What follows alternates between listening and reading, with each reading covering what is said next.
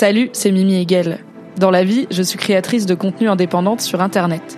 Vous pouvez me retrouver sur Twitch, sur Instagram, sur Twitter et sur Patreon sous le même hâte, à savoir MYMYHGL. Vous allez écouter un débrief de série, d'abord diffusé en live Twitch. C'est pour ça que j'interagis avec le chat et que j'évoquerai parfois des éléments visuels que vous ne voyez pas. On a commencé avec House of the Dragon saison 1 en compagnie de Tequila Tex, mais il y a tellement de bonnes séries dans le monde que ce flux continue à vivre, avec toujours des invités de qualité. Bonne écoute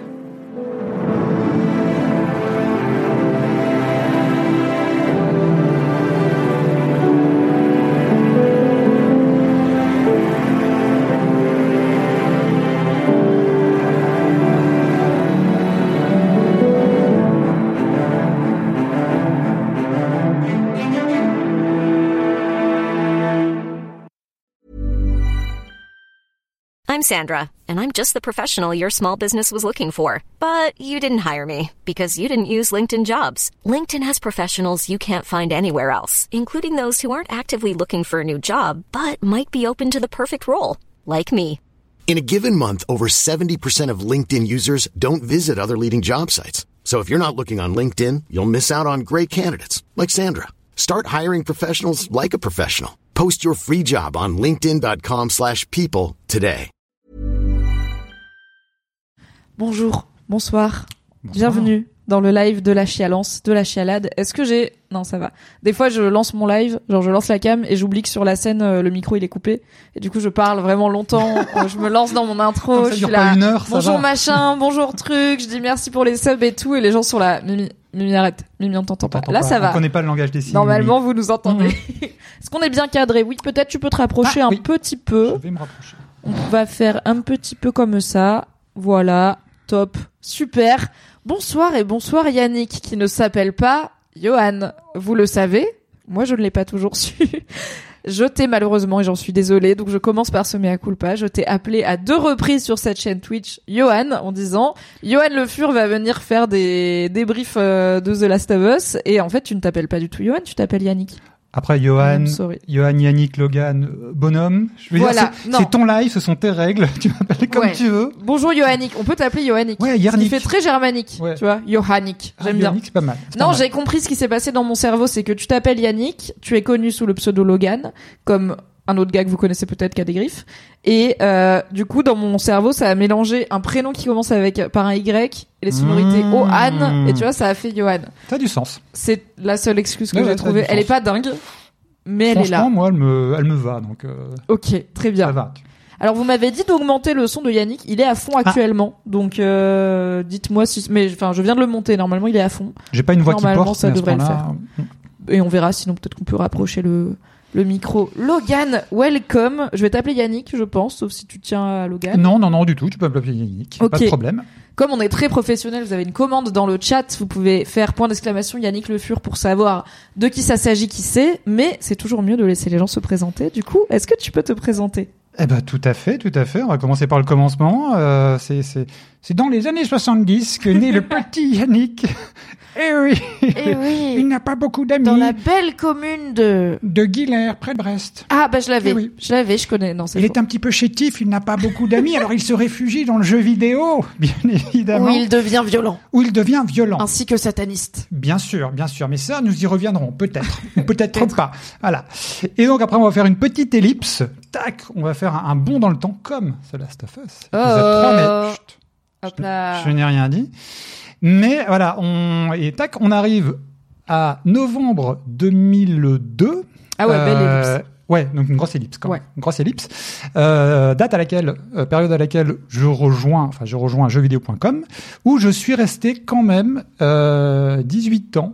Quelle idée de travailler dans la presse Ouais, web pendant aussi sais. longtemps. Quasiment fait ça une- des années et des années dans la une presse web. carrière professionnelle, enfin un peu Ah bah, moins aujourd'hui, 18 surtout si la réforme des euh, retraites passe, mais bon. tu T'imagines, t'aurais eu un enfant année 1 chez euh, jeuxvideo.com, il aurait passé son bac, voir s'il a un peu d'avance ou un peu de vrai. retard. Enfin voilà, il aurait passé Je son bac et son Johan, je permis. pense. euh.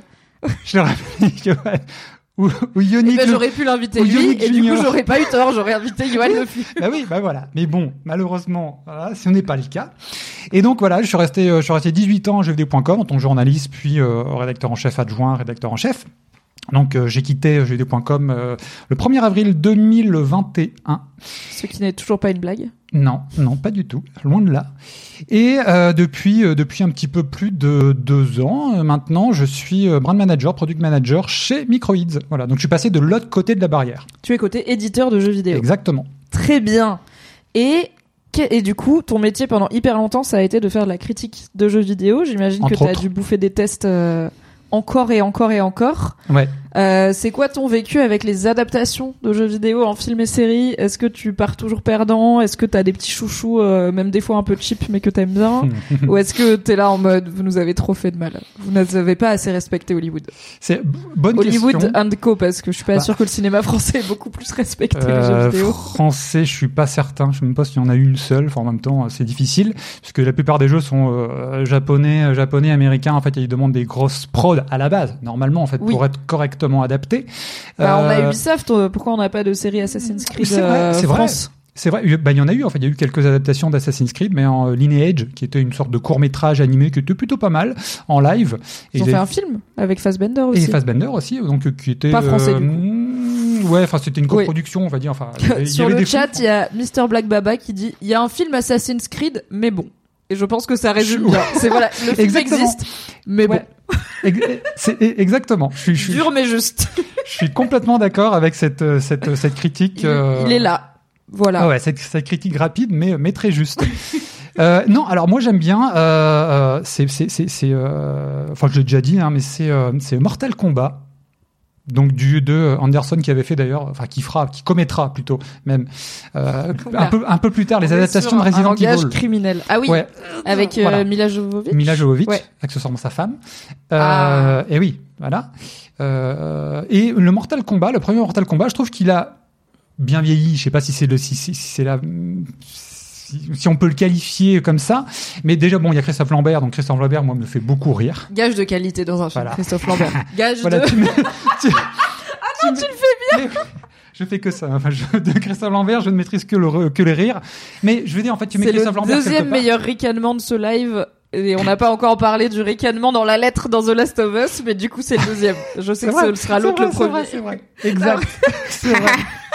Je peux pas le faire aussi bien que toi. Donc voilà, donc tu mets du Christophe Lambert partout, donc déjà c'est très drôle, et accessoirement, accessoirement, je trouve que, bon, à l'époque, faut se remettre dans le contexte, hein, c'était dans les années euh, 95, je crois, il date, euh, hein, Un temps que les moins de 20 ans, tout ça. ouais, on n'en parle pas. Et, euh, et du coup, ça reste quand même l'adaptation d'un bête, entre guillemets, jeu de baston, que j'aime bien, en plus j'aime bien la série Mortal Kombat. Mais qui Euh, sont pas connus pour leurs intrigues fouillées à Non. tiroir, leur Voilà. twist de fin et leur, la nuance qu'ils apportent à leurs personnages et leurs dialogues, quoi. Euh, Enfin, tout du moins, dessus, euh, pas les premiers. ouais. Les premiers, c'était pas trop ça.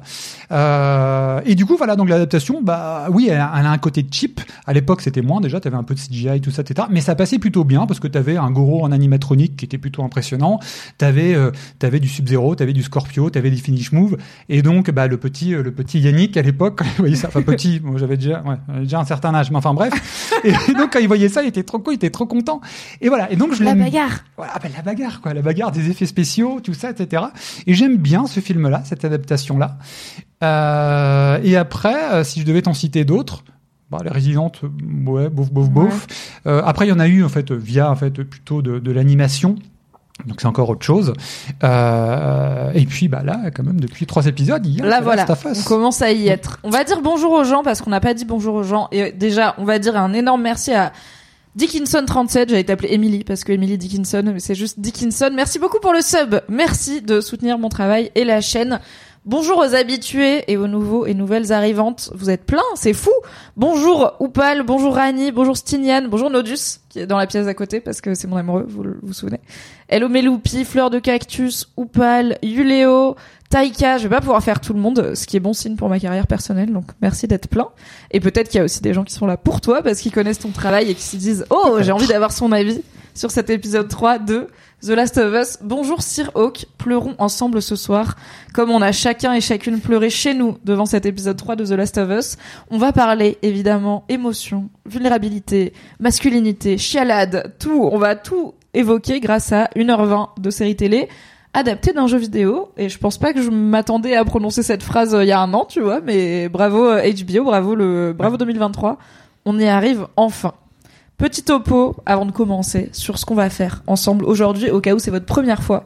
Déjà salut, moi je m'appelle Mimi, j'ai cette chaîne Twitch sur laquelle je fais plein de choses, euh, notamment du commentaire d'actualité via Reddit le lundi matin, du débrief de The Last of Us euh, une fois par semaine, du jeu vidéo tous les jeudis matins et ce dimanche on inaugure un nouveau format où une fois par mois je vais recevoir un gars pour faire son profil sur une appli de rencontre pour parler un peu de comment les gars ils se mettent en scène sur les applis de rencontre, qu'est-ce qu'ils en attendent, comment ils font un profil, et puis de à quoi ça ressemble la drague hétéro, euh, parce que du coup moi j'ai mon vécu de femme hétéro, côté homme, et on fait le premier épisode ce dimanche avec Yacine Bellous, qui est comédien et auteur de stand-up, qui est la personne la plus douce de France, je l'aime tellement, donc je suis ravie qu'il ait accepté l'invitation.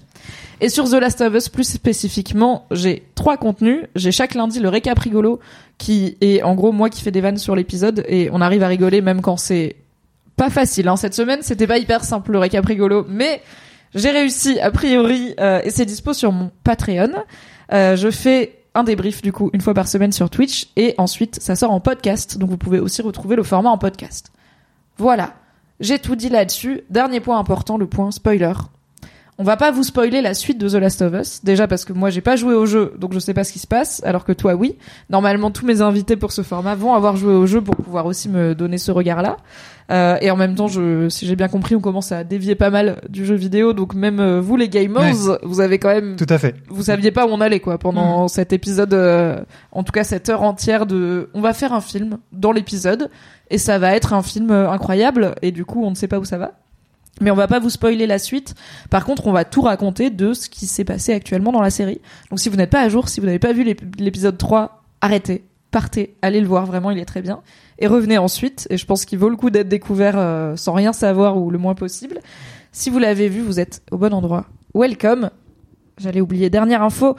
J'ai une chaîne YouTube maintenant. C'est fou ou pas? J'ai une chaîne YouTube grâce à Nodus. Merci beaucoup Nodus, sur laquelle je vais notamment publier ces débriefs live euh, et d'autres contenus. Donc je vous la mets dans le chat. Euh, Tain Ezok, t'as cru en moi, mais j'ai pas fait YT, j'ai fait point d'exclamation YouTube. Euh, Abonnez-vous, les premières vidéos arrivent ce soir ou demain, selon à quelle heure on finit ce débrief. Voilà, si on finit à 1h du matin, ça va pas être ce soir. Si on arrive à être concis, parce que on a, voilà, t'as un profil journalistique aussi, tout comme Adibou a un profil de commentateur, et du coup ça parle bien, c'est tight. On devrait presque pas trop digresser. On va essayer. On va essayer. Je, tu m'as quand même dit, je parle beaucoup quand j'aime Ouais. les choses, et j'aime beaucoup The Last of Ouais, Us. ouais, voilà. N'hésite pas à me euh, couper s'il le faut. Mais guess what, moi j'aime bien les formats longs. Donc je vais pas beaucoup te couper. On est parti pour ce débrief de The Last of Us, saison 1, épisode 3, Long Long Time, un titre euh, adapté du coup d'une chanson euh, que vous connaissez puisque vous avez vu l'épisode. Avant tout, euh, qu'est-ce que tu fais là finalement dans le sens où c'est quoi ton rapport au jeu? Et pourquoi quand j'ai dit j'aimerais bien faire des débriefs de The Last of Us avec des gens qui y ont joué, plusieurs personnes m'ont dit va voir Logan. Logan Last of Us, il est dans les bails probablement. Déjà, merci aux personnes en fait qui m'ont- recommandé. C'est Merci. plutôt cool. J'en connais- une, au moins. Oui. J'en connais une, voilà. Euh, non, bah, le The Last of Us, euh, moi, j'avais pas connu euh, quand il est sorti initialement sur PS3 parce que je n'avais pas la console tout simplement à l'époque. Euh, j'avais choisi la 360 pour ses exclus, Alan Wake en tête. Et du coup, le premier The Last of Us, bah, j'ai joué dans sa version remastered qui est sortie sur PS4. Euh, donc elle est sortie en 2014, je crois, quelque chose comme ça.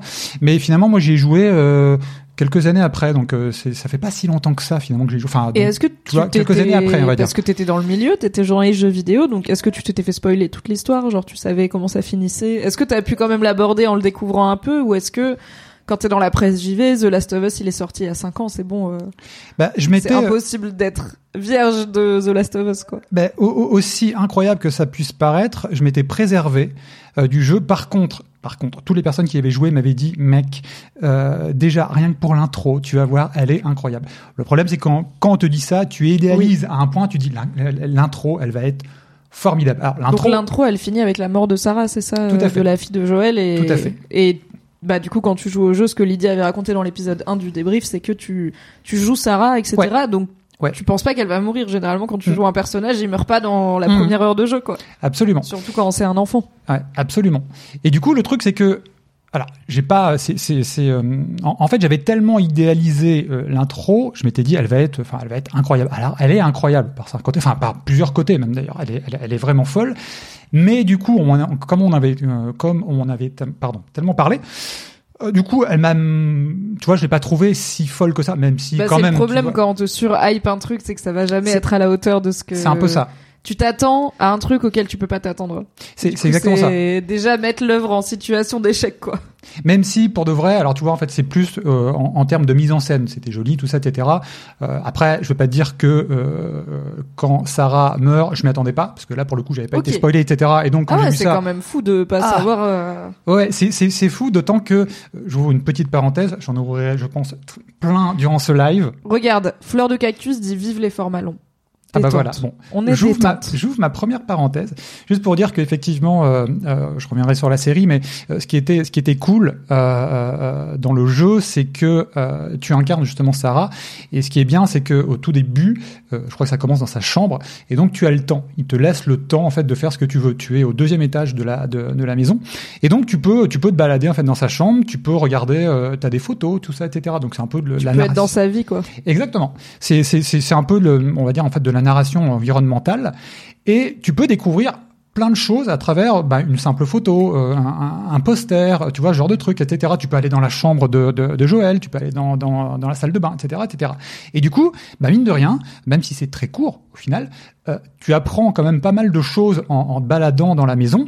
Et puis après, donc à partir du moment où tu descends euh, au rez-de-chaussée, très rapidement, tac, ça, ça embraye sur une cinématique. Et donc là, ça revient à ce que ce que raconte ce que montre euh, notamment en fait le, le- le premier épisode de la série. Et donc, bah mine de rien, en, en quoi, en 15 minutes, 20 minutes, je sais pas, euh, tu t'attaches au personnage. Tu t'attaches au personnage, etc. Euh, et donc, bah, tu t'attends pas parce que, enfin, moi, les jeux que j'avais fait avant, alors euh, voilà, j'avais fait quand même pas mal, j'avais une bonne expérience. Est-ce que c'est ton genre de jeu à la base, euh, Ouais. The Last of Us? Ouais, ouais, tout à fait. Je suis très, très. Euh, C'est quoi, triple A, action, aventure, euh, je sais pas trop comment. ouais, avec une forte, une forte narration. Oui, quand Donc même. moi, oui. voilà. Donc c'est quelque chose qui, qui, qui, qui me plaît beaucoup. Bah, tu parlais d'Alan Wake, euh, c'est Ouais. un peu le, fait, dans le même genre. Euh, ouais, c'est très inspiré de Stephen King, etc. Mais il y a, une- il y a une- un gros travail sur la narration, sur les ambiances, etc., etc. Euh, J'ai fait un live de 3 heures sur Stephen King, si tu veux. Ah oui, c'est vrai. Je l'ai pas vu, mais oui, oui, si tu veux le effectivement. rattraper. Effectivement, bah, On est dans ce la sera même avec équipe. plaisir. Ce sera avec plaisir. Et du coup, voilà, donc, euh, bah, je m'étais attaché, je m'étais attaché à Sarah, euh, et puis, bah, genre quoi, euh, 20 minutes après, donc euh, bye bye Sarah. Enfin, tu, tu restes comme ça, tu, tu, enfin, t'es, t'es hébété, tu dis. Ouais, c'est vraiment, ils t'ont bien passe, quoi attrapé en mode, viens, viens, tout va bien se passer. Ouais. Bam! Hop là! Du Complètement. lapin. Complètement. Et donc là, déjà, à ce moment-là, je me suis dit, ok, donc je, je, je sais que j'ai jamais joué à un jeu comme ça, Ok. qui a une narration très forte. Après, je reviendrai là-dessus, mais sur la qualité en fait des dialogues, etc., d'écriture, Enfin, il y a plein de choses qui m'ont fait dire, ok, c'est mon jeu. Et effectivement, euh, je m'étais pas trompé. C'est vraiment, vraiment un jeu en fait qui est ultra important pour moi avec la part 2, hein, la part 1 et part 2, en fait, ils sont, on va dire, indi- oui, indissociables en fait par, par plein de points sur plein de points. Oui, moi, ce qu'on m'a dit, c'est que euh, c'est au point où euh, la partie 2 recontextualise la première, enfin, ça la retcon, en tout cas, ça change. Disons qu'une fois que t'as donc t'as fini la une et t'as une idée de ok c'est ça The Last of Us c'est ça l'histoire c'est comme ça que ça finit et la 2 finit par changer ce regard que t'avais sur la une rétroactivement Oui. euh, parce que ça te voilà ça te fait voir d'autres points de vue enfin je vais on va pas spoiler donc je Non, non. vais je- Sur certains points, oui. j'ai pas tous les détails et Mmh. donc bah là, il faut le dire quand même, entre le dernier épisode et maintenant, The Last of Us a été renouvelé pour une saison 2. Quelle surprise On n'avait pas trop peur, mais c'est bien de le savoir. C'est, il me semble que c'est pas encore clair. Est-ce que c'est saison 1 partie 1, enfin saison 1 jeu numéro 1, saison 2 jeu numéro 2 ou pas? Ou est-ce que c'est euh, à la base il parlait de faire deux saisons de The Last of Us, donc peut-être deux saisons pour faire le premier jeu? Et bah peut-être éventuellement deux autres saisons pour faire la deuxième le, le deuxième jeu. Ça, je moi, sais j'ai- pas. moi, j'avais lu euh, plusieurs choses. Déjà, à la base, je crois qu'en fait, ils avaient dit qu'ils n'iraient pas, quoi qu'il advienne, au-delà de cinq saisons. Donc, Ok. c'est plutôt bien. Euh, et moi, je m'étais dit, bah, écoute, euh, je pense que, ouais, comme ce que tu viens de dire, le, le, le, premier jeu, ce sera, euh, ce sera deux saisons. Le deuxième jeu est beaucoup plus long, beaucoup plus dense. Donc, c'était évident, enfin, c'est évident qu'ils ne pourront pas l'adapter en euh, une, seule, saison. Et là, ce que j'ai lu dernièrement sur le renouvellement, c'était en mode, on était plus en mode, oui, donc le, le, le, le- le- la saison 2, enfin le, deuxième jeu sera adapté en fait en deux saisons au minimum. Donc a priori, il semblerait que la prom- le premier jeu pardon soit adapté euh, tout l'entièreté en fait du premier jeu en fait soit adapté en fait en une seule saison. Ce qui me- Ce qui veut dire que là, il nous reste six Semble- épisodes, on est à un tiers, il y a neuf épisodes dans cette saison 1 et pas 10. Euh, Est-ce Oui. que toi, ça te paraît cohérent en termes de toi, tu sais à peu près combien d'histoires il reste dans le jeu On Bah- est au tiers. Après, ça, enfin, là, par exemple, dans cet épisode, on n'avance pas vraiment dans l'histoire de Joel et Ellie. On avance dans la backstory du monde et dans Mhm. les émotions, sa mère. On va en parler. Euh, donc, bah voilà, là, ils sont là. Ils viennent d'avoir une vago. On- toi, tu sais où ils vont atterrir euh, à la fin. Nous, on n'est pas sûr. Six épisodes, ça te paraît cohérent pour euh, en arriver à peu près là? Bah, j'avoue qu'en fait c'était euh, c'était euh, l'une de mes enfin de mes peurs enfin de, de, de mes- l'un de mes questionnements on va dire c'est que euh, la série est de, de qualité il n'y a pas de problème euh, sur plein de points les deux premiers épisodes je les ai trouvés bons mais en fait un peu comment dire un peu rapide Ouais. donc ça, ça, ça, Bah, ça le premier, il y a euh, la première partie Ouais. pré-apo, puis après, euh, c'est faut Ouais. avancer assez vite sur OK, on est post-apo, il s'est passé ça. Voici Tess, voici Joël maintenant, Ouais. voici les Fireflies, voici Ellie. C'est genre OK, OK, ok, Ouais. attends, on est où? Qu'est-ce qui se passe? T'as beaucoup d'informations, mais finalement, après, tu vois, si tu compares au jeu, comparativement au jeu, sur, bon, après un jeu, c'est, enfin, le premier The Last of Us, je sais pas, peut-être dire une bêtise, mais je pense que c'était une trentaine d'heures. Euh, comparativement, tu vois, la partie de test, enfin, ce qu'ils ont montré, euh, par rapport au jeu, aux 30 heures, c'est pas énorme, tu vois, aussi. Donc, ils respectent ce ratio, on va dire, mais malgré tout, malgré tout, en fait, dans le cadre d'une série, euh, alors je sais pas comment tu, comment tu l'as senti, toi, mais euh, moi, je trouvais qu'il y avait, euh, enfin, des manques. Pas vraiment des manques, mais euh, j'avais l'impression que ça allait un petit peu, un petit peu vite. Et du coup, pour Oui, répondre oui. à ta question, Ça va un peu vite, ouais. Eh ben, on avait par... dans le précédent débrief, on avait parlé avec Adibou notamment du fait que moi j'ai manqué un peu de de back, enfin de Ouais. Tess. En fait, je suis censée m'attacher avec à elle et être triste qu'elle meure hyper vite et elle a très peu de scènes et j'étais là. Je pense qu'il m'a manqué une scène ou deux pour être vraiment. Mhm. En fait, j'étais horrifiée par sa mort parce que j'aimais bien le début de relation entre Ellie et elle et que je trouvais ça triste que Ellie elle ait plus de figure féminine pour l'accompagner Ouais. même si je sais que The Last of Us c'est Joël et Ellie, c'est pas Joël et Ellie et une meuf. Et euh, et aussi parce que j'avais quand même de l'affection pour Tess vite fait et puis la le baiser était vraiment Mm. la, la mort en elle-même était quand même assez horrible quoi Ouais. la scène de fin. Euh, mais j'étais pas euh, dévastée alors que là bah, cet épisode c'est un très bon exemple de en un seul épisode bon qui est plus long que le précédent il refait 1h20 euh, le Mhm. précédent était repassé à 52 minutes. Là on est re sur 1h20 et j'ai on en parlera bien sûr hein, mais j'ai sangloté mais à un niveau mon gars comme j'ai pas sangloté devant déjà j'allais dire devant une œuvre même dans ma vie je pense personnelle depuis longtemps. Donc en un épisode des persos que j'ai jamais vus avant peut-être je les reverrai jamais après ça a marché mais parce qu'ils ont leur ont donné du temps Tess, euh, bah, on a eu euh, trois quatre scènes avec elle où elle était très cool, mais pas au point où je suis là. Mhm. Comment ça, elle est morte J'étais ah bon bah, Ben justement, et donc, dommage. et donc du coup, pour répondre à ta question, euh, il reste quand même, bah, comme vous pouvez l'imaginer, pas mal de choses à raconter. Je me demande quand même si euh, s'ils arriveront à tout raconter en, bah, en six épisodes. Du coup, Euh, on verra bien. Euh, je pense qu'ils vont faire l'impasse sur certaines choses. Euh, Il y a beaucoup de gameplay aussi, hein, attention, dans, dans, dans, euh, dans, dans le jeu.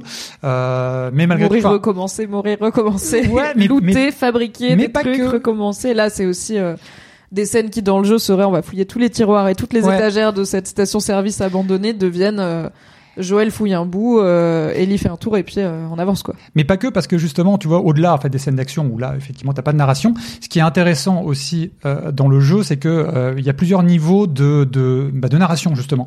Euh, C'est-à-dire, en fait, que tu as les cinématiques, forcément, tu vois, pour les, les, les événements principaux. Tu as de la narration environnementale, comme je disais. Et puis, tu as aussi, et c'est ce que j'adore dans le jeu, c'est que tu as, euh, tu peux passer à côté en fait de plein de petites séquences. Euh, donc je vais pas spoiler, je pense à des séquences précises notamment, mais qui rajoutent vraiment, euh, euh, qui, qui, qui donnent de l'épaisseur au personnage, notamment avec Ellie. Il y a plein de petites séquences, tu vois. Si tu vas pas trop vite, et moi en fait je suis plutôt du genre, tu vois, je veux tout voir, etc. Je fouille partout. Toi, tu te balades. Voilà, exactement.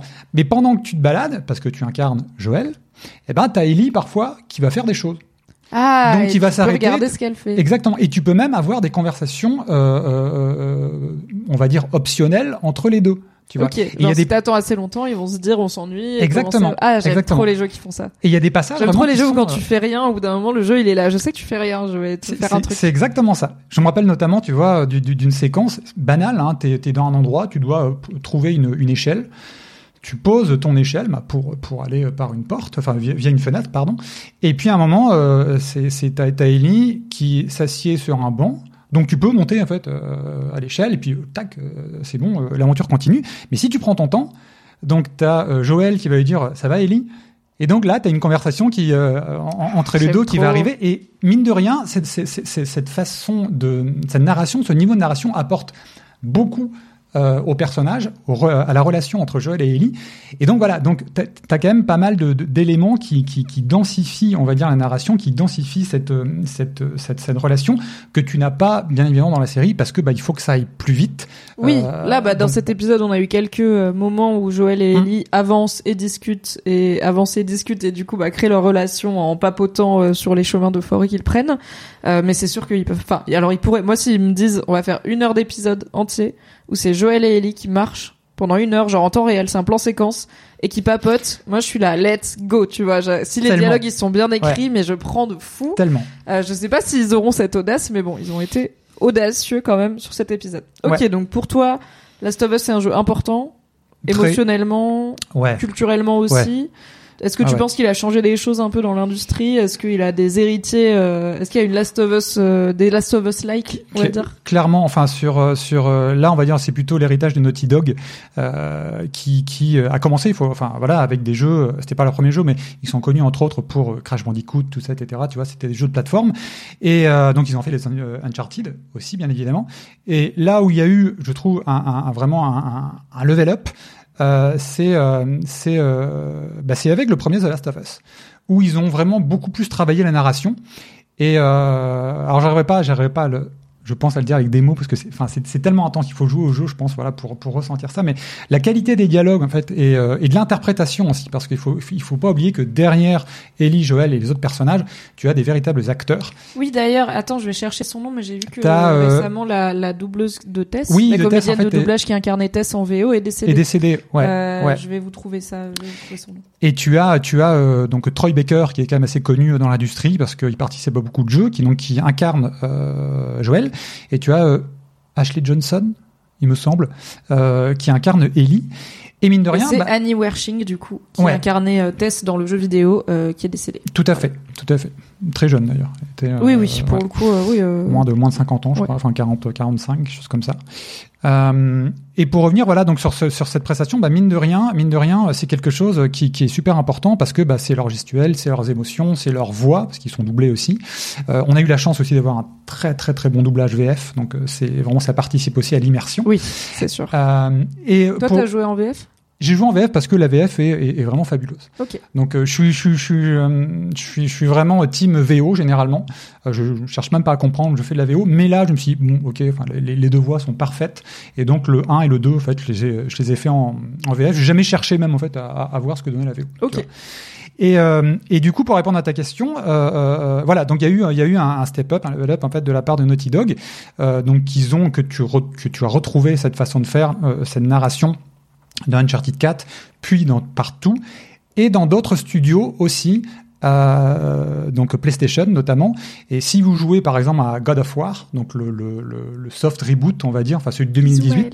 voilà Du- enfin donc le God of War et euh, Ragnarok aussi et ben tu peux voir enfin il y a, y, a, y a des gimmicks il y a des gimmicks euh, de de gameplay de narration on va dire qui sont euh, qui sont issus de Naughty Dog et que tu retrouves dans plein de jeux PlayStation. Et ça apporte vraiment c'est des trucs tout bêtes hein, du genre euh, je te donne juste un exemple sur God of War euh, je sais pas si tu l'as fait mais Non, bah comme je t'ai dit, ouais, les Ah jeux oui, c'est action vrai. adventure, c'est pas trop pas trop mon genre de. Mais God of War, il me. Alors il y a aussi une réalité, c'est que j'ai pas de console à part la Switch, Hum. euh, et euh, j'ai un MacBook, donc. Euh... ça, ça aide moins je crois Ça pas que. God of War ça tourne de fou sur euh, MacBook Air. je- je suis pas certain Mais alors en vrai, avec le Game Pass en cloud, tu vois, Ah, où tu ouais, peux jouer sur ouais. navigateur, je commence à pouvoir jouer à des jeux vrai. absolument pas accessibles sur MacBook euh, en jouant sur Chrome, ce qui est quand même euh, le cloud gaming. euh, moi, j'attends depuis le début parce que je suis là vraiment, j'ai pas envie d'avoir 12 consoles Mm. et un gros PC avec une unité centrale et tout. Genre on est où? On est en 2023, mais j'ai envie de faire des gros jeux vidéo. Mais voilà, donc j'ai pas fait les God of War, mais ça me tente depuis bah Ragnarok. Oui, celui d'avant. Bref. Euh, God of War en fait en 2018 et Celui où c'est devenu euh, Daddy Issues le jeu. euh, où c'était, 2018 euh, le voilà, God of War euh, tout simple Là, ça, Ouais. ça a commencé à me tenter et j'aime bien la, bon, pour le coup, l'univers scandinave, tout ça, ça, me- ça me déplaît pas. Mais c'est quand ça a commencé à être, euh, j'ai joué à ce jeu et j'ai envie d'appeler mon père pour lui dire que je l'aime, j'étais là, ok, si les gamers ils disent ça, c'est qu'il se Mais- passe un truc, tu vois. Mais c'est complètement ça. Et du coup, pour terminer là-dessus, c'est euh, bah voilà, t'as une façon de narrer quand par exemple tu vois ils sont dans une barque, c'est une séquence d'exploration euh, bête et méchante. Et ben là, tu vas avoir en fait des petits dialogues qui vont s'enclencher, euh, qui sont parfois drôles, qui sont parfois beaucoup plus denses, qui densifient le lore, etc., etc. Et ça, c'est vraiment une façon de de de de de, de, de narrer, en fait, tout simplement, de, de euh, de, de, qui est issu en fait des jeux euh, Naughty Dog que tu trouves dans plein de, de, de jeux des studios euh, PlayStation. Il y a eu Death Gone aussi qui a utilisé cette façon en fait de, de, raconter l'histoire, etc. Et sans doute, sans doute d'autres jeux que, que j'ai plus en tête. Mais voilà, ils ont vraiment apporté quelque chose, je trouve, en termes de, de, de narration, d'écriture de personnages, euh, et que j'avais pas nécessairement vu avant. J'avais joué à des jeux vraiment très narratifs, mais ce côté euh, abordable, on va dire simple, tu vois, malgré l'univers post-apo, tout ça, etc. C'est quelque chose qui vraiment qui m'a parlé et qui encore aujourd'hui en fait me parle, tu vois, au point que bah voilà, j'attends impatiemment euh, chaque nouveau jeu du studio, quoi. Ok. Et du coup, t'attendais quoi de la série? Une fois que t'as vu les Ok, The Last of Us devient une série télé. Pedro Pascal, Bella Ramsey, HBO qui généralement est plutôt rassurant pour le coup, et Ouais. euh, on les a vus avec Game of Thrones adapté à un genre qui est pas très respecté non plus, qui est la, la medieval fantasy, euh, et le faire avec un succès qu'on leur connaît hein, finalement. Du coup, qu'est-ce que t'attendais de la série et c'est quoi ton regard sur les, premiers épisodes euh, Est-ce que t'étais confiant? Est-ce que es allé en mode franchement ça va être bien ou est-ce que t'étais là comme on l'a dit au début les adaptations de jeux vidéo sont pas toujours dingues donc essayez de nous respecter cette fois-ci ce sera déjà bien la barre est basse C'est clair. C'est clair. Bah déjà, en fait, j'étais confiant parce que je suis un gros fan, et c'est un euphémisme, de HBO. Euh, puisque j'ai toujours été euh, très très série, mais euh, je me rappelle encore, euh, ça remonte hein, vraiment à, à- à des années où j'ai découvert, euh, c'était Soprano et Six Feet Under, et je me suis dit, ok, d'accord, on, peut faire ça, on a le droit de faire ça ok on, on a le droit de faire ça. niveau-là, très bien Voilà. Donc, ok. Donc pour moi aujourd'hui, euh, c'est HBO, c'est un, c'est un, un signe de qualité. Euh, Oui. Et quasiment toutes les dernières séries, enfin toutes les séries que j'ai vues, quasiment deux. Enfin, j'ai jamais vraiment été déçu. Tu vois, j'ai pas en tête. Tu vois une série d'HBO, je me suis, Hum, ça m'a déçu. Tu vois. Bah, moi j'ai eu ça avec The White Lotus euh, Ah, dans la regardé. saison 2 J'ai pas regardé. euh, donc la saison 1 est sortie sur HBO l'an dernier c'était censé être une mini-série il me semble mais ça a été du coup renouvelé pour une saison 2 qui est sortie aussi. Et c'est un genre de truc satirico-cynique sur des gens très riches euh, dans un endroit euh, luxueux où il y a alors il y a une forme de murder mystery parce que ça s'ouvre toujours avec quelqu'un est mort et euh, du coup bah pendant les épisodes tu vas finir par comprendre qui et pourquoi mais c'est pas du tout ça le sujet en fait c'est pas du Hmm. tout une enquête c'est juste au début tu sais que quelqu'un est mort et ça fait un un flashback prétexte. mais franchement, ouais, c'est plus un prétexte qu'autre Mm. chose. C'est vraiment une série alors, assez difficile à classer, mais en tout cas très satirique et très cynique sur notamment bah, les problèmes de classe euh, et les gens très riches. Et bah, il y a dedans, dans la saison 1, mon perso préféré était joué par Murray Bar- Bartlett qui joue Frank dans cet épisode. Ouais. Et qui était euh, déjà incroyable euh, en manager d'hôtel de luxe à Hawaï, qui pétait un câble à cause des clients. Il se mettait à prendre de la kétamine, il partait en couille et tout, c'était trop bien. Mais à part ça, franchement, la série, j'ai pas compris, j'étais là je comprends pas pourquoi les gens sont à fond, genre I don't get it. Et après j'ai regardé la saison 2 parce que je voulais croire les gens, parce que tout le monde en parlait. J'étais là, putain j'ai tout vu et je comprends toujours pas l'intérêt. Donc, mais en fait je comprends qu'il y a une proposition, tu vois. C'est juste ça me Hmm. parle pas. Tu la conseilles Mais- pas tant que ça, du coup. Oui, Bah en fait je sais pas à qui je la conseillerais, mais ça plaît à plein plein de gens. Mais je sais qu'à moi, sur moi ça marche pas. Mais tu vois, genre, désolé euh, internet, j'ai jamais réussi à rentrer dans The Wire non plus. Et c'est pourtant une des meilleures séries du monde apparemment. Et bah Pareil, même les. Sopranos, tu vois, j'ai essayé et je suis là, c'est quand même un peu long à la démarrance quoi. Mmh. En 2022, c'est dur de se mettre à- au soprano, je vais pas te mentir. Ouais. Mais je suis jamais déçu dans le sens où, en fait, je suis toujours là en mode, ok, vous avez essayé. Moi, je suis déçu par Netflix, qui fait pas d'efforts et qui prémâche des trucs Hmm. et qui euh, annule des séries ambitieuses pour renouveler des trucs euh, un peu papier mâché. euh, tu vois, genre Squid Game, je l'ai lancé, j'étais là, je pense que je vais être déçu parce que ça a l'air bien et ça va sûrement être un peu facile. Et à la fin, j'étais là, bah, c'était un peu facile, tu vois, ça. Il y a pas l'effort supplémentaire de on va essayer de vous surprendre. White Lotus, je dis pas que j'ai bien aimé, mais au moins ça m'a ça m'a surpris, tu vois, j'étais là. Mmh. Je comprends pas ce qui se passe. Ah ouais, non, tout, tout, tout- tout à fait. Après, bon, voilà, c'est, c'est, tu vois, euh, je dis pas hein, effectivement en fait que tout ce qu'a produit HBO euh, est de qualité, mais moi effectivement, bon, euh, je regarde en fait que ce qui est susceptible de m'intéresser, euh, et j'ai rarement été déçu, même si tu vois, c'est marrant parce que The Wire, alors c'est peut-être parce que j'avais binge watché toutes les saisons. Et au bout d'un moment, je me dis, j'en peux plus, quoi. Mais j'ai quand même continué. C'est long quand même. Hein. C'est long. Mais c'est aussi c'est un autre rythme. C'est une série qui commence à dater, quoi, qui a, Euh, qui a 30 ans maintenant, je pense. Ouais, je, euh, Ou 20, oui, 20 ou pas, 30 ans. pas loin, ouais. Et je pas pense qu'il y a aussi un truc de rythme de. On peut-être des séries qui prennent plus leur temps, qui Ouais. ont des formes, des saisons plus longues et tout. hein. Oui, tout à fait. Il y a aussi ça. Il y a aussi ça. Mais, mais voilà. Mais après, quand j'ai su que c'était HBO qui était derrière The Last of Us, je me suis dit, bon, ok, je pense que c'est quand même pour moi, en fait, un gage de qualité. En plus, t'as Mazin qui avait fait Tchernobyl, qui est quand même incroyable. Je crois Oui. que vous en avez déjà parlé. Euh, Ouais, ouais. C'est, c'est voilà, donc ça se pose là. T'avais Druckmann aussi euh, qui était euh, bah, producteur, qui a euh, réalisé au mi- minimum un épisode. Je, je sais pas s'il en a fait un autre, mais enfin il a réalisé l'épisode 2.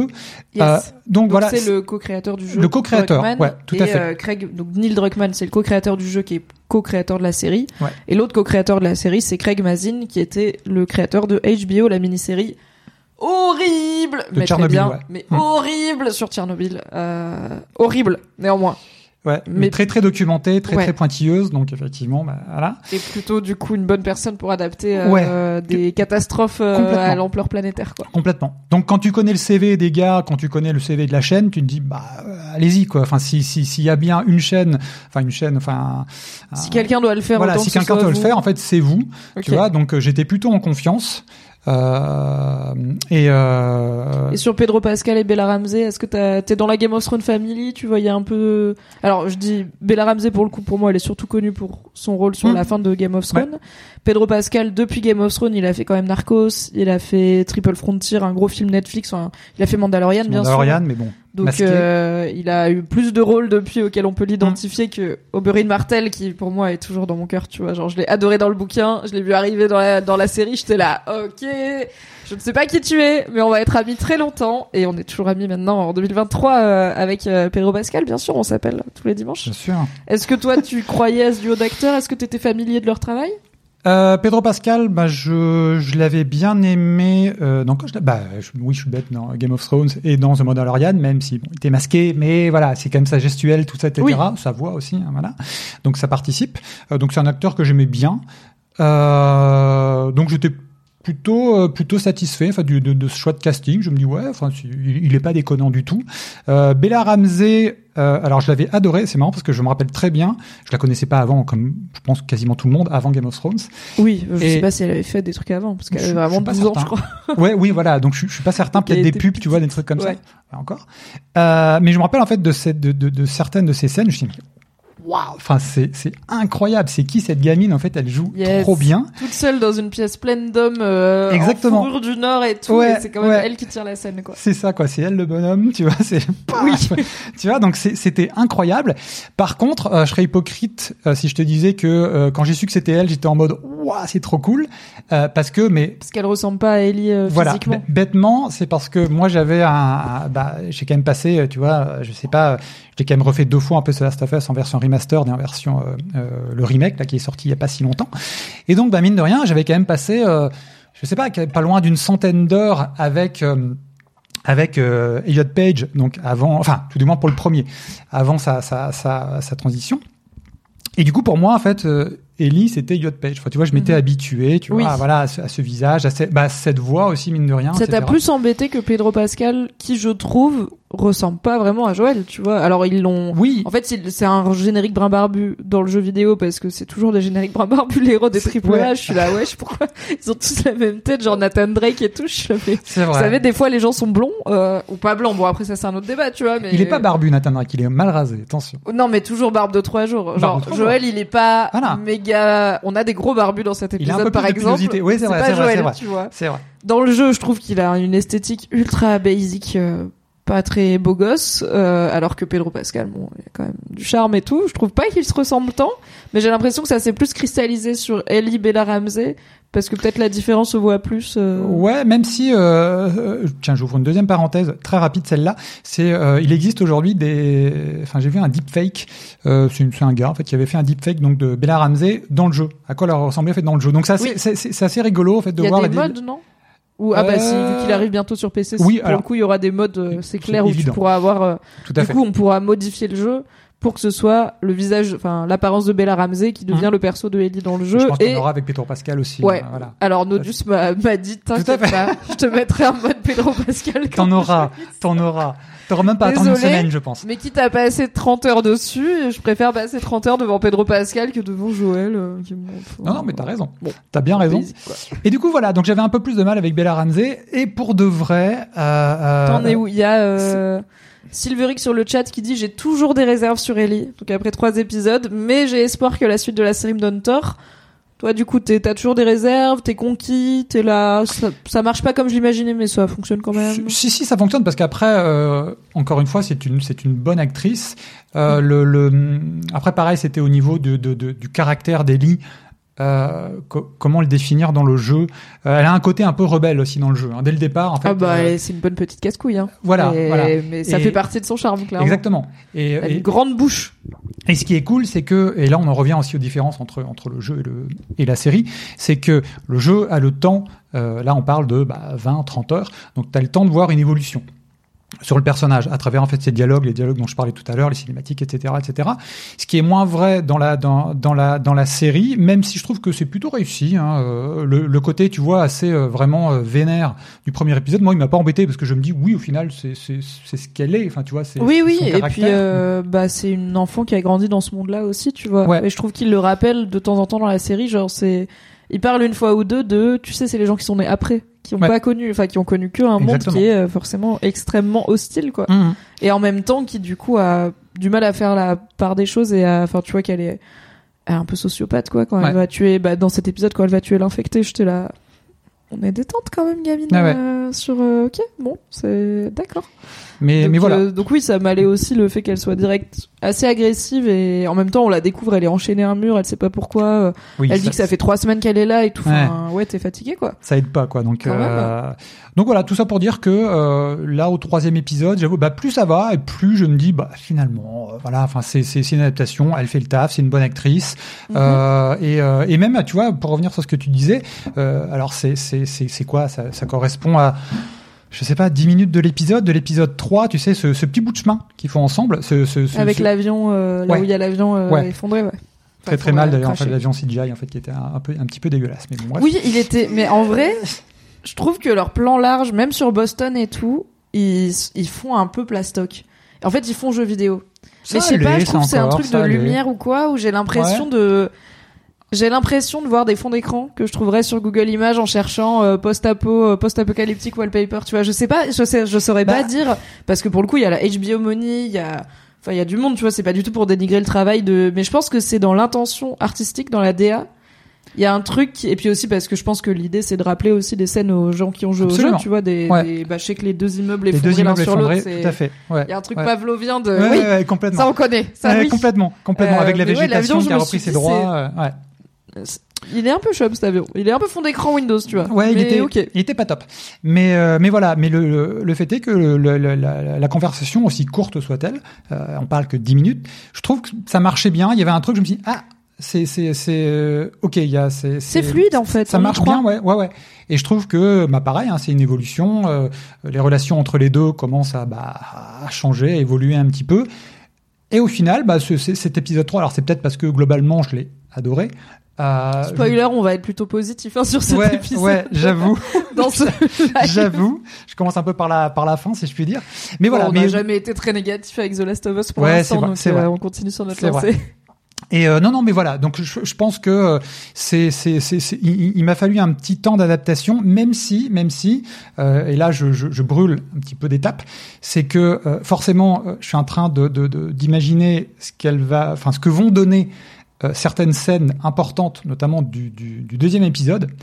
Euh, et là encore aujourd'hui, j'ai un petit peu mal à voir, à, voir en fait, à imaginer comment elle va pouvoir jouer certaines scènes. Ok. Tu vois, et après, on verra. Donc après, je On verra. Et une on, bonne actrice. et on donc, voit euh, qu'ils ont pas non plus peur de s'éloigner du jeu. Après, c'est Ouais. là pour l'instant, c'est pour voilà, c'est pour une backstory de personnages secondaires que sont Bill et Frank. C'est pas aussi important que s'ils changent complètement un truc que Ellie ou Joel est censé faire dans le jeu, ce qui pour le coup Mm. sera plus, je pense. Faudra bien bien qu'il le justifie pour que les fans du jeu euh, l'acceptent et voient pas ça comme une euh, comme une trahison, mais c'est toujours le cas dans un dans une adaptation. Si tu tra enfin si tu changes un truc important, t'as intérêt à soit faire mieux que l'œuvre originelle et que tout le monde soit là. En fait, c'est mieux, donc ok. Soit vraiment bien la justifier et dire voilà pourquoi c'est une, on se permet de faire cette proposition alternative. Il y a un peu l'idée de si tu veux juste adapter, adapte-le et fais-le bien. Si tu veux adapter et changer, t'as intérêt à vraiment être au moins au niveau de l'œuvre de base, quoi. Sinon, il n'y a pas d'intérêt à ce changement. C'est The Boys qui l'a fait, euh, pareil, je, je, digresse un peu, hein, pardon, mais c'est The Boys, je sais pas si tu regardes, qui, oui. qui l'a fait Boys, aussi. euh, donc c'est une série de, c'est le point contexte. J'adore faire des points contexte pour rappeler des trucs aux gens au cas où. The Boys, c'est une série Prime Video qui adapte un comics assez librement pour le coup. Euh, on est sur dans le monde du comics et tout, mais il y a beaucoup beaucoup de libertés qui sont prises. Et de base, euh, l'histoire c'est un monde où les super héros existent en mode les Avengers, sauf que bah dans un monde capitaliste et un peu cynique qui est presque le nôtre, euh, les super-héros, c'est pas une très bonne nouvelle qu'ils existent et ils font partie d'une d'un conglomérat médiatico euh, consumériste euh, avec euh, ils ont des drinks, euh, des chaînes de fast-food, des parcs d'attractions, etc. Mm. Ils prennent énormément de drogue, ils sont énormément pas du tout proches du peuple et pas là pour les protéger et c'est aussi le bras armé euh, de l'impérialisme américain. Voilà. Exactement. C'est The Boys, c'est trop bien. Il y a beaucoup, c'est horrible. Il y a beaucoup de cul. Il y a énormément de violence. C'est ultra gore. C'est cynique à fond. Ça, c'est dans mon top 3 des séries depuis sa, du moment depuis sa sortie. Enfin, des séries en cours actuellement. Donc, euh, Bah pareil. j'adore. The Pareil, et, tu- et tu vois, j'avais adoré le comics. Merci Ezok. J'avais adoré le comics et je me suis dit, ok, je pense que c'est l'une des meilleures adaptations que j'ai vues aujourd'hui. J'aurais pu dire ça, il y a pas mal d'années en fait de Walking Dead, mais pour les premières saisons. Après, bon voilà, ils sont perdus en chemin à partir de la saison 6, mais bref. Oui. Voilà, ça c'est un autre débat. Mais The Boys, euh, euh, je me suis dit, mais c'est tellement intelligent parce que ils ont rajouté, ils modifient en fait des personnages. Dans le comic, c'est un homme, là en fait c'est une femme. En fait, c'est euh, Stormfront pour ne pas la nommer. Euh, le le euh, pas bon, là je spoil un petit peu euh, The Boys. Bon, enfin bref, il y a, il y a un personnage que tu n'as pas euh, dans, dans le comics du tout, qu'ils Mhm. ont intégré dans la série, et tu dis mais c'est tellement génial en fait de l'avoir intégré parce que euh, vo- vo- votre histoire, une partie en fait de votre histoire tourne autour de ce personnage. Et du coup, quand tu connais une comics euh, et quand tu regardes la série, tu te dis bah la- l'ADN du comics, le- la, la structure principale, elle est là. Mais par contre, tu arrives quand même à être surpris parce qu'il y a plein de trucs qui sont différents du comics. Et c'est ça, moi, que j'attends d'une adaptation, quoi, tu vois. Oui, c'est d'être surpris, mais dans le bon sens. Mm. Et euh, bah alors quelqu'un, désolé, alors désolé le chat, on vous, on réagit pas trop, mais on vous lit, mais en fait on discute aussi. C'est intéressant. Euh, on va faire un petit tour du chat, mais quelqu'un au début avait dit c'est le premier épisode qui m'a plu en tant que que personne qui a joué au jeu, parce que j'étais à la fois contente de ce qui se passait et surprise par ce qui se passait. Tu vois ce truc de, en fait, je suis dans l'univers que je connais et il est respecté. Et en plus, j'ai le luxe d'être surprise comme les autres et de pas juste être en mode je sais ce qui va se passer, mais de pouvoir avoir des être moi-même euh, face à l'inattendu, à des retournements de situation, c'est le meilleur des deux mondes quoi. Ouais, exactement. Alors sur la DA, du coup Nodus, donc sur la direction artistique du post-apo que je trouvais très jeu vidéo, euh, Nodus dit il y a une question de colorimétrie et de saturation qui est volontairement très proche du jeu vidéo. Ça se voit que c'est très altéré, il y a une plastique qui est perceptible. Et oui, je pense que c'est vraiment ocre. Ouais. il n'y a pas vraiment une volonté de d'ultra réalisme, tu vois, là-dessus. Je Hmm. pense qu'ils se font plus chier à avoir des dragons qui ont l'air réels dans House of the Dragon, alors que les vrais dragons ça existe pas, que se faire chier à ce que ces immeubles ils aient l'air de vraiment exister. Je pense que l'idée Ouais. c'est surtout évoquer cette imagerie post-apo avec les le lierre sur les buildings effondrés qu'on connaît et qui va en plus parler euh, parler aux, aux fans du jeu quoi. Ouais, parce que comme tu l'avais dit, je crois dans le dans, dans le deuxième épisode, ça évoque aussi euh, euh, effectivement, c'est un côté un petit peu, j'allais dire surannée, un, un, un petit peu année euh, de, 2000. Un peu 2005. Euh, un en peu vrai. 2005, bah, ça Ce qui évoque est, ce qui est un peu un énormément. compliment parce que Oui. genre j'ai une vraie tendresse pour l'esthétique Ah. 2000-2010. C'est tu vois c'est la c'était ma vie d'adolescente jeune adulte. euh, J'adorais les clips de Linkin Park et les il y avait plein de aussi, mangas post-apo brutalistes aussi avec des plantes sur du béton et moi j'aime bien tu vois ça me parle. Ouais, et t'as un gros côté, par exemple, et je pense que c'est une des influences de- du jeu à la base, euh, I Am Legend, euh, l'adaptation donc du roman de Matheson, où effectivement, pareil, je sais pas si vous, enfin si tu l'as vu, si vous l'avez Oui, vu oui. dans le chat, mais voilà, Avec Will Smith. exactement. Et avec un toutou aussi. Enfin bon, c'est bon, une horreur. C'est c'est- Ouais non le certaines scènes dans, dans, dans le livre qui sont horribles et dans, dans le film qui sont horribles. Mais bref, euh, et tu, tu as exactement la même esthétique. Tu as en fait c'est bah, New York euh, perdu, il est seul au monde euh, avec de, le, mais le- c'est la calme, mais végétation, il fait voilà. beau. c'est- Exactement, voilà, c'est très lumineux, euh, végétation qui a repris ses droits, etc., etc., et que tu retrouves vraiment beaucoup, je trouve, dans The Last of Us. Ok. I Am Legend qui est un bon exemple de c'est une adaptation qui change des trucs mais qui n'aurait pas dû car ce n'est pas aussi bien. C'est des fois il faut pas avoir Ouais. l'audace de il faut juste Ouais. euh, pas le. Après, c'est un film que j'aime bien, moi, donc j'avoue. Donc, Bah, mais- j'ai un peu de tendresse pour lui, mais enfin, je le trouve pas raté. Mais je trouve que c'est pas une bonne adaptation Hmm. de son. En Non. fait, ça devrait pas être Je suis une légende. Ça devrait juste être Will Smith dans un monde post-apo. Je suis d'accord. Par rapport au livre, c'est dommage. En Ouais, tant que film tout seul, de son époque en plus, c'est pas mal. Ok. Alors, cet épisode 3, Long Long Time. Ma première question est à quel moment as-tu sangloté précisément de l'épisode Alors, je suis un bonhomme, je n'ai pas, je pas Bien sûr, sangloté, les bien hommes, évidemment. Ça pleure pas. Ça pleure pas, les C'est un hommes. épisode vraiment ça pleure pas. masculinité, virilité là, Non, alors, que des gars. alors, je, je vais dire, je vais te dire, pour, pour, pour, euh, pour de vrai, j'ai regardé l'épisode euh, et j'ai envoyé un message à, à, une amie, euh, bah, Vesper, euh, en lui disant, Vesper, putain, voilà. Voilà, et je, je lui ai dit, putain, les, les salauds, en fait, ils ont quand même attendu dans le jeu, j'ai quand même attendu le dernier plan du jeu pour verser ma petite larme. Là, en fait, au bout de trois épisodes, putain, ils m'ont eu. Ouais, ouais, ouais. Oui, bah quelqu'un sur le chat au début du live disait Ah ouais. et c'est que l'épisode 3 en fait. C'est, ouais, Comment quoi? Exactement, exactement. C'est ce que je disais d'ailleurs sur Twitter, c'est que c'est que euh, cet épisode, il est cool aussi parce que euh, même si on n'avait pas trop de doutes hein, avec les deux premiers, mais moi cet épisode 3, il te dit OK, la qualité d'écriture, elle est là. Il y a Oui. beaucoup de choses à venir, beaucoup de, de choses tragiques, on va dire. Hein, voilà, c'est pas spoiler de dire ça, qui vont arriver. Euh, et là, tu te dis OK, donc là vous m'avez montré en fait que vous êtes capable, euh, même si c'est pas dans le jeu, mais on en reparlera, euh, de, de faire quelque, un épisode mais fantastique du, du début à la fin. Donc, je suis encore plus confiant pour la suite de l'aventure. Voilà, je pense que les, les scènes ultra importantes dans le jeu seront bien adaptées. Oui, on est sur des gens qui savent faire de l'émotion. Ouais. Pour l'épisode 1, il y avait quand même déjà la mort de Sarah, mais en fait, ça arrive relativement vite. Tu viens d'arriver dans la série, tu sais pas qui sont les persos, tu Mm. dois quand même découvrir plein de trucs et t'attacher à cette gamine et elle meurt et c'est genre ok. Euh, Tess, comme on l'a dit, euh, c'était euh, peut-être pour moi, il manquait un peu d'ancrage émotionnel pour être vraiment bouleversé par sa mort.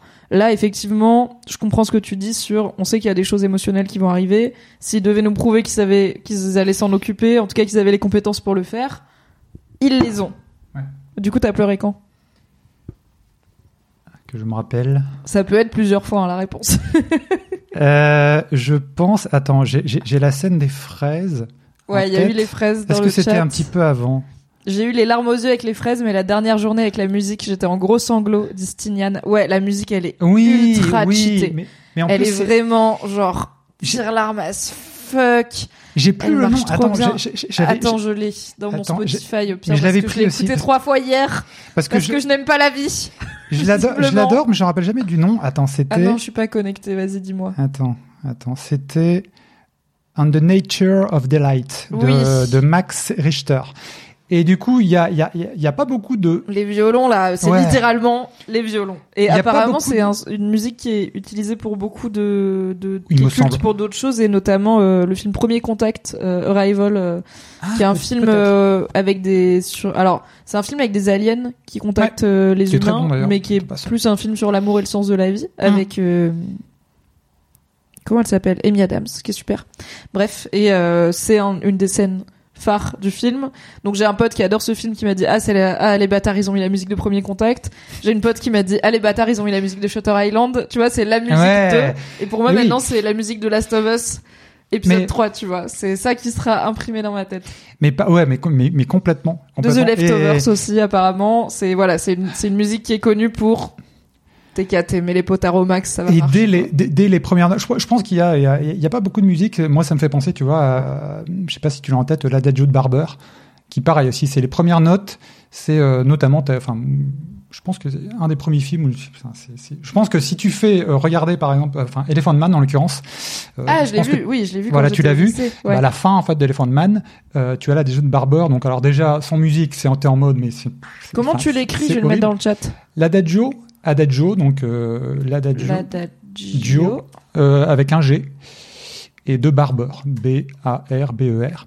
Ok. Et dès les- tu le connais hein, forcément. Dès les premières notes, ok, tu te dis, pff, tu pleures. Et c'est pareil ce morceau-là. Je me suis dit, ah, ils avaient pas besoin de le mettre, ils avaient pas besoin de le mettre. Même sans musique, trop- j'étais en mode, ah mais alors. Il bon, marche trop bien. Enfin, Voilà. on est, oui, déjà, on était déjà pas bien, les gars. On est- À on partir était du pas bien. moment où il dit, It's my last day, on n'était pas bien. T'es pas obligé de faire le last day avec du Max Richter au fond. Mais, vas-y, all in, tu vois. Mets toutes les sauces sur la frite, c'est pas grave. Donc voilà, donc là, ils m'avaient, mais déjà, déjà, euh, avant, j'étais pas bien, j'étais en- attention, Attends, oh là là, qu'est-ce que c'est Qu'est-ce que c'est Ah, là Il y a, Qui a- coupe des oignons, ça, comme ça on dit. Voilà, ça, Ouais. ça monte un petit peu, ça monte un petit peu. Et euh, alors, je ne saurais pas te dire précisément, mais je, je pense que c'était au niveau de, de la scène des fraises, ou peut-être un petit peu avant même. Ouais, moi je pense que c'est j'ai commencé à être pas bien. Bon, j'ai commencé à être pas bien assez vite quand je pense que j'ai commencé à être vraiment émue juste avant qu'ils s'embrassent pour la première fois devant le piano. Donc Mhm. moi j'avais pas de alors on parlera de c'est quoi l'histoire dans le jeu, vous allez voir que c'est quand même assez différent. Donc j'étais pas euh, au courant qu'ils étaient en couple. Je savais que Bill et, Bill et Frank Ouais. c'était un duo du jeu et que c'est bah du coup a priori deux mecs. Euh, et dans la série ils avaient mentionné toujours Bill et Frank ensemble quoi. Euh, mais je savais pas du tout que c'était deux hommes euh, qui étaient censés être en couple. Donc moi quand je vois le gars arriver, je me dis pas ah ça va être une histoire d'amour forcément dès le Hmm. début quoi.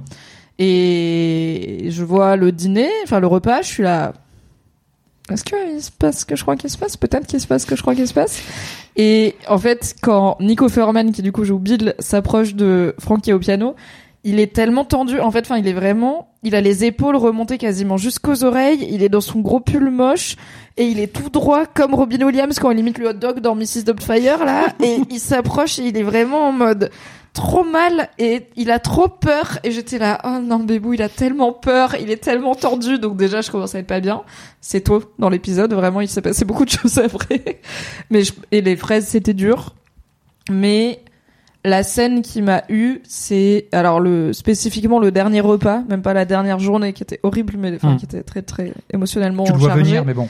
Mais le dernier repas parce que en fait j'aime beaucoup cuisiner et j'ai un rapport très intime à la nourriture et pour moi c'est vraiment un de mes langages de l'amour tu vois genre je fais à manger aux gens parce que c'est comme ça que je leur dis je t'aime c'est comme ça que je prends soin d'eux je me dis genre peu importe ce qui se passe dans ta vie il faut manger donc même si tu passes la pire journée de ta vie tu vois tu peux avoir un bon repas et si je peux te le donner c'est trop bien et du coup je me suis dit imagine un jour tu prépares le dernier repas de quelqu'un que t'aimes et qui va mourir et j'étais là ah comment j'avais pas besoin de me projeter là-dedans. Moi je regarde l'épisode lundi à 7h30 du matin mon gars donc il était tôt. J'étais avec mon chat en train de sangloter. J'ai fait des bruits, vraiment des gémissements de gorge, j'ai fait des euh, comme ça toute seule devant ma télé. Et après à des moments ça se calmait et après j'y repensais et j'étais là mais non mais pourquoi j'y repensais? Je me remettais à sangloter, enfin c'était vraiment horrible. Et je sais que c'est spécifiquement ça l'idée de vraiment le moment où il cuisine parce que euh, bah pour moi la cuisine c'est un truc mais je pense que c'est plein en fait cet épisode il est plein de micro détails de comment enfin le thème de l'épisode c'est comment on aime et ça veut dire quoi aimer et à quoi bon Mm. vivre si on n'aime pas. Et en fait ils, ils aiment tous les deux différemment mais tu vois il y a des fleurs en fait des fois il y a des fleurs des fois il y a pas de fleurs et ça veut dire des choses sur comment ils sont ensemble. Euh, ils prennent soin de ce qui les entoure différemment ils font le il fait le même repas à la fin que la première fois qu'ils se sont rencontrés enfin. Ouais. c'est trop mais c'est ce moment-là où vraiment j'ai j'ai largué les amarres quoi j'étais en mode Take Me With You HBO je voilà je suis je check out émotionnellement euh, de cette aventure ok on a fait le point sanglot c'était important Ouais. de parler des larmes euh, il y a je, je vois que vous êtes très larmes aussi hein, sur le chat euh, y en... ah c'est chou pendant tout l'épisode j'ai essayé de ne pas m'attacher because série de zombies mais j'ai pas réussi Mais c'est vrai, ça, bien en plus. hein. Ouais, ouais, ouais. La scène dans le lit, bah oui, cette première scène où en plus euh, le personnage de Bill dit qu'il est vierge, que du coup il a jamais eu cette, Mm. cette affection et ce lien physique euh, avec quelqu'un. Et puis c'est deux hommes, euh, on va en parler hein, de tout ça, mais c'est aussi deux hommes qui sont pas dans les canons de beauté actuels euh, à 100%, qui sont un peu plus âgés que ce qu'on a l'habitude de voir, et qui sont là et qui s'aiment et qui se désirent. Et c'est deux hommes, et c'est fou quoi, c'est vraiment genre quoi? Qui fait qui a fait ça dans une série télé sans prévenir? C'est et c'est vraiment pas des personnages principaux quoi. C'est pas le sujet de la série, mais ça mérite qu'on en fasse un épisode. Trop trop bien. Ok. Tout est parfait. Ouais, en vrai tout Enfin, est tout est pas en mal. vrai. En vrai pour moi toute la partie and Frank elle est parfaite. Sur Ouais. la partie Joël et Ellie peut-être on pourra dire des nani nana, mais j'ai rien à redire. Désolé, ça va Hmm. être un débrief vraiment très positif, mais il faut savoir dire quand c'est bien et on va essayer d'expliquer pourquoi c'est aussi bien.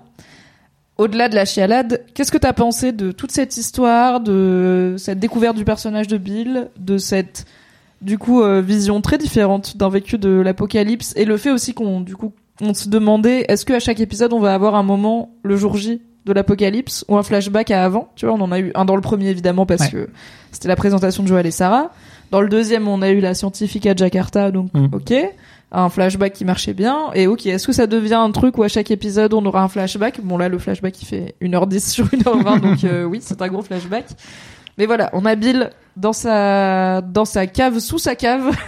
il a une decoy cave, un decoy basement et après il a son vrai Avec deux, sous-sol. trois guns. Ouais, deux trois ouais. Juste ce qu'il faut, juste ce qu'il faut. Deux trois guns, deux trois écrans, Mhm. deux trois beaucoup d'acide Comme tout bon sulfurique au américain. frigo, hein. euh, Ouais, voilà. Mhm. car c'est un pays libre. Et euh, ah, est-ce que bah du coup peut-être que ma première question c'est est-ce que tu avais un, une connaissance de l'acteur Nick Offerman qui joue euh, qui joue Bill? Est-ce que tu l'avais déjà vu euh, quelque part? Oui, je m'en rappelais plus. Je l'avais vu au détour d'un épisode d'une série HBO, à nouveau euh, Deadwood. Ah ouais. Euh, mais ça ah, Je savais remonte, pas hein. qu'il avait joué dans Deadwood. Ouais, il a joué dans, euh, je sais plus, euh, tu vois, un truc euh, genre épisode 3 de saison 1, quoi, tu vois. Euh, mais pour de vrai, c'est en me renseignant sur l'acteur, je me suis dit, ah, bah dis donc, il a joué dans Deadwood. Ah. Mais euh, non, après, euh, voilà, j'ai, je sais qu'il a joué dans des séries beaucoup plus récentes, mais que je n'ai pas vues. Euh, ça m'empêche pas d'avoir apprécié euh, sa prestation, la prestation des deux acteurs, d'ailleurs, qui sont qui- Ouais, ouais. incroyables. Allez, ma boule. Hmm. J'ai tiens si tu veux, j'ai fait une euh, cheat sheet avec le nom des acteurs parce que moi je suis nul en nom. Du coup, il y a Nick Offerman, Nick Murray Bartlett, ouais. du coup joue Frank, Pedro Pascal, Bella Ramsey, on les a. Le réalisateur de cet épisode, c'est Peter Hoare. Ouais. Et Neil Druckmann, Craig Bazin. Bon, ça, je savais que tu les avais, Ouais. mais c'est pour moi parce que je suis un peu nul en nom. Euh, moi, j'avais, j'ai un gros, un gros, gros, gros biais euh, favorable envers Nick Offerman parce qu'il joue Ron Swanson dans une excellente sitcom qui s'appelle Parks and Recreation, euh, dont on a fait un live d'ailleurs sur cette chaîne avec Nodus, puisque j'ai mis Nodus à Parks and Rec et on a tout regardé et on a fait un live sur c'est toujours la meilleure sitcom. C'est vraiment une série comique incroyable et en fait, Nick Offerman joue Ron Swanson qui est genre ça pourrait être Bill sur Terre 2 tu vois parce qu'il joue en fait l'acteur déjà dans la vraie vie il est très très doué de ses doigts il fait de la menuiserie Ouais. il est très tu vois il a ce Ouais. côté bourru il aime le whisky tailler du bois les choses simples bien faites et tout donc c'est déjà un truc qu'il a dans la vraie vie son personnage de Ron Swanson c'était alors pas un survivaliste euh, qui vit dans sa cave mais un libertarien anti-gouvernement qui travaillait dans un organe gouvernemental, c'était ça aussi la vanne de la série Ok. et qui était de type je veux pas qu'on sache où j'habite, je veux pas qu'on s'occupe de moi, moi le week-end je vais construire des canoës, être dans la montagne, parler à personne, être dans la nature, donc tu vois il avait déjà un côté Un petit très peu solitaire. hein. voilà loup solitaire, euh, débrouillard qui le plus loin il est de la civilisation, le mieux Mhm. il se porte et le moins les gens savent qu'il existe, le mieux il se porte aussi. Et son arc dans Parks and Rec du coup c'était s'ouvrir à l'amour et à l'amitié et à accepter des gens dans sa vie et à être vulnérable avec ses amis parce qu'en fait ça sert à ça la vie, c'est pas juste à être dans sa cabane dans les bois et parler à personne. On m'a dit que ça avait un côté, euh, je me trompe pas, euh, ça avait un côté un peu The Office, c'est ça? On parle en fait d'une sitcom de 20 minutes, c'est ça Ouais, euh, c'est une sitcom de 20 minutes en mockumentary, donc en faux documentaire. Ok. Donc tu vas avoir des regards Donc, caméra, la- des choses comme à la ça. The Office, du coup. Et c'est créé par l'un des co-créateurs de The Office euh, US, Ah. Michael Schur. Donc euh, à la base, ça devait être un spin-off de The Office Ah, avec une femme dans le rôle principal, donc à la Michael Scott. Au final, ils ont pas mal changé parce que donc parenthèse Parks and Rec, sorry, ils ont pas mal changé parce que donc la saison 1 c'est 6 épisodes et c'est le moment où c'était vraiment pensé comme The Office et ça marche pas de fou. Les personnages sont un peu trop négatifs. Et tu vois, genre, moi, j'aime pas The Office, mais j'adore Parks and Rec. Parce que Parks and Rec, saison 2, ils trouvent leur équilibre. Ils sont là, ok, on a, on a corrigé un petit peu des erreurs de la saison 1. Et en fait, c'est une série qui est, je trouve, vachement plus bienveillante et vachement plus feel good. Je sais que The Office le devient. Mais genre, moi, j'aime pas The Office parce que la première saison, je suis juste mal à l'aise tout le temps, tu vois. Je suis là en mode, mais, Enfin, tout le monde est horrible, leur vie c'est de la merde, euh, ils sont pas sympas, l'autre il est raciste et misogyne. Enfin, ouais. tu vois, je suis là, euh, c'est la dep quoi. Parks and Rec, c'est, ça arrive plus à, c'est mignon et c'est marrant et souvent le message de l'épisode c'est parler avec vos amis c'est important et ouvrez votre cœur et c'est bien. Et moi je suis là, oui c'est bien, j'aime bien, tu vois, c'est Bah, vrai en même tort. temps. Ouais, ouais. Moi, je suis très euh, bienveillante dans la vie, donc euh, donc ça va bien. Mais voilà, du coup, Nick Offerman, il a, je pense que c'est ce rôle qu'il a cristallisé en termes de célébrité, Mm. notamment aux États-Unis, parce que c'est une série qui a beaucoup plus marché aux US qu'en France. Et du coup, c'était déjà un peu, tu vois, un Bill, euh, genre quand il va couper du bois dans l'épisode de Un The Last of. Us. euh. Ah. Quand il va euh, à euh, l'équivalent de Leroy Merlin au Brico Dépôt récupérer des matériaux et tout, c'est vraiment déjà ce qu'il fait dans la vie Ouais, et ouais. dans le rôle qu'il a rendu culte. Donc il y a cette lecture en plus de ah ouais c'est un peu Ron Swanson en fait. aussi. Mais je crois, je crois d'ailleurs en, en, en- en me renseignant un petit peu justement sur l'acteur euh, et sur cette série, il me semble avoir lu que euh, les producteurs justement avaient intégré ce côté, euh, tu vois, euh, j'aime le bois, enfin menuisier, tout ça, etc. euh, Pour l'acteur dans le personnage, parce qu'en fait, il savait en fait qu'il adorait ça. incroyable incroyable. Bah Mm. écoute je me demandais parce qu'il y avait des vannes qui étaient euh, en fait euh, tout le moment entre euh, on commence à voir Bill et Frank arrive, c'est pas, euh, c'était pas scripté. Ils ont juste dit à Nico Furman, euh, fais ta vie sur le set et puis on va te filmer. Et ça fera des plans de coupe de toi qui fais ta vie. Donc ça, c'est une vanne, mais ça m'étonne pas s'ils ont rajouté la menuiserie pour lui. Non, mais c'est cool. Euh, je sais que c'est pas toujours lui qui a été pressenti pour ce rôle. Il y avait une histoire de, de Bill du coup. Il y avait une histoire de problème de d'agenda avec un autre acteur qui devait avoir le rôle et tout. Mais au final, euh, c'est très bien que ça tombe sur lui. Mm. Donc c'était quoi quand tu sais que c'est l'épisode de Bill and Frank parce que ça fait deux épisodes que on parle de il faut aller voir Bill et, Bill et Frank etc. En tout cas tu comprends que ok c'est Bill let's go. Tu t'attends à quoi? Tu l'abordes comment?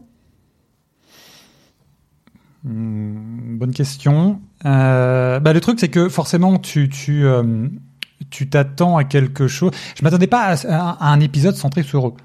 Ok. Parce que, parce, Parce que dans. c'est- ils sont pas si importants dans le jeu du coup? Enfin, Non, pas, pas, pas, pas tant que ça. Bah, si, si, euh, si, si on revient là-dessus, les différences entre, en- entre le jeu et la série, du coup, euh, dans le jeu, euh, donc, euh, Ellie, donc, euh, alors Ellie rencontre justement euh, Franck, parce que Ellie et Joël arrivent en fait donc dans, dans la planque de Franck euh, pour non de euh, Bill. de, de, de Bill, pardon, Oui. pardon, de Bill. Elle rencontre Joël, pas en fait. Frank, mais Voilà. elle rencontre Bill. Ils rencontrent, euh, les deux Dans rencontrent. Bill Oui. euh, parce qu'ils ont besoin en fait de, de, de munitions ou autre, etc. Donc il a ce côté aussi euh, très bourru, très survivaliste, très je fais attention à personne. Et d'ailleurs, Joël de mémoire dit à Ellie alors fais attention, il est particulier, tu fais attention à ce que tu fais, ce que tu touches rien, que dalle, etc. Oui, il y a des pièges partout. Ouais, et puis tonton complotiste, il est un peu bizarre. Tout quoi. à fait. Et d'ailleurs, j'en reviens à ce que je disais tout à l'heure, là, tu sais, quand tu fais des petits trucs, et parfois, je me rappelle d'une séquence où tu as Joël et Franck qui sont en train de parler. Donc toi, à ce moment-là, je crois que tu incarnes Ellie, il me semble. Euh, ou c'est peut-être en fait tu incarnes toujours Joël, mais bref, en fait t'as Ellie en arrière-plan, et il y a plein de trucs dans sa planque, il y a plein de magazines, tout ça, etc. Et à chaque fois, t'as Franck qui dit mais touche pas à ça. Je t'ai dit, hein? Bill. euh, Bill, putain, décidément, Yes. Bill, décidément, C'est j'ai- pour suivre je vais après, y je arriver. me perds. Je vais y arriver, je vais y arriver. Euh, Bill, Bill dit à Ellie effectivement, ah ne touche pas à ça, ah, c'est mes magazines, tout ça. Donc tu sais, il est un petit peu, tu vois, tu, tu sens le Oui. solitaire, tu sais qu'il a pas vu du monde en fait depuis très très longtemps. Bon bref, en fait donc t'as toute cette cette rencontre, tout ça, etc. Et donc après, euh, bah ils partent, euh, ils, ils font un petit bonhomme de chemin. Et après, le truc, c'est que euh, donc tu sais, euh, alors je, je sais pas si c'est avant, mais en gros en fait donc euh, t'as un petit peu de gameplay et ils arrivent dans une maison euh, où euh, ils trouvent un, un- un cadavre, euh, une personne en fait qui s'est pendue. Donc ce cadavre, c'est Franck, du coup. Euh, et donc il a laissé une note d'ailleurs, une note où il raconte en substance. euh, donc c'est une note à l'intention. Ah mais je sais ce qu'il dit. Je l'ai entendu dans un podcast, c'est une note pour Bill. Et Exactement. il lui dit qu'il le déteste, qu'il Ouais. a, que il préfère crever plutôt que de passer Ouais. plus de temps avec lui, que vivre ça se résume pas à euh, survivre comme lui il le fait, et il est infecté. C'est Ouais. pour ça qu'il s'est suicidé. Et c'est pour ça qu'il s'est pendu. Ok. Et du coup, Pas la même histoire, hein, la miss. Donc. Pas la pas- même Ah limonade. non. c'est pas du tout la même histoire, d'autant que euh, dans le jeu, euh, c'est suggéré, alors tu le comprends quand même à demi-mot, mais c'est suggéré qu'ils étaient ensemble. Il, il parle de lui, euh, donc Bill parle de Frank comme son partenaire. Les partenaires, tu vois, ça qui peut est être un mot euh, qui a plusieurs sens et qui Exactement. ça fait partie du, du- bah en anglais c'est aussi utilisé pour cette Tout à fait. en- mais comme des fois Ouais. en France on dit mon ami ou ma- mon bon ami tu vois et c'est un peu genre Ouais, c'est ça. C'est ça. Donc du coup, tu, tu peux le comprendre quand même, d'autant que, alors toujours pareil, hein, c'est, je, je, je me paraphrase un petit peu, mais c'est toujours très, euh, très subtil la narration dans le jeu, tout ça, etc. Et notamment, euh, et c'est encore plus vrai dans le remake où euh, techniquement c'est, c'est, quasiment du photoréaliste, donc euh, tu ressens encore plus les émotions. Mais quand euh, Bill voit le cadavre de Frank, tu vois, il y a un côté, euh, il encaisse il le voit, euh, il encaisse, donc il te dit, ah, quel Oui, parce idiot, que tu vois. Enfin, si j'ai bien compris dans le jeu Franck lui a pas dit qu'il allait qu'il était infecté et qu'il allait suicider et il s'est suicidé Non. dans un coin reculé de la ville Ouais. parce que dans la lettre il a écrit euh, espèce de connard de Bill, si tu trouves cette lettre, euh, mais j'en doute parce que t'es trop, t'es trop Mm. une flippette pour venir jusqu'ici ou un truc comme ça. Donc, euh, donc ça. il était même pas sûr qu'il allait le trouver un jour, quoi. Ouais, tout à fait. Bill, il était juste en mode Franck, il est plus là, Ouais, ouais, mais il savait pas pourquoi. Exactement. Putain, c'est fou. Donc du coup, tu as ce côté, tu vois, euh, ça reste, euh, d'un point de vue jeu vidéo, bien sûr, euh, ça reste un, un personnage finalement qui a marqué. Alors c'est, c'est, c'est marrant, c'est paradoxal parce que c'est un personnage secondaire, finalement, dans le jeu, hein, tu le vois très très peu de temps. Mais il a marqué parce que, bah, pour cette séquence notamment, quand tu le vois, tu dis il y a un truc euh, et à nouveau hein, à travers un, un, simple mot, à travers euh, euh, une simple séquence, tu, tu, tu, tu apprends des choses Ok, en fait sur ouais, le il y a une profondeur derrière. Exactement. Et c'est ça qui fait que tu te souviens que Bill et Frank Ouais. c'était quelque chose dans le jeu. Ouais. C'est que toi tu sais pas ce qui s'est passé, mais tu sais qu'il s'est passé quelque chose Ouais, de plus. tout à fait. Ok. Donc du coup, quand on te dit, quand tu sais que tu vas les voir euh, dans un épisode, bah, tu te dis, ouais, bon, bah ok, d'accord, mais tu vois, ça va pas, ça va pas s'éloigner, euh, même si tu sais que c'est pas une adaptation à la virgule près du jeu, mais tu sais que ça va pas s'éloigner. A priori, tu penses que ça va Ah pas bah là ça fait un bon plus que ça. 180 puisque on est à euh, littéralement les deux sont morts euh, au-delà de juste en fait ça aurait pu être la série assume cette relation plus frontalement et te montre leur flashback de quand ils étaient en couple ça va encore plus loin que ça puisque ça change leur Mmh. destin ça change littéralement enfin du coup Ellie va jamais rencontrer Bill euh, Ouais. Joël va jamais va plus jamais interagir avec lui donc c'est assez euh, audacieux comme changement Euh, il me semble que ça a été bien perçu par les par tout le monde, par les fans du jeu, comme par le grand public qui a, qui a, enfin, les, les, les réactions à cet épisode sont très favorables, malgré, on va en parler, quelques personnes euh, qui euh, peut-être ont encore un problème avec deux hommes qui s'aiment à l'écran. Euh, mais j'ai l'impression que les gamers aussi n'ont pas été n'ont pas été gênés par ce changement puisqu'il fonctionne quoi. Non, non, j'ai vu, j'ai vu beaucoup, beaucoup plus de, de, commentaires très, très positifs que de commentaires négatifs. Y en a, il y en a bien sûr, enfin, il y en aura toujours, hein, mais euh, voilà, tu peux pas plaire à tout le monde. Mais, euh, mais, mais globalement, oui, ça a été très, très bien perçu. Et encore une fois, on en revient à ce que je disais, il y a, il y a- enfin, ce qu'on disait il y a quelques minutes. Bah ouais, le, le, le, le, principe d'une bonne adaptation, c'est justement, oui, tu gardes l'ADN. En fait, tu ne trahis pas, on va dire, là, en, en l'occurrence, les joueurs ou les, les lecteurs de comics, tout ça, etc. Mais tu apportes suffisamment de nouveautés pour surprendre aussi les, les, euh, les personnes qui connaissent l'œuvre originale. Et là, Mm. pour le coup, on est complètement dedans, quoi. Oui, alors il y a un angle aussi euh, qui est assez présent dans la critique euh, américaine de cet épisode, c'est que donc il y a ce qu'on appelle un trope, donc un cliché scénaristique dans la fiction, euh, comme par exemple le trope de la damoiselle en détresse, c'est un trope très connu de bah il y a un seul personnage féminin et c'est aux hommes d'aller la sauver. Il y a un trope qui s'appelle bury your euh, donc enterre, tu- on enterre nos personnages homosexuels. Euh, parce que très souvent dans la fiction, les rares personnages homosexuels qu'il y a, ils meurent euh, tragiquement, euh, ce qui les empêche en plus de vivre leur amour et c'est souvent une pirouette pour éviter d'avoir à montrer une histoire d'amour queer à l'écran parce que du coup Mm. t'en fais mourir un des deux plus tôt, ce qui fait qu'il y a très peu d'ident- d'identification pour plein de personnes pas hétéros qui littéralement ont pas d'histoire amoureuse à laquelle se raccrocher, tu vois, genre à chaque fois qu'il y a une histoire d'amour non hétéro, pendant des années c'était oui mais il y en a une des deux qui meurt, euh, oui mais il y en a un des deux qui se suicide, etc. Et euh, c'est une question qui s'est posée du coup pour cet épisode qui, par rapport à la, à- au jeu, euh, assume beaucoup plus le fait que c'est une histoire d'amour homosexuel entre deux hommes, mais qui les fait tous les deux mourir. Et il me semble que la lecture euh, qui a été faite par euh, beaucoup de personnes concernées par euh, ce sujet, c'est en fait l'important c'est pas qu'ils meurent ou pas à la fin. Tout le monde meurt à la fin de, la vie. Anyway, là ils, en fait ils ont ils vivent heureux et ils meurent ensemble et c'est eux qui ont choisi quand ils meurent et c'est pas l'un des deux qui meurt pour rendre la relation impossible ou les deux qui se suicident à cause de l'homophobie ou quoi c'est juste ils ont le droit de vivre et de vivre leur truc et je pense que ça fait partie de pourquoi cet épisode il est il a touché autant de gens en plein cœur et moi j'ai vu beaucoup de réactions notamment sur Reddit de personnes bah, d'hommes gays qui disaient en fait c'est la série que je regarde avec mes potes euh, le dimanche soir tu vois sur HBO euh, Ouais. c'est un peu une série entre guillemets de bonhomme tu vois c'est post-apo il y a des zombies Ouais. euh, c'est une série adaptée de jeux vidéo et je me suis retrouvée à sangloter avec mes meilleurs potes euh, un dimanche soir et à me retrouver nous tous embarqués dans cette histoire d'amour entre deux hommes et franchement on, on savait pas qu'on allait vivre ça devant la série The Last of Us tu vois qui était pas connue pour euh, qui était connue pour Ouais. ses émotions mais pas forcément pour son inclusivité euh, débordante en Mm. tout cas dans la partie 1 je sais que dans les DLC et dans la partie 2 c'est peut-être il y a peut-être des choses euh, Mmh. plus assumées Mmh.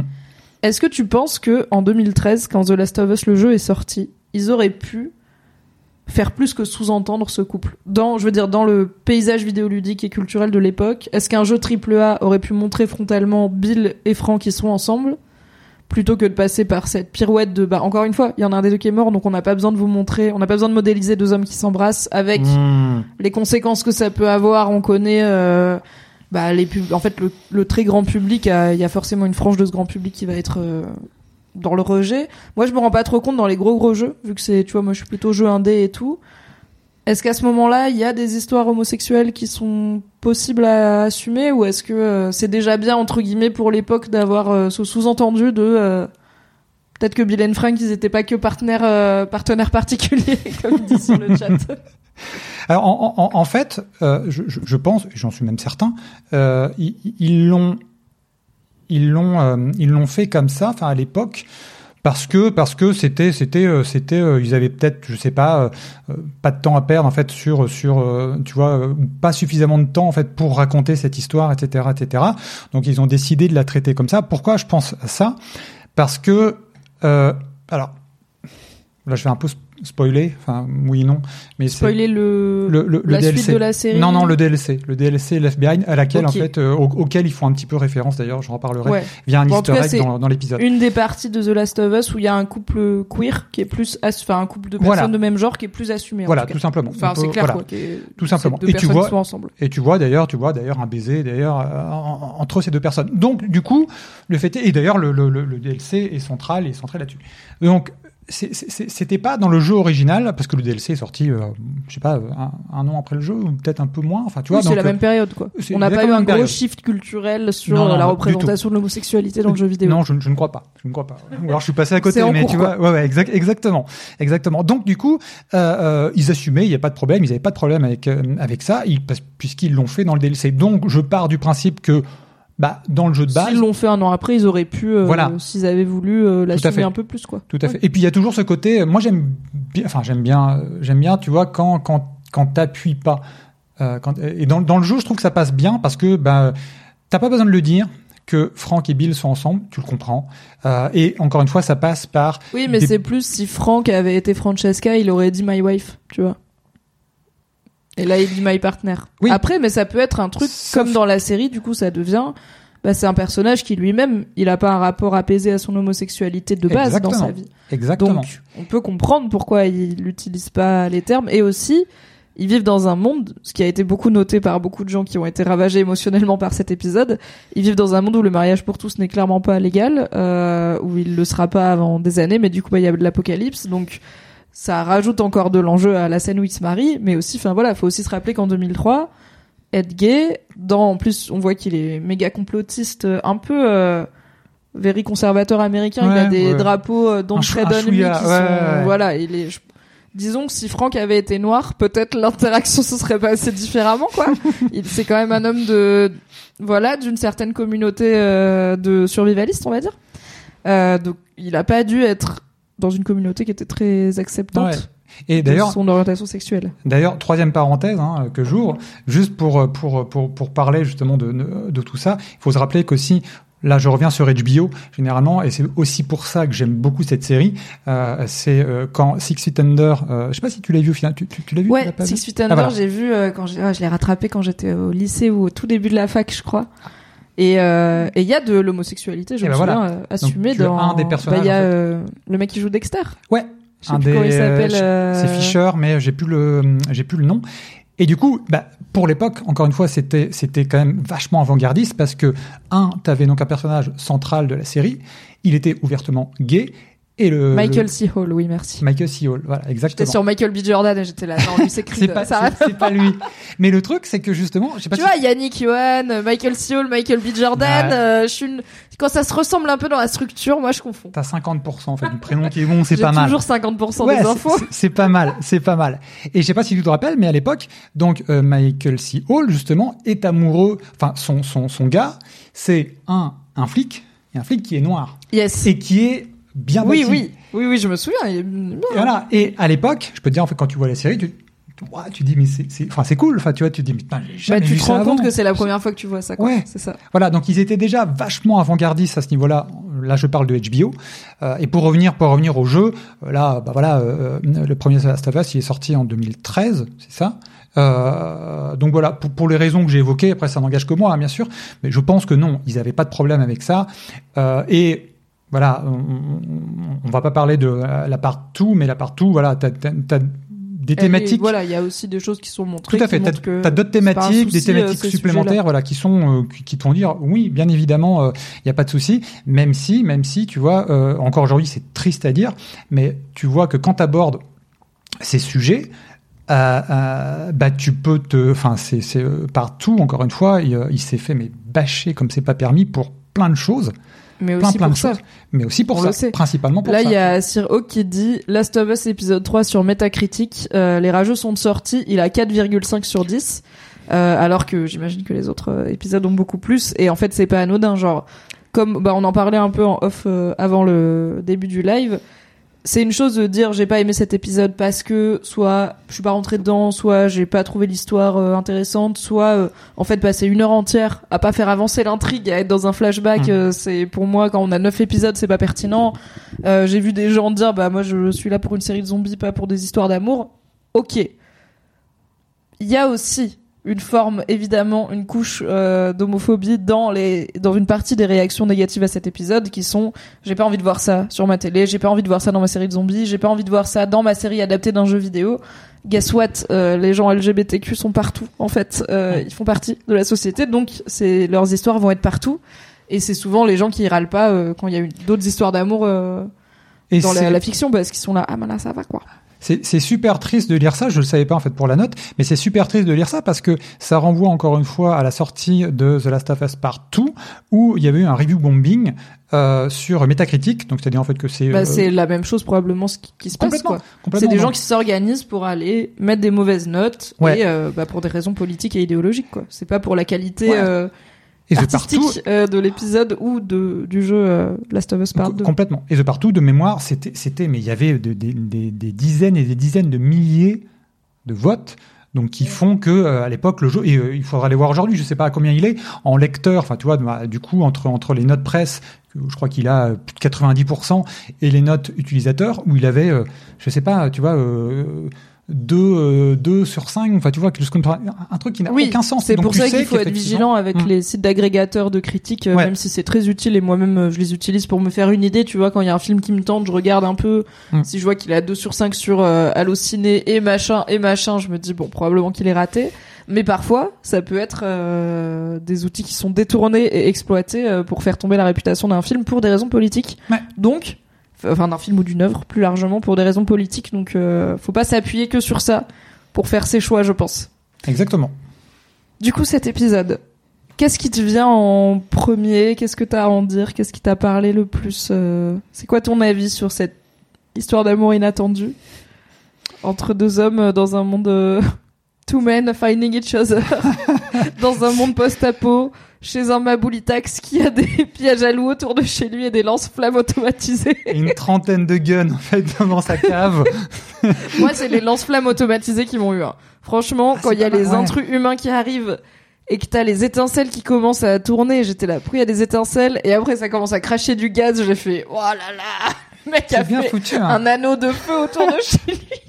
Et encore, je te rappelle qu'il y avait une sorte de, enfin, de double et un entier des pièges dans lequel tombe d'ailleurs. euh, Ah bah, il marche bien ces pièges, hein. Il marche super Franchement. Ouais, ouais. Très, t'arrives à retomber, en fait, euh, t'a- t'a- t'arrives à sortir du trou, il y a les lance-flammes, t'arrives à passer les lance-flammes, il y a le grillage électrifié. Mhm. Et t'arrives à escalader le grillage électrifié, il y a Bill. Bah, il y a Bill avec, avec ses son 30 guns. fusil au milieu de la route et Voilà. tous ses guns. Donc t'as vrai, est-ce que t'as vraiment envie d'aller chez Bill? Je ne pense pas. Sauf quand tu es Franck, tu tombes Sauf dans un trou et euh, Ouais. tu es juste un homme qui rencontre un homme au détour euh, d'une apocalypse zombie, quoi. Like you do. Et ouais. Et, et du coup, pour répondre à ta question, euh, bah, c'est, pff, c'est, un peu de tout. euh, C'est, encore une fois, euh, voilà. Enfin, je, vais être ultra positif. Autant sur les, le 1 et le 2, hein, j'avais des petits trucs à dire, tout ça, etc. Sur le 3, franchement, euh, ça m'a tellement pris de court. Euh, je m'attendais pas à ça, mais tout- est bon, quoi. Le, le, le- les acteurs sont bons. L'acting est très bon. Ils sont toujours super justes. Euh, La réal est très belle. la, la réal est belle. trouve, Elle est y avait simple, est des belle. plus- plutôt quand on parlait du euh, bah, je parlais de la direction artistique du voilà du Mm. post-apo de l'avion qui est pas très très joli selon moi et tout. Et quelqu'un disait bah la série elle me déçoit un peu en termes de réel. Je trouve qu'elle fait pas beaucoup de elle invente pas grand enfin voilà. Je sais plus comment la personne le disait mais elle est un peu basique. Moi je trouve cet épisode c'est un vrai step up de réalisation par rapport aux deux précédents. Il y a un vrai œil. Alors donc le réel il s'appelle Peter Hoare euh, il a déjà fait notamment euh, It's a Sin, qui était une mini-série HBO qui parlait euh, de la communauté gay euh, à l'orée du sida. Et il est lui-même homosexuel, ce qui est peut-être aussi une lecture intéressante parce que Mm. c'est un homme qui aime les hommes, qui filme des hommes qui s'aiment entre eux. Et c'est quand même du coup un regard très joli. Je trouve qu'il pose dessus. Enfin, la scène des fraises, tu vois, t'as le soleil qui se couche. Ouais, tout à fait. Ouais, ouais. C'est la golden hour, mais incroyable, Ouais. sur ses barbes poivre et sel. J'étais là. I'm Sandra, and I'm just the professional your small business was looking for. But you didn't hire me because you didn't use LinkedIn jobs. LinkedIn has professionals you can't find anywhere else, including those who aren't actively looking for a new job but might be open to the perfect role, like me. In a given month, over 70% of LinkedIn users don't visit other leading job sites. So if you're not looking on LinkedIn, you'll miss out on great candidates like Sandra. Start hiring professionals like a professional. Post your free job on linkedin.com/people today. Vais pleurer pendant ce live, peut-être, ça peut arriver. Et donc oui, tu disais casting. Casting, Cool. Cool. li- l'histoire, euh, le côté, le côté naturel, c'est, c'est, enfin, le, le, le, s'il y avait un point finalement avec le recul encore plus, je me dis mais waouh, c'est quand même ultra fort, c'est que en l'espace, alors certes l'épisode était long, mais finalement euh, euh, euh, il raconte 20 ans de vie en Ouais. une heure.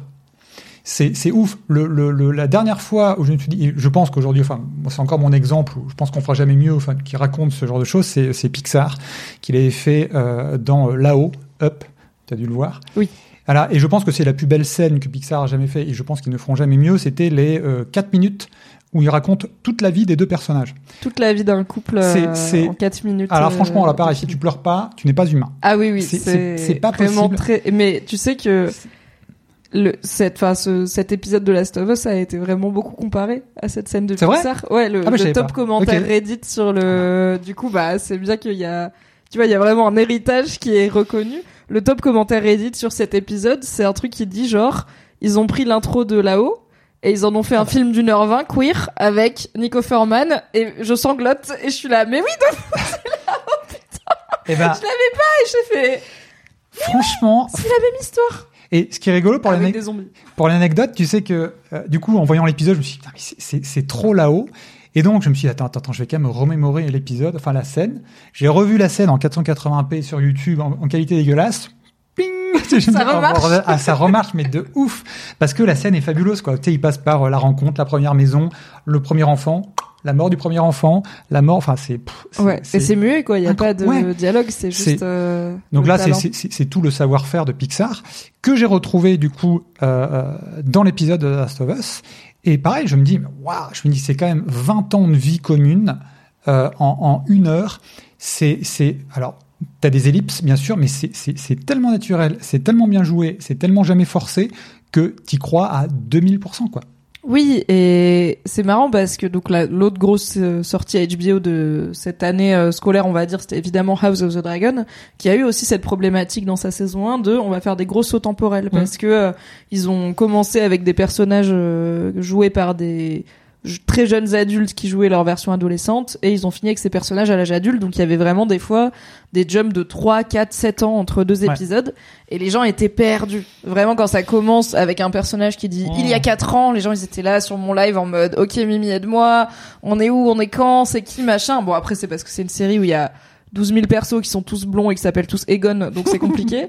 Mais je trouve qu'en termes de de de de talent d'écriture, voilà, comme tu dis, de raconter du coup deux décennies de couple avec trois quatre sauts temporels et juste des petits moments où tu comprends genre ok là c'est le moment où Franck il a dit à Bill on va arrêter d'être que tous les deux. On va s'ouvrir au monde parce qu'en fait on, survivre ça suffit pas le but c'est de vivre et vivre c'est vivre avec les autres et en fait même si t'es pas d'accord moi j'ai déjà commencé je parle avec une meuf je vais l'inviter à dîner Ouais, ouais. en fait, c'est juste ce qui va arriver. Enfin voilà, t'as juste des petits moments qui cristallisent leur histoire jusqu'à la fin. J'étais là. Euh, Mais ça c'est- fonctionne. C'est totalement ça, même, tu vois, l'intégration. euh, pareil, je trouve ça naturel, euh, euh, la rencontre. Mais alors, c'est peut-être moi, hein, j'ai même pas vu arriver, mais parce que j'étais déjà là, bien dans les dans, dans, dans, dans l'épisode, en mode oh mon dieu, ils sont, ils sont tellement tellement parfaits ces deux personnages que tu sais quand quand ils parlent, quand c'est euh, Franck, je vais y arriver, Franck qui dit oui, euh, j'ai rencontré une nana, tout ça, j'ai même pas pensé au, T'as au- pas- tu t'es pas dit c'était Non, pas du tout. Je Ok. dis, ah, mais, mais oui, mais, mais oui, c'est trop cool, tout ça. Et pareil, pareil, j'aime bien aussi le côté. Euh, ça, ça renvoie au personnage de Joël. Pareil, c'est, enfin, subtil, si, si on, si on peut dire, mais c'est très vrai. Et euh, quand il parle de Tess. Je sais plus quels sont ces mots exactement, mais tu sais, t'as un moment t'as Tess qui part avec euh, avec Tess part Frank, avec Frank et, et, euh, euh, t'as Joël et Bill avec qui Joël. parlent. Ouais. Il lui dit ouais, non, c'est pas ma partenaire. Je sais plus co- comment il lui dit, mais en En gros, fait, il lui dit pas, il arrive pas. à- En fait, il trouve il arrive pas à dire qu'il est ensemble. En gros, il Ils essaye de dire si ma moitié. Donc, il essaye de dire je comprends que tu sois fâché. Donc, c'est Joël qui parle à Bill. Et il essaye de lui dire je comprends que tu sois saoulé qu'on soit là. Parce que c'est ton mec qui nous a invités. Et c'est pas toi. Et moi, si ma meuf, elle invitait des gens et qu'elle me prévenait pas, enfin, moi, je serais saoulé, tu vois. Je suis aussi, en gros, il lui dit, je suis comme toi. On est tous les deux farouches. Je Hmm. comprends pourquoi tu nous, on n'est pas les bienvenus pour toi et c'est ok. Mais du coup, il essaye de lui dire si mon, ma moitié, voilà, on sait pas exactement, en gros. Et en fait, il le regarde et il dit si mon, si ma, si Tess avait fait ça, Ouais. je crois, ou Ouais. si on, si on m'avait fait ça, tu vois, donc il prononce pas le mot. Euh, alors j'ai une copine qui l'a lu dans peut-être que c'est une façon de nous dire que on est en 2003. Enfin, le personnage de Joël s'est sociétalement arrêté en 2003 puisqu'après il y avait l'apocalypse et peut-être que lui-même, voir deux hommes qui s'aiment, il est pas hyper habitué donc il arrive pas à dire le mot. euh, Ah, tu crois? ta moitié ou ton partenaire, moi je l'ai plus entendu comme il sait pas ce que Tess est pour lui. Enfin, il peut pas dire ma meuf, enfin il peut pas dire ma compagne en parlant de Tess parce qu'il est là genre. Enfin, on voit que leur relation elle est pas euh, classico couple, tu vois. Elle est, il est farouche, euh, c'est plus genre ils sont partenaires de d'apocalypse, mais ils sont pas en couple Mais dans sa tête à lui. Du coup, il peut pas dire ma compagne, il peut pas dire ma femme, il peut pas dire ma moitié, donc il est là. Bref, Tess, euh, moi je l'ai lu comme ça, mais j'ai une copine qui m'a dit, ah, moi j'ai lu ça comme, il sait pas comment traiter Bill et Frank parce qu'il a jamais vu deux hommes ensemble euh, comme ça, quoi. Et, et, et encore une fois, ça, ouais, c'est marrant parce que ça me fait penser, j'y j'y avais pas pensé sur le moment, ça me fait penser à une, à une scène, une autre scène en fait du 2. Euh, et je me dis, tiens, ouais, c'est. De l'épisode 2 ou de, de, The Last of Us The 2, Last le of Us 2, pardon. Ok. Euh, où c'est un simple dialogue, hein, pareil, mais je me dis, tiens, ouais, c'est- pas bête, c'est c'est sur Joël, en fait, où, euh, pareil, il parle, en fait, de cette thématique, c'est autour de cette thématique, et la façon dont il le dit, enfin, bref. Bon, je vais pas trop en dire parce que pareil, je, je, je spoilerai un ou deux trucs. Mhm. Euh, mais voilà, mais je, je me dis ouais, c'est pas déconnant. C'est pas déconnant, effectivement, peut-être, peut-être que c'est aussi pour ça. Oui, et puis c'est toujours euh, le site, je pense, d'une œuvre intéressante, une œuvre où tu peux avoir des justement des niveaux de lecture et des différentes opinions sur euh, comment t'interprètes une phrase. Et euh, peut-être qu'aussi euh, c'est ça montre une aussi voilà une époque euh, où le sujet, en tout cas en 2003, le moment où cette société-là s'est arrêtée, le sujet de l'homosexualité était beaucoup moins accepté, sachant qu'il y a encore évi- évidemment du boulot à faire euh, de nos jours. Et peut-être que la série veut nous rappeler aussi. En fait, c'est aussi un épisode où la série nous rappelle via Ellie à quel point euh, le monde s'est arrêté brutalement. Tu vois, le fait qu'elle soit là en mode Waouh, t'as Ouais. volé dans le ciel. Genre, Ouais. t'as volé dans le ciel. Elle monte dans une voiture, elle pète un câble, elle trouve des tampons. Elle est au bout de sa vie. Ouais. Alors, ne mettez pas des tampons vieux de 20 ans dans votre vagin, ok? La flore vaginale est fragile, les muqueuses c'est fragile, ne faites pas ça, c'est blanchi au chlore et tout, c'est non. Mais en vrai, je me mets à la place de cette gamine qui peut-être est en système D depuis trois ans qu'elle a ses règles, je trouve des tampons, je suis là, let's go. Évidemment, je serais contente. Mais c'est quand même un épisode qui nous rappelle beaucoup, genre, euh, on s'est arrêté. Enfin, c'est un monde qui s'est arrêté, mais pour nous, il s'est arrêté il y a 20 ans, quoi. Il s'est arrêté en 2003. Faut aussi se rappeler de ça. Et ça aussi, c'est un très bon point que tu soulèves euh, parce que tu l'as aussi dans la voiture quand ils prennent le pick-up en mode waouh, tu sais, elle est en mode Ah, c'est mais j'aime trop cool. Ça, j'ai trop Ouais, c'est Quand elle cool monte dans la ait une voiture et voiture. qu'elle est là, it's Ah. like a spaceship. Ouais. Là. Et c'est c'est génial. Alors, un, c'est encore une fois pareil. Euh, je pense que ce qu'elle dit, pour moi, je le prends euh, comme comme une référence directe à une pareil une des, des plus belles scènes de partout, de Last of Us partout. Mais pareil, hein, enfin moi je vois peut-être en fait des Easter eggs où il y en a pas. Là, je pense que c'est un Easter egg aussi qui parlera du coup en fait aux personnes qui ont joué au jeu. Et c'est du cool coup- qu'ils arrivent à. Tu Ouais. il y a, un- il y a un vrai niveau de lecture plus riche pour les gens qui ont joué au jeu, et en même temps, moi qui ai pas joué, je me sens pas lésé, tu vois. Mais je me dis pas, ok, c'est imbitable euh, si j'ai pas joué. Et d'ailleurs, d'ailleurs, euh, ils l'ont fait à, à- à deux trois reprises. Je pense que je les ai pas tous vus. hein. J'ai pas vu tous les Easter eggs et pour de vrai, il y en a certains que j'avais pas capté. pour être sur Reddit, il y en a pas mal. Hein. C'est Ouais. vraiment les gens, Ouais, ouais. ils sont déter, mais des fois c'est des bruitages et des machins comme ça, tu vois. Mais dès le premier, euh. Dès, le- dès le premier épisode, tu vois, il y en a un pareil. ça- Enfin, forcément, c'est obligé de parler aux fans. C'est euh, euh, la, la, le film euh, que Lou Sarah, il me semble. Oui, euh, dans le 1. Ouais, c'est. Elle, en fait, elle emprunte un DVD à Ouais. sa voisine, euh, sa cassette pendant que la. Non, c'est- un DVD. C'est un DVD quand même, DVD. 2003. Tout à fait. Euh, c'est la fameuse scène où derrière il y a la mamie qui commence à faire euh, la mamie qui est le patient zéro de, ce- de sa résidence là, qui commence à faire une Shyamalan euh, dans son coin sur son C'est ça. voilà en flou là, euh, hors mise au point. Euh, elle récupère un DVD qui c'est c'est un film qui existe pas. Enfin, Si, ouais, enfin, un faux film. exactement. Enfin, c'est C'est un, un, film qui existe pas dans notre monde.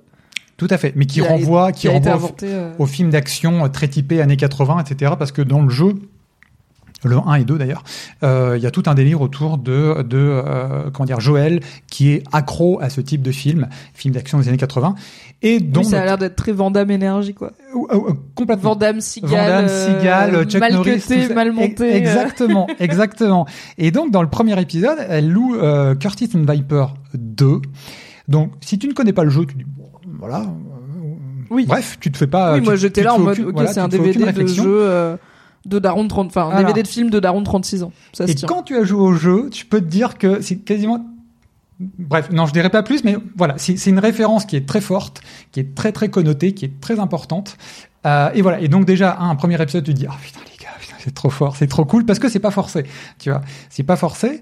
Euh, ils en ont fait d'autres, j'en suis persuadé. Et dans l'épisode 3, justement, tu as un petit truc pareil. Alors, tu as la scène dans le jeu, même, c'est quand. euh, alors dans le jeu, c'est quand Ellie arrive chez Bill euh, et elle voit une borne d'arcade. Et euh, là, tu l'as aussi dans euh, dans, Dans la série, c'est dans un, ouais, un genre de magasin où, Ouais, où Joël avait caché Ils sont des, pas ils sont pas encore des chez. ressources. Elle trouve une borne d'arcade. Tout et à elle fait, là, de Mortal Ah, Kombat. C'était tel jeu et tout. Ouais. Et justement, ce qu'elle dit, pareil, c'est, c'est, ça peut paraître anecdotique, mais elle le dit aussi dans le jeu. hein. En gros, elle dit ah c'est cool, en fait, c'est une de mes potes était fan de ce jeu-là. Et pareil, tu dis ah bordel. Ils font référence aussi à un truc qui est ultra important. Euh, là, pour le coup, Oui, bah rien que ça, la question qui se pose, c'est comment tu connais un jeu d'arcade? Parce que t'es une gamine de 14 ans qui est jamais montée dans une voiture et qui vit dans un monde où il n'y a pas de jeu d'arcade. Donc, justement, comment tu connais les jeux d'arcade? Et ça, tu vois, je suis là. Pour moi, c'est des trop bons, euh, des trop bonnes miettes de pain de petits poussets, tu vois. Ouais. Moi qui aime bien la narration et tout, je l'ai noté. J'étais là. Comment tu connais un jeu d'arcade, toi? Exactement. Tu viens de nous dire que tu connais rien à la vie, que t'as zéro ref et tout. Comment tu connais un jeu d'arcade comme Mortal Kombat J'ai hâte de savoir, tu vois. Bah là, là, je pense, je, je peux même le dire parce que je pense qu'ils reviendront pas dessus. Hein. Ils reviendront pas dessus et c'est pas, c'est pas un. Ah, je suis pas sûre. Mmh. Je pense. En vrai, maintenant qu'il y a la saison 2 et tout, je pense qu'ils vont finir par euh, nous dire. euh, Bah ça, ça fait référence. Bon, je pense qu'on va avoir des je- flashbacks sur voilà. Ellie à un moment. Je vais, pas par- je, vais, je vais pas parler de la séquence, mais ça fait partie, ça, ça- ça fait référence à une, enfin, la plus belle séquence, je trouve, de euh, Left Behind, qui est vraiment pareil. C'est, c'est, c'est, c'est- Mais tu vois, je me dis, vu ce qui. Donc Left Behind, c'est le DLC de le The DLC, Last of ouais, Us, qui est sorti, ouais. euh, qui Mm. est du coup un contenu après additionnel, premier, tout à fait. qui est ni le premier ni le deuxième jeu, mais qui est entre les deux et qui est Mhm. sur euh, plutôt Ellie et sa vie avant, euh, avant qu'on la rencontre du coup dans The Last of Us euh, partie Mhm. 1. Donc avant qu'elle soit récupérée par euh, Joël. Et euh, je me dis, ils ont fait une heure entière sur Bill et, Bill et Frank qui ont pas vraiment d'importance dans le jeu. Ils sont pas incapables de nous faire. Imagine un full épisode qui est juste genre Left Behind. Une heure et demie, c'est Left Behind. C'est juste Ellie, Bah. son, son passé, son flashback et comme ça on sait où c'est, tu vois. Enfin, on sait qui c'est. Je sais pas, on en revient à ce que tu disais Ils initialement. tentent des trucs, hein, quand même.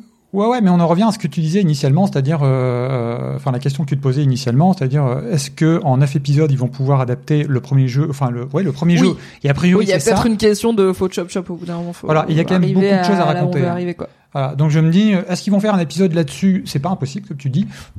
Personnellement, je ne suis pas certain qu'ils le fassent. Il y aura peut-être des Ah, références. peut-être dans la saison 2. Parce que là, du coup, ils font Hmm. cette saison ils sont pas sûrs d'être renouvelés dans le sens où c'est quand même une première saison d'une adaptation de jeux vidéo qui coûte des sous, tu vois. Il y avait quand même Mhm, une chance mhm. que ça se plante. C'est possible. Là, ils sont renouvelés. A priori, on est parti pour durer. C'est HBO, Ouais. c'est pas Netflix. Ils vont pas être annulés au bout de deux saisons. Peut-être qu'ils vont se dire, ok, on va faire une heure et demie de. euh, C'était Bah, qui Ellie avant, tu vois, peut-être. Ils ont tellement de choses à raconter dans le, enfin, dans, dans, dans, dans le deuxième jeu euh, que même en deux saisons. Bah après, on, on sait jamais. Hein. Mais voilà, je me dis que je, je, je le vois pas. Après, voilà, on, peut, on peut être surpris. Mais le fait est que voilà, c'est, c'est, c'est, c'est, quand on parle de, de 5 secondes, tu vois, c'est juste une petite réflexion. Tu dis, ah, c'est cool, ça fait référence à vraiment la plus belle scène de Left Behind. Donc pareil, c'est, tu vois, c'est un petit, un petit Easter egg qui est bien amené, qui fait référence d'ailleurs à une scène du jeu aussi, et qui, qui évoque plein de choses ultra importantes aussi, euh, dont un, un très très beau dialogue aussi dans, dans Left Behind. Je parlerai pas là, mais Mhm. qui et en plus qui est qui, qui, qui a l'intelligence euh, d'être lié à la thématique aussi, je trouve, à, à ce côté un peu euh, centré sur les sentiments entre les personnes, tout ça, etc., que tu retrouves aussi beaucoup dans euh, Left Behind. Voilà. Donc Ok. voilà. Bref, c'est c'est c'est c'est intelligent, c'est bien amené et c'est c'est- plutôt subtil, je trouve. Bienvenue à ceux qui nous celles et ceux qui nous rejoignent sur le chat, notamment celles et ceux qui viennent de finir l'épisode et qui sont en besoin de soutien émotionnel. on est là avec vous, on est ensemble. Vraiment, je l'ai revu cette nuit euh, parce que mon mec l'avait pas encore vu et du coup j'étais là en mode bah oui, je vais le revoir avec toi parce que j'ai envie de le voir avec toi parce que c'est un épisode sur l'amour et après on parlera de comment on s'aime et tout, mais T'as préparé ta boîte ride. Kleenex Ouais, ouais, j'ai préparé ma boîte à Kleenex Mmh. et genre il y avait des fois où il y avait des fois où j'étais un peu sur mon téléphone parce que j'avais à la fois un peu des trucs à faire et aussi il y avait des scènes où j'étais là, j'ai pas en fait, je vais garder mon attention pour les scènes qui vont émotionnellement me flinguer, les trucs un peu plus remplissage avec beaucoup de guillemets parce que tout l'épisode était très bien mais bon, c'est quand même 1h20. Mmh. Euh, sachant que je l'ai regardé une première fois lundi matin, ensuite je le re-regarde en accéléré pour prendre les captures d'écran pour mon récap rigolo. J'écoute 3 à 4 podcasts dessus, donc je l'avais bien en tête. En vrai, tu vois, j'avais vraiment tout le déroulé en tête, c'était très frais dans ma tête, c'était littéralement la veille. Mais je l'ai revu du coup cette nuit. T'as vu et imaginé en gros en fait beaucoup. cinq fois la scène des fraises, quoi. Tu vois. Ouais, ouais, ouais. Et la Chaud. scène du dernier repas, et c'était Mhm. marrant de voir euh, qu'on pleurait pas exactement au même moment, qu'on n'avait pas la même, enfin, et qu'on n'avait pas la même envie ou pas d'en parler après et tout. C'était, je trouve que c'est aussi, euh, en fait, pour moi, l'art, ça sert à ça, ça sert à connecter les humains et partager des émotions qu'on ressent tous et toutes, mais dont on sait pas toujours quoi faire. Tu vois, l'art, c'est genre, ça, re- ça prend toutes ces émotions et ça en fait des trucs qu'on peut donner aux autres, c'est quand même fou. Mhm. Du coup, je trouve que c'est un bel épisode à voir euh, avec des gens et je suis contente d'en parler, tu vois, avec toi, d'en parler sur Twitch et je vois que les gens ils sont contents aussi de venir en en parler sur le chat parce que je pense que c'est un... enfin tu vois je me dis j'aurais regardé ça toute seule chez moi à une époque avant internet genre imagine tu vois ça, ça sort en 90 genre les Ouais, Sopranos ouais, ouais. et je regarde ça solo chez moi et je suis en sanglots en hyperventilation et tout je sais pas ce que j'aurais fait de ma vie. J'aurais décroché mon téléphone fixe filaire j'imagine pour appeler ma meilleure amie Mais mais c'est quand même c'est bien internet pour ça C'est- C'est c'est- c'est très marrant ce que tu dis parce que encore aujourd'hui, tu vois, et je pense que c'est c'est aussi ça, le besoin d'extérioriser, parce qu'à l'époque, moi, quand j'ai vu euh, Les Sopranos, bah ouais, c'était, euh, je sais pas quand c'est arrivé sur France 2, je me rappelle, en deuxième partie de soirée, troisième partie de soirée. Euh, là, on parle euh, d'une époque, euh, je pense que la plupart pas connue. C'était dans les années euh, 90, fin des années 90, début des années 2000, non, euh, fin des années 90. Bon, bref, je sais plus exactement. Mais voilà, mais t'as as la, hum, je sais plus si tu m'as dit, est-ce que t'étais allé au bout des Sopranos? Euh, non, pas, non, non. Soprano, Ah, voilà. je suis pas trop rentré dedans parce Voilà. que c'est un peu long. Eh ben, t'as le dernier épisode des Sopranos. Je ne vais pas spoiler ici aussi, mais la dernière scène, t'es en mode, il, faut que j'en parle, il faut que j'en parle, Ouais. il faut que j'en parle à quelqu'un. Enfin, c'est- voilà, comment t'as compris la dernière I scène need some takes. Ouais, Exactement. Qu'est-ce qui va C'est se pour ça passer que je vais sur Reddit, tu vois, c'est que je suis là, il y a toujours des gens qui ont des opinions et ça m'aide à me faire ma propre opinion. Alors à l'époque j'avais internet, mais tu vois, mais c'était pas, tu vois, tout était pas aussi démocratisé, t'avais pas accès, Oui. tu vois, t'avais accès à beaucoup moins de choses. Et il y avait quand même ce côté, tu vois, ah, il faut que j'en parle, il faut que je parle à quelqu'un, tu vois. Et encore aujourd'hui, euh, bah, j'aime beaucoup parler de cette série, j'aime beaucoup parler de cette fin, tu vois, pour dire comment tu l'as compris, etc., comment tu vois, etc., etc. Parce que, parce que, ouais, t'as, t'as un besoin d'extérioriser, parce que c'est super important pour toi, quoi.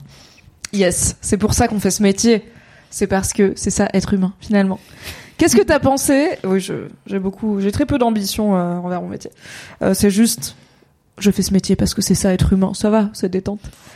Du coup, C'est pas mal déjà comme, Si bien objectif initial. Oui, oui, ça va, ça va. Si j'ai bien compris, dans le jeu, on rencontre jamais Franck. Il n'y a pas d'autre moment où on le rencontre Mm. dans un flashback ou quoi. Et euh, bah du coup, on le connaît pas.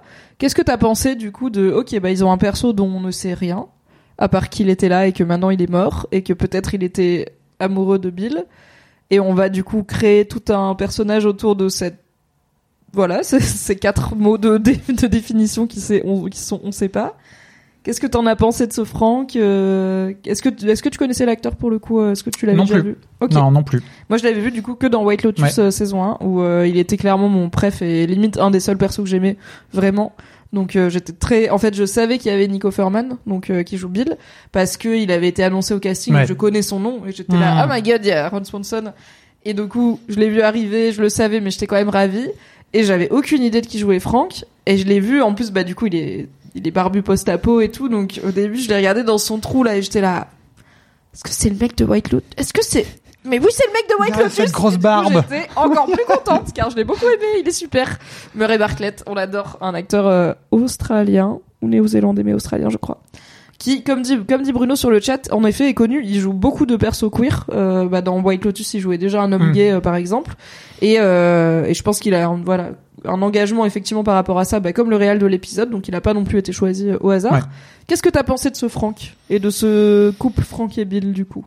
Bah, c'est ce que je disais tout à l'heure. euh, c'est c'est euh, j'avais pas pour de vrai d'attente particulière puisque euh, dans, dans, dans le jeu encore une fois la seule fois malheureusement où tu, tu rencontres Franck bah il est il est un peu pendu euh, dans, dans sa maison quoi tu vois Il est en euh, petite forme. il est en petite C'est forme pas sa personnalité qui se voit direct, quoi. tout à fait et d'ailleurs tu ne vois pas à quoi il ressemble dans le jeu puisque euh, Tu vois pas son visage. c'est- bah, c'est- c'est- c'est- c'est- c'est déjà un Il y a cadavre. pas une photo qui traîne ou quelque chose. Non, quoi. non, non, c'est c'est c'est t'as juste un un, bah, un un cadavre quoi, tout simplement. Donc j'avais pas d'attente particulière par rapport à, par rapport à, lui, d'autant que comme je disais tout à l'heure. Euh, je savais pas euh, à quoi m'attendre, tu vois, je ne savais pas que cet épisode allait être centré pendant 1h20 sur ces deux personnages. Donc finalement, c'est plutôt une bonne chose, je trouve. Euh, après, bien évidemment, quand commence l'épisode, bah, tu sais que sa construction, tu, tu, dis, ok, j'ai eu 10 minutes de Joël et Ellie, tout le reste, ok, ça va être sur Franck. Enfin, Franck et Bill, du coup. Et on en revient, bah, je vais me paraphraser, mais on en revient à ce que je disais euh, il y a quelques minutes, c'est que tout est tellement naturel, donc le jeu des, acteurs compris, que à, aucun moment je me suis dit il y a, un truc qui va pas, c'est pas réaliste. Et pourtant, et pourtant, euh, je, me, remémore euh, le, tout début. Si, c'est le seul moment. Allez, pour être honnête, c'est le seul moment où je me suis dit, Ah, c'est peut-être un petit peu rapide, mais au final, voilà, c'est que quelques secondes dans l'épisode. C'est quand Franck joue du piano. Euh, Bill. Oui. Non, quand Bill joue quand du Bill, piano pardon, et hein, Franck Je vais y arriver, je vais y arriver. Quand Bill, voilà. Et là, je me suis dit, bon, gars, tu le connais depuis, allez, euh, une heure. Hmm, bon, déjà, et hop. Alors t'es- moi, je t'es- me t'es suis dit entreprenant, aussi- tu vois. En fait, c'est hyper risqué. Le mec, il est clairement tendu, Bill.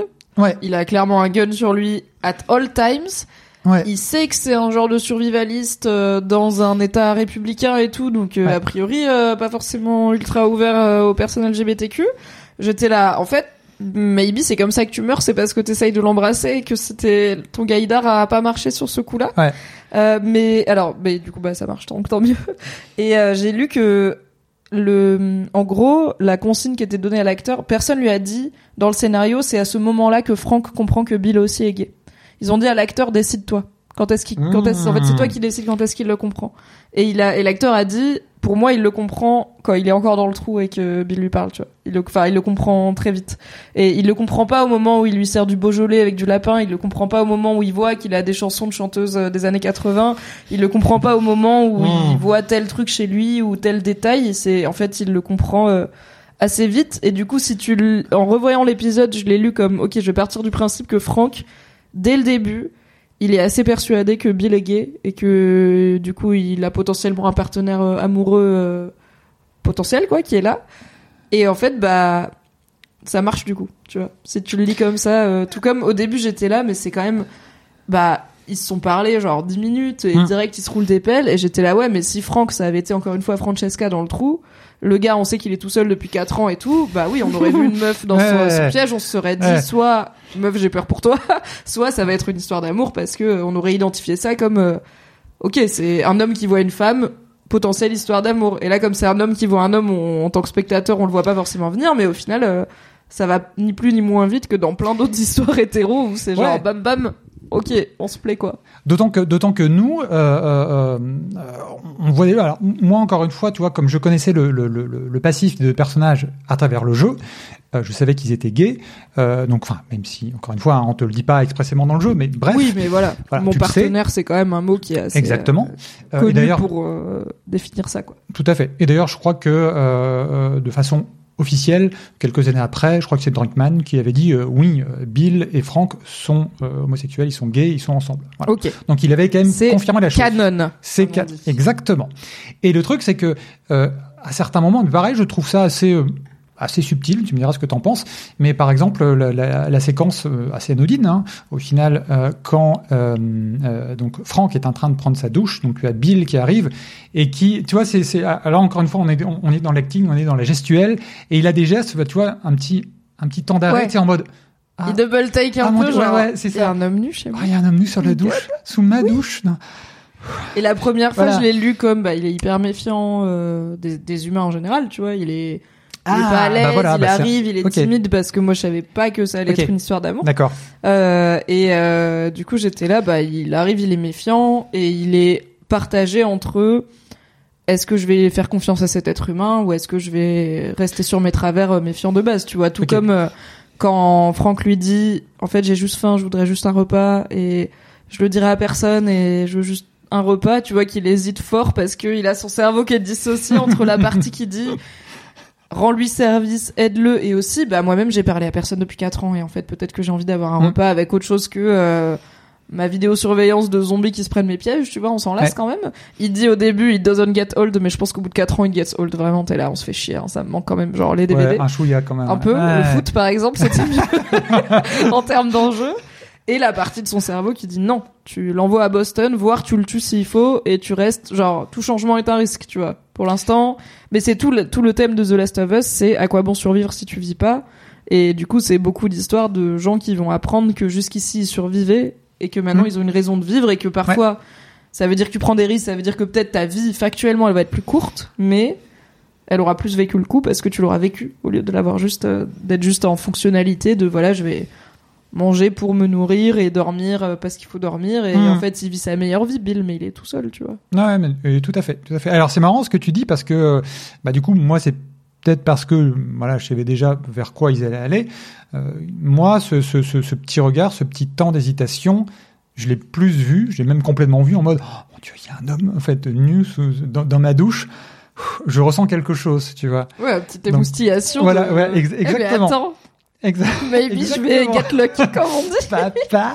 et il est Et- si je peux me permettre Murray Bartlett alors les deux je trouve hein, mais Murray Bartlett est très bel homme quand même euh, il est pas il est, ils ont quand même mutuellement scoré tu vois euh, quand je les ai Mhm. quand je du coup quand Franck attend dans le lit torse nu que enfin on voit du coup son torse euh, avec sa petite moquette sur le torse grise et que Bill il sort de la douche avec ses petits tatouages et tout j'étais là eh il y a Ouais, est personne qui peut se plaindre hein. tout le monde Ouais, est tout le monde a bien scoré quand même hein. Parce qu'on connaît pas leur âge, mais bon, allez, on va dire euh, quoi, la cinquantaine? Ouais, Cinquantaine, ouais, peut-être. cinquantaine, Ah ouais. euh, Ah ouais. cinquantaine active certes, Hum. cinquantaine post-apo, euh, mais cinquantaine quand même. Ouais, ouais, tout à fait. Donc le truc, c'est que, c'est que, bah, le, le, le- moi, j'ai trouvé que le, ouais, les, les, les- le- en- encore une fois, les, deux personnages, euh, donc c'est Nick Offerman euh, pour pour, Pour Frank, Bill. Pour Bill. Euh, pour Bill, pardon. Ouais. donc euh, fonctionnait très très bien. Je trouve qu'il est, qui, pareil, il est, c'est, c'est, c'est, c'est, c'est plutôt juste. Euh, et encore une fois, hein, je, je- je reviens là-dessus, mais c'est, c'est 20 ans à raconter en une heure, donc il faut que ça aille très très vite. Donc c'est peut-être pour ça aussi, finalement. Euh, je ne suis pas fait la réflexion jusqu'à maintenant. Là, je me dis tiens, mais euh, ouais, moi, j'ai vraiment pas vu l'épisode passer. Donc c'est dire à quel point que voilà, c'est. j'allais te demander, est-ce que toi, du coup, en tant que joueur du jeu, il y a un moment où tu t'es dit, bon, pourquoi on passe tout ce temps sur Bill et Frank, tu vois? Genre, est-ce qu'il y a un moment où tu t'es dit, bah, les gars, euh, on a que 9 épisodes, euh, qu'est-ce qu'on fait là? Ou est-ce que. alors, moi, je suis vraiment, je suis rentré dedans, j'ai arrêté de réfléchir, tu vois, j'ai arrêté de regarder l'heure, euh, Euh, j'ai arrêté de boire mon café, j'étais juste en mode. HBO, prends-moi toutes, et Ah puis ouais, ouais. HBO m'a pris toutes, quoi. Pareil. Non, non, j'ai- j'ai j'ai- j'ai vraiment, vraiment pas vu le, le temps passer. Je ne suis pas fait du tout la réflexion parce que, bah, parce que oui, je sais que à un moment, je me dis, bah, c'est évident. L'histoire est tellement euh, sincère et tellement intense. Je les vois pas repartir, tu sais. Alors les gars, ça, c'est la première euh, première moitié de l'épisode. La deuxième moitié, on va revenir à Ellie et Joël. Vous allez voir des Du zombies. coup, voilà, on va aller trouver des tampax périmés dans les Des sous-sols. Des tampax périmés. On s'en bat les couilles de tes Oui, tampax, voilà. Ellie. On parle d'amour là, ok il lui a pas dit Joël d'ailleurs, je crois. En fait, il faudra peut-être qu'il fasse un petit point là-dessus sur l'épisode 4 dans Je suis 4. pas sûre si Joël est lui-même très éduqué à l'entretien de la flore vaginale, donc euh, tu vois, c'est pour ça que j'étais Eh, contente qu'elle était la gamine. C'est- J'étais là, ouais, c'est cool que t'aies une ouais, meuf bah en vrai dans ta vie. Parce que vrai. Marlène et elle, ça, allait l'air- ça avait l'air de bien se passer. Ouais, à la ça manque de base. figure féminine, effectivement. Euh, mais le, le, le fait est que voilà, à aucun moment je me suis dit que ça allait repartir sur sur Joël et Ellie, ce qu'ils font, mais dans euh, quoi les cinq dernières minutes. Euh, donc voilà, j'ai- j'ai j'ai pas vu le temps passer.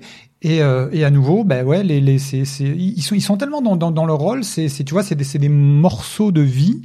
Euh, mais qui sont, je trouve, bien choisis. C'est, c'est, c'est, c'est bien joué, encore une fois, et, et on y croit, quoi. Et du coup, quand t'as piégé que, alors déjà, que ça allait pas être Franck qui se suicide, c'est pas exactement pareil parce que c'est Franck qui demande à Bill de l'aider à mourir, c'est quand même une différence. Et quand en plus t'as compris qu'en fait Bill aussi va mourir et que du coup c'est quand même un gros changement par rapport au jeu, tu vois, c'est un twist pour toi aussi. Comment tu l'as appréhendé ce truc de non seulement ok c'est une histoire touchante et très triste mais aussi très touchante mais en plus genre ah ok bâtard euh, même moi en tant que joueur du jeu en fait je savais pas où on allait quoi Bah, vu, vu, vu la construction de, de, enfin, je veux dire de l'épisode, non, de, de, de la relation entre Frank et Bill, euh, la fin ne m'a pas surpris. Ok. Tu t'attendais pas à ce que Bill, euh, parce que ça pourrait être entre guillemets la Non. la même Ah, issue, la- le même dénouement que dans le jeu, à savoir, bah Frank il meurt, juste il va pas se pendre à l'autre bout de la ville tout seul. Bill l'aide à mourir et c'est quand même plus sympa. Et Joël et Elise arrivent et il y a Bill qui est tout seul. Peut-être que ça vient d'arriver et qui leur dit bah Frank est mort et voilà, tu vois, ça pourrait être ça. Ben non. Peut-être même ça pourrait être ah bah j'ai un peu une nouvelle raison de vivre. Maintenant vous me dites qu'il y a une gamine qui peut peut-être, euh, enfin tu vois, j'en sais rien. Mais Mmh. c'est- Ben, mais- mais- même c'était pas. pas obligé que Bill meure avec quoi. Non, c'était pas obligé, ça c'est sûr. Mais comme euh, euh, et c'est là encore une fois, on en revient à la, à la qualité de la relation qui, qui, qui est tellement bien écrite, c'est que bah, très rapidement tu te dis bah ouais euh, c'est euh, donc euh, du coup euh, Franck euh, est tout pour Bill, ce qu'il n'a jamais eu, enfin tu vois, ou ce ce qu'il n'a jamais eu d'ailleurs, parce que euh, quand euh, Bill joue du piano, euh, tu sais donc t'as as Franck, euh, tu sais qui lui dit euh, ah euh, tu tu, C'est qui la fille? Voilà c'est qui la fille, c'est pas une fille, je le sais, il Il l'embrasse. dit, il dit il y a pas de fille. Voilà, il n'y a pas de fille. Donc après, tu as la scène donc, où ils couchent ensemble. Et là où euh, donc Bill lui dit, bah oui, c'est la première fois. Donc on Il va lui y dit aller. une fois il y a longtemps avec une fille. Une fois, il y a longtemps. D'abord. Franck, Ouais, il lui demande est-ce que c'est la première fois que tu Mm. fais ça? Il dit Mm. oui. Et après, il dit bah une fois il y a longtemps avec une fille. Mais bah, Franck a une réaction que moi j'ai un peu interprétée comme oui bon du coup ça compte pas trop. Ce qui est, Ouais. enfin ce que je comprends comme en fait c'est pas le genre qui t'attire les filles, les femmes Ouais, déjà de fait. base. Ça fait longtemps. Enfin c'est la première fois que tu fais vraiment l'amour avec quelqu'un que tu désires vraiment et avec un homme. Et du coup on va y aller euh, Ouais. tranquille quoi. Et, et le truc, c'est que, eh ben, durant, durant, euh, allez, 50 minutes à peu près, bah, ils te font comprendre quand même euh, que, que à travers une poignée de scènes, que, bah ouais, au, au- au final, au final, euh, Franck est tout pour Bill, Bill est tout pour Franck, et l'un ne va pas sans l'autre. Et franchement, You were my purpose. Il lui Mais dit tu étais mon Ouais. ma raison en fait d'être là. Et si t'es plus là, j'ai plus de raison, donc c'est ok. On Exactement. part ensemble quoi. c'est c'est c'est complètement ça quoi et du coup bah j'ai j'ai- enfin j'ai vu le truc arriver enfin tu vois enfin euh, enfin je, je, je l'ai accepté tu vois et je me suis dit eh, bon à, part- à partir du moment où je l'ai vu euh, ma malade tu vois il est dans la dans un fauteuil roulant il me semble Mais ça, mais plot twist de fou. Parce que on passe de c'est Bill qui, est- qui s'est pris une balle, oui qui est sur la table, et c'est une vraie scène de bon bah il va mourir, tu vois. euh, Mm. C'est classico pour le coup, truc de zombie. C'est tu t'attaches à eux, il y en a un des deux le plus combatif qui prend une balle, euh, qui dit à l'autre euh, contacte Joël, il va te protéger. Et en plus nous on sait que Joël il est en route, donc on peut Ouais. se dire bah ok c'est le moment où Joël il va arriver et Franck peut-être il va rejoindre leur truc ou il va lui dire bah repars à Boston. Enfin en tout cas voilà, il va peut-être y avoir cette interaction là. Et moi j'étais là, ok, est-ce que du coup Billy meurt? Genre non, c'est Nico Furman, je l'aime trop. Et en même temps, bah, il a l'air d'être quand même pas en point, pas bien en point. Et Franck, il a pas l'air médecin. Et le plan d'après, c'est Franck qui appelle Bill. C'est un plan un peu large. C'est Franck qui appelle Bill et Bill qui arrive. Et tu vois Franck sur son fauteuil roulant qui est tout diminué et tout. Et j'étais là, ah les bâtards Ah vraiment les bâtards Ils ont fait l'inverse et ils ont fait pire. Personne n'est mort. C'est juste le temps qui passe. C'est toujours pire que les zombies et les raiders et les lance-flammes et les shotguns. C'est juste le temps qui passe. Ah mais c'est. C'est complètement ça, c'est complètement ça. Ceci dit, tiens, je, je rebondis juste sur un petit truc. que C'est une personne dans le dans le chat euh, qui disait ça. Bon, je me suis fait la réflexion. C'est pas grave. C'est c'est c'est une année, enfin c'est c'est une virgule, tu vois, dans, dans l'épisode. C'est que Mais tu peux pinailler. On est, Voilà. on aime bien le pinaillage. eh ben, je vais juste pinailler sur ça, où je me suis dit, bon, ouais, les gars, bon, par contre, euh, le, le- il s'est passé 20 ans, et le seul truc, c'est qu'ils ont une, la fameuse barbe poivre et sel. Oui. Toi, tu dis, c'est ça, en fait, tu Bah, ils vois, ont un le, peu le, du latex, ils ont du, des taches brunes Ouais, et des machins voilà. comme ça. Mais alors, il y avait des gens plus haut sur le chat qui disaient que c'était le vieillissement quand t'es en, en HD sur Prime, leur tête vieux, ça passe pas de ouf. C'est un peu genre, on voit le, on voit le make-up. Ouais, c'est peut-être un petit, c'est comme l'avion. Tu vois, l'avion est fou. Oui, c'est comme l'avion. Ah, je sais pas, 100% Et comme fait, ceci quoi. dit aussi, euh, je sais pas si tu te rappelles, euh, le, le, le, le vieillissement de Pedro Pascal dans le premier épisode. Tu te dis, bon, les gars, donc bah pareil, en fait, t'as les cheveux un petit peu poivre et sel, et d'ailleurs, euh, je crois qu'après, t'as une, Et t'es toujours euh, Pedro Pascal, Ouais. quoi.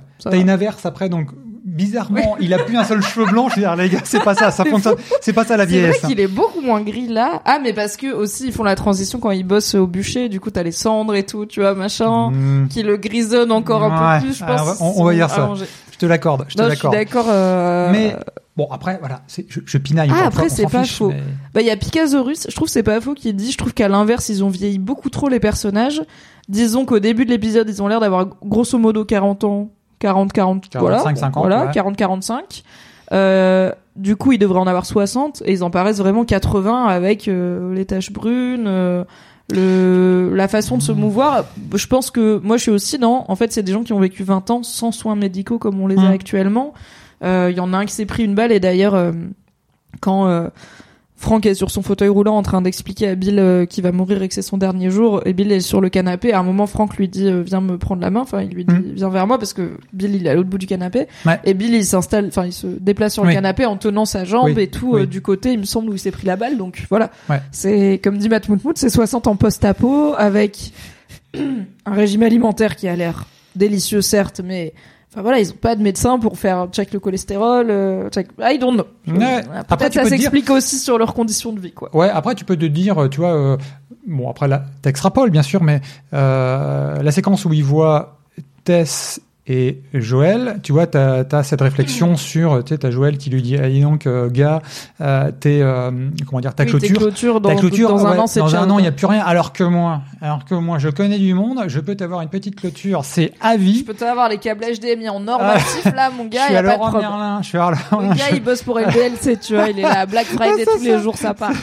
J'ai un code employé, c'est bon. J'ai un code Jojo, Jojo, t'as moins 10% sur la clôture électrique. J'ai Vas-y, une mec. coque Rhino Shield avec, je te C'est jusqu'à ce week-end, ça prend fin ce week-end. Tu prends, tu prends pas. Bon, faut- Avec le code Joël30, Avec tu as moins 30%.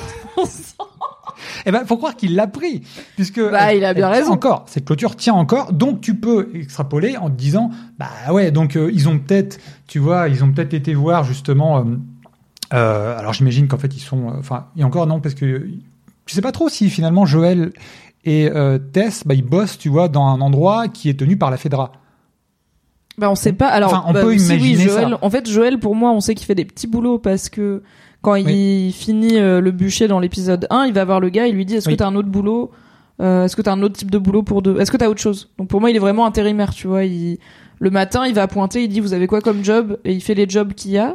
Tess, on sait pas ce qu'elle fait. euh, officiellement. Enfin, Mhm. après, on sait que tous les deux, ils sont smugglers, donc ils font de la contrebande. Mhm. Mais on n'a pas l'impression qu'ils ont des trucs très stables. euh, Tess, Mais- on sait vraiment très peu sur elle, donc euh, I don't know. Ouais, parce que j'allais te dire qu'ils ont peut-être été les voir, Joël et Tess, tu vois, où euh, il y avait des médecins, tout ça, etc. Mais après, je me dis, mais non, ils l'ont pas fait puisque euh, ils Non, évitent, eux, ils, sont évitaient jamais la. Voilà, ils ont- mais je ils pense sont- que ils- ils c'est Joël et Tess ouais. qui leur ont amené les médocs Exactement. qu'ils ont sur Ouais. la fin euh, parce Exactement. que ça fait partie de et comme bah c'est Joël qui leur a amené les graines des fraises et c'est comme ça que Franklin Oui. a pu faire pousser des fraises en cachette de Bill pour lui faire une surprise c'est qu'il dit euh, j'ai échangé les fraises à Joël donc parce que c'est Franck qui les a motivés à s'ouvrir au monde en fait et du coup il montre aussi à Bill voilà ça sert à quoi? Ça sert à la fin Ouais, des fraises et ils ont pas mangé de fraises depuis genre 20 ans? C'est incroyable ou pas? Et ils mangent des fraises c'est Ah ouais, mais quelle fraise aussi. On y reviendra, mais, mais c'est.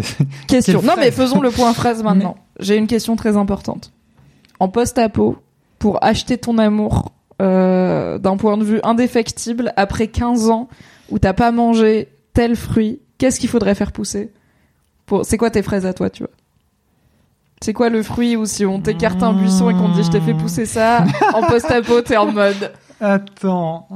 ok, on va se marier maintenant. Ah, je dirais un bon régime de bananes. Ça, ça peut Ouais. être pas mal. Un bon bananier Ouais, là à un Paris. bon bananier. En plus, il y a un petit challenge climatique, Ouais. tu vois. Fais pousser Ouais, un plus- bananier qui fait des bonnes plus, bananes. Franchement, on m'offre un bananier. Ok, je vais passer ma vie avec toi. Il y a pas de problème. Il y a pas de Je problème. comprends, ça marche. Moi, c'est les abricots, je pense. Vraiment, c'est Ah, ma j'hésitais. passion. Et pour le coup, en termes de climat, ça se fait en France, c'est bon. Ah, il y a Rani sur le chat qui est team abricot aussi. J'hésitais. Banane, abricot. Ouais, des bons, un abricot bien mûr, tu vois, il y a un truc de, je sais pas, Ouais. de levier dans le cerveau qui clique en Pavlov immédiatement de, oui, c'est la meilleure chose. Mais les fraises, ça marcherait aussi. Ah, alors attends, il se passe quoi en fait? Tu prends l'abricot, tu dis ah bordel, il est trop dur. Non, bah non. Qu'est-ce qui se passe Il faut fait? alors il faut si un gars me fait pousser des abricots ou une meuf me fait pousser l'abricotier qui va me rappeler que les abricots existent après un monde post-apo d'abricots en boîte, il faut qu'elle attende qu'il y ait Voilà. un abricot pile tight bien mûr. Bien Bah, c'est elle qui décide quand elle m'emmène voir donc bah Ouais, si tu m'emmènes voir avec son croquant nul euh, acide euh, c'est un peu triste quoi. Ouais, faut faire vrai. un peu de taf, faut choisir le timing. Alors J'aimerais qu'on ne m'y emmène pas après un footing, car personnellement je ne fais pas de sport, je ne fais pas ça. Oui, c'est vrai, c'est après le footing. Donc j'irai pas après un footing manger un abricot. J'aimerais bien être un peu jolie pour le moment le plus émouvant de ma vie, mais euh, au pire je serai en sueur et je sentirai mauvais. C'est pas très grave. Je te rappelle qu'il fait, qu'il fait quand même attention parce qu'au moment, tu vois, c'est l'effet fraise où euh, c'est euh, c'est euh, Bill qui veut embrasser. euh, Mais il veut grave et le pécho. Ouais, et qui lui dit pop, pop, pop, pop, les Pas fraises, sur pas les- les mais fraises, oui. pas sur les fraises. Mais lui, ça fait six mois comme Mais un connard. Il est en star du ballet, il a reçu ses fraises et tout là, machin. Il en peut eu. Puis il est là. Oh, oui. il y en a huit là des fraises. Wow, gars, c'est notre stock annuel. T'es fou. Je sais pas quand euh, enfin euh, attends, euh, c'est Joël, on le revoit dans quoi trois mois, Mais pop, pop, gars. Et il va être là. Vous avez fait quoi de mes fraises? On va baiser dessus? Non, c'est pas possible. Il va nous éclater. Tu vois. Alors, Mais je l'ai regardé. Du coup, je l'ai revu hier avec mon mec. Et à ce moment-là. Mon mec, c'est genre, il était, il s'est affolé un petit peu et il était là. Eh mais attends, pas sur les fraises. Et au même bah. moment, Bill, euh, Franck a dit, not on the strawberries. Là, voilà, c'est bon, les fraises Là, je sont confirme. sauvées. On est ravis. Ouais, ouais, il a bien fait. Il a bien fait. Est-ce que t'as autre chose à dire sur Bill et Franck et leur amour et leur mort et leurs fraises et leur boutique de vêtements? Ah oui, deuxième question, ok. T'es dans une petite ville post-apo qui n'appartient qu'à toi et ton compagnon car il a eu la bonne idée de la Mhm. protéger par une clôture électrifiée et de retaper tous les bâtiments. Et tu peux choisir de réhabiliter une des boutiques de cette ville. Donc Franck il choisit la closing boutique parce que il veut une boutique de vêtements. Toi tu retapes quel euh, si tu dois choisir un commerce? En plus du commerce de bricolage euh, et la boucherie que ton mari t'a déjà laissé réhabiliter parce que c'est ses commerces préférés. Toi, tu prends quoi? Euh... Dites-le sur le chat Ah, aussi, je vous la lis là. piège. Putain, la team litchi, c'est chaud à faire pousser à Paris, je Ah ouais, pense. litchi. mais- En plus, c'est impossible à bouffer ce truc. T'en as partout. Moi, ma hot take, c'est que c'est pas très bon. Mais je suis désolée En à la team litchi. Euh... Ah ouais, bah. pff. C'est, c'est fleur de cactus, effectivement. Euh, ouais, peut-être la bibliothèque.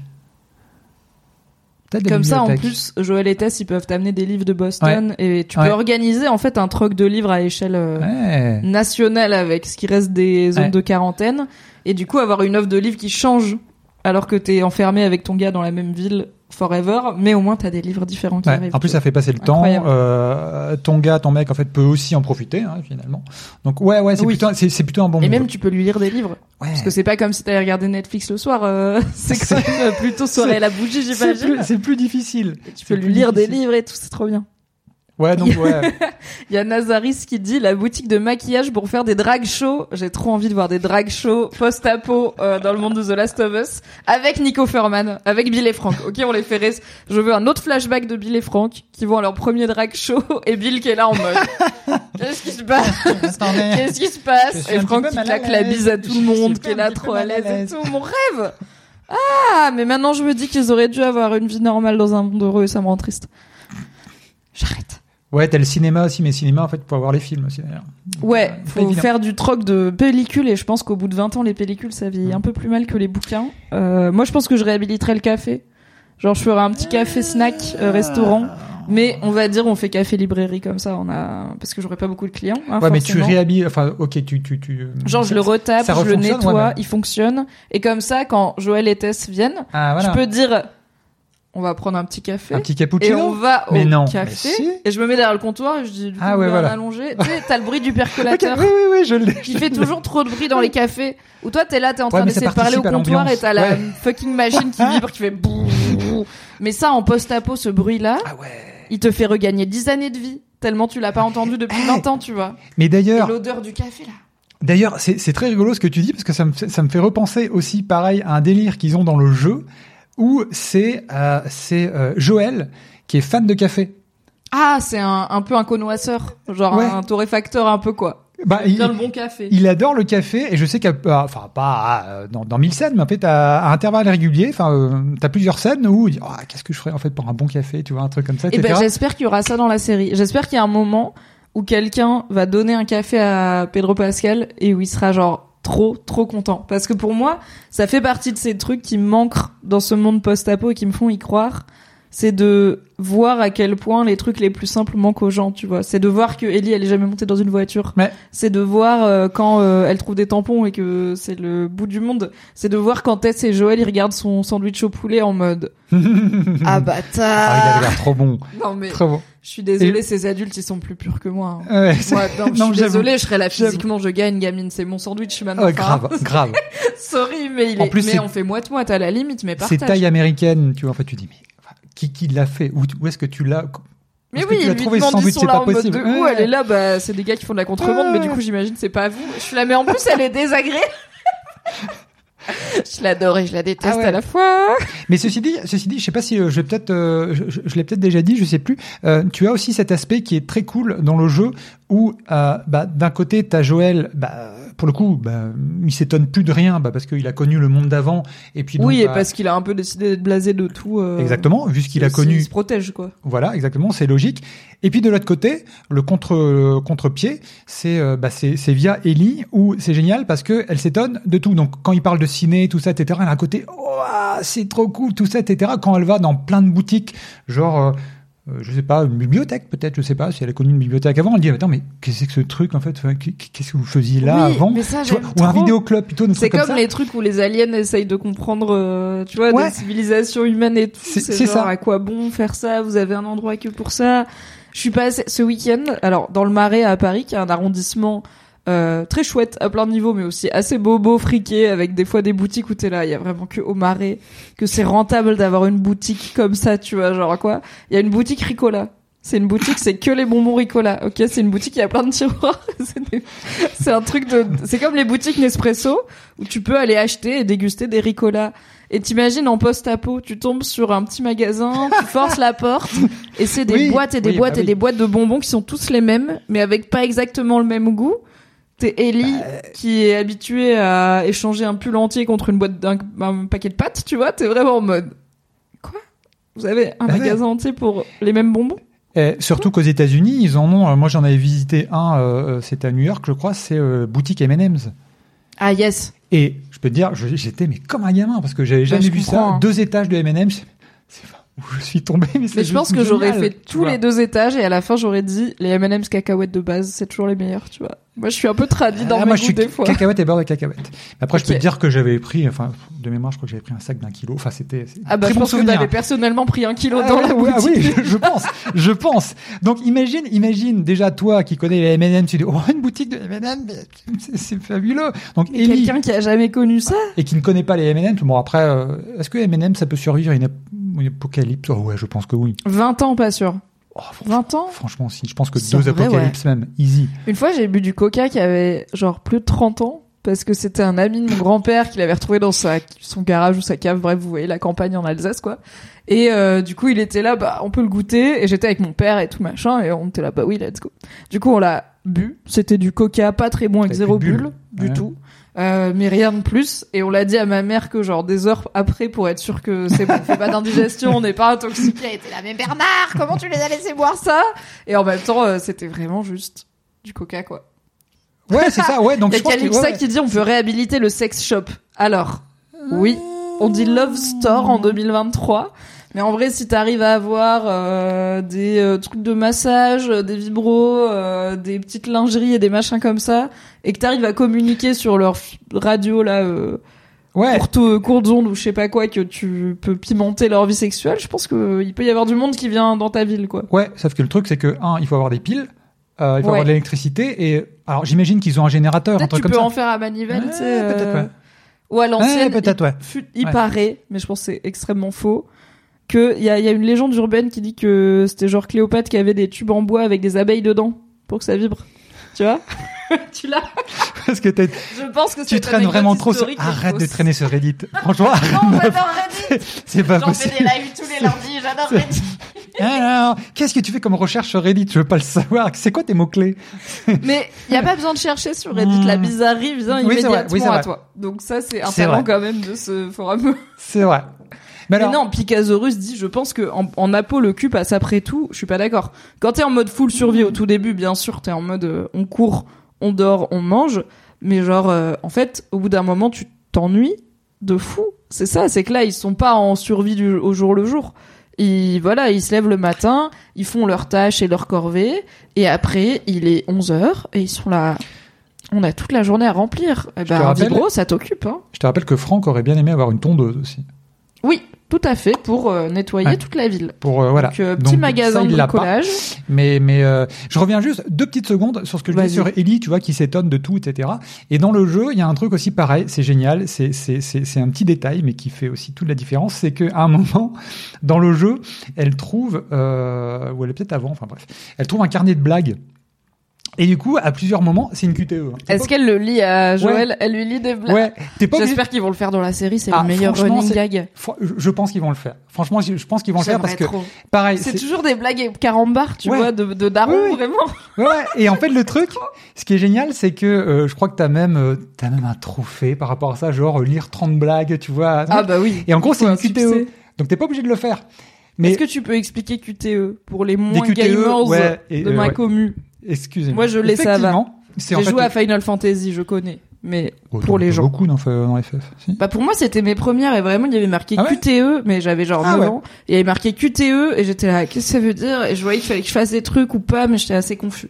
J'ai appris bien plus tard le, la définition de la chose. Et ben en gros voilà, donc c'est Quick Time Event, donc c'est-à-dire que euh, quand vous jouez, à certains moments, vous allez avoir une touche qui va apparaître à l'écran.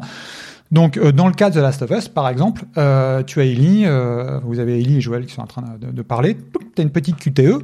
Donc si tu si tu appuies pas, t'as rien. Par contre, si tu appuies, tu as bah, un événement. Et là, en l'occurrence, si tu appuies, eh ben elle va lire une blague. Et c'est vraiment des blagues carambars. Mais c'est génial. Genre euh, qu'est-ce qui est petit et vert et qui monte et qui descend euh, un petit poids dans un ascenseur. Ouais, ouais, voilà, c'est ça, c'est ça. Tu connais l'histoire de Je Paf le rêve chien, de voir vois, Pedro voilà. Pascal réagir à Paf le chien Mais mais qui- avec sa blasitude là. Mais c'est ça. Mais en plus, ce qui est génial, c'est que dans le jeu, justement, donc t'as Ellie qui est en mode, donc il y a certaines blagues qu'elle comprend pas. Elle dit attends, c'est que ce bordel, voilà. Et donc t'as toujours, euh, t'as toujours Joël en mode ah ouais d'accord. Tu sais, il a toujours des petites, bon, il rigole pas trop. Et parfois, il lui explique, tu fais des blagues, il dit ah ouais, ça c'est parce qu'à l'époque il y avait, tu sais, avec un côté blasé. Mais c'est très très drôle et je pense, J'espère grave qu'ils je pense qu'ils le feront peut-être avant. J'espère. Ouais, ouais, J'espère, que ça. En vrai, ils auraient pu le faire depuis l'épisode 1, ça pourrait être le running gag de juste Ellie qui raconte des vannes de tonton. C'est quand il part. Moi, je suis cliente. Donc ouais, là, bah là, ils sont en route, voilà, tu vois, ils voilà. commencent à Là, randonner. ils commencent à être en route, voilà. Là, ils sont en vago. Ils ont que ça Ouais. à faire. En vrai, ah, dans la po- dans la portière, ah, elle sort un livre de blagues grave. de 1992 qui appartenait au tonton Ah de ouais, Bill. ouais. C'est parti. Moi, j'y crois. Ah ouais. Donc j'espère. On croise les doigts pour l'épisode 4 ou 5. Tout à fait. j'espère qu'il y aura une petite blague euh, voilà, de, de, de Ellie. Écoute, si jamais tu n'as plus rien à dire sur cet épisode 3, ça me fait une bonne transition puisqu'on va finir en parlant de, Ouais. de tes attentes pour la suite. Du coup, ok, on boucle tranquillement la discussion épisode 3, sauf on a encore vos questions que vous m'avez posées sur Instagram. On va y répondre, ne vous inquiétez pas. Euh, mais avant ça, euh, je voulais savoir, du coup, sans spoiler évidemment, c'est quoi que t'attends de la suite de The Last of Us, la série? Euh, sans spoiler de trucs très précis, mais ça peut être à la fois me dire, bah, tu vois, par exemple, pour moi, la semaine dernière, t'aurais pu me dire, j'ai hâte de rencontrer Bill et Frank. Et ça aurait pas été un spoiler, parce qu'on sait, Mmh, dans la mmh, série, ils mmh. disent, on va voir Bill et Frank et tout. T'aurais pu me dire, j'ai hâte de voir comment ils les montrent. T'aurais pu me dire un truc beaucoup plus précis de, j'ai hâte, mais, mais du coup, le formuler en non spoiler, tu vois, si t'avais voulu me dire, j'ai hâte de voir comment Frank est mort, ça aurait pu être, euh, j'ai hâte de voir, euh, ce qu'il y a dans le bâtiment Oui, oui, tout à l'autre bout de la ville, tu vois, ou des choses comme Mmh, ça. mmh, bien sûr. C'est pour que les gamers comprennent Mmh, et que ça spoile pas le, le reste.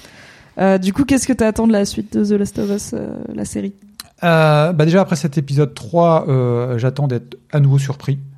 Euh, tout simplement, euh, qui me raconte bah, ce que je connais parce que bah, parce que c'est oh, bon, Dieu, Dieu, Dieu. Oh là, Voilà. petit chat. Pour la conclusion.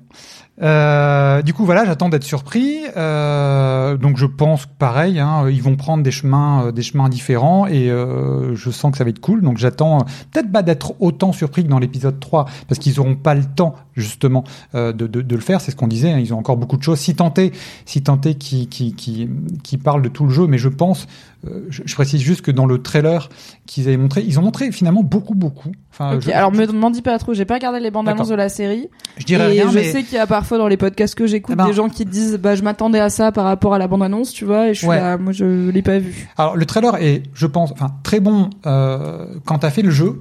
Il rassure énormément parce qu'il y a plein de trucs. Tu dis ah bien il y a ça, ah c'est cool, Oui. il y a ça aussi. Voilà. Par contre, quand tu n'as pas fait le jeu, je trouve qu'il remonte énormément.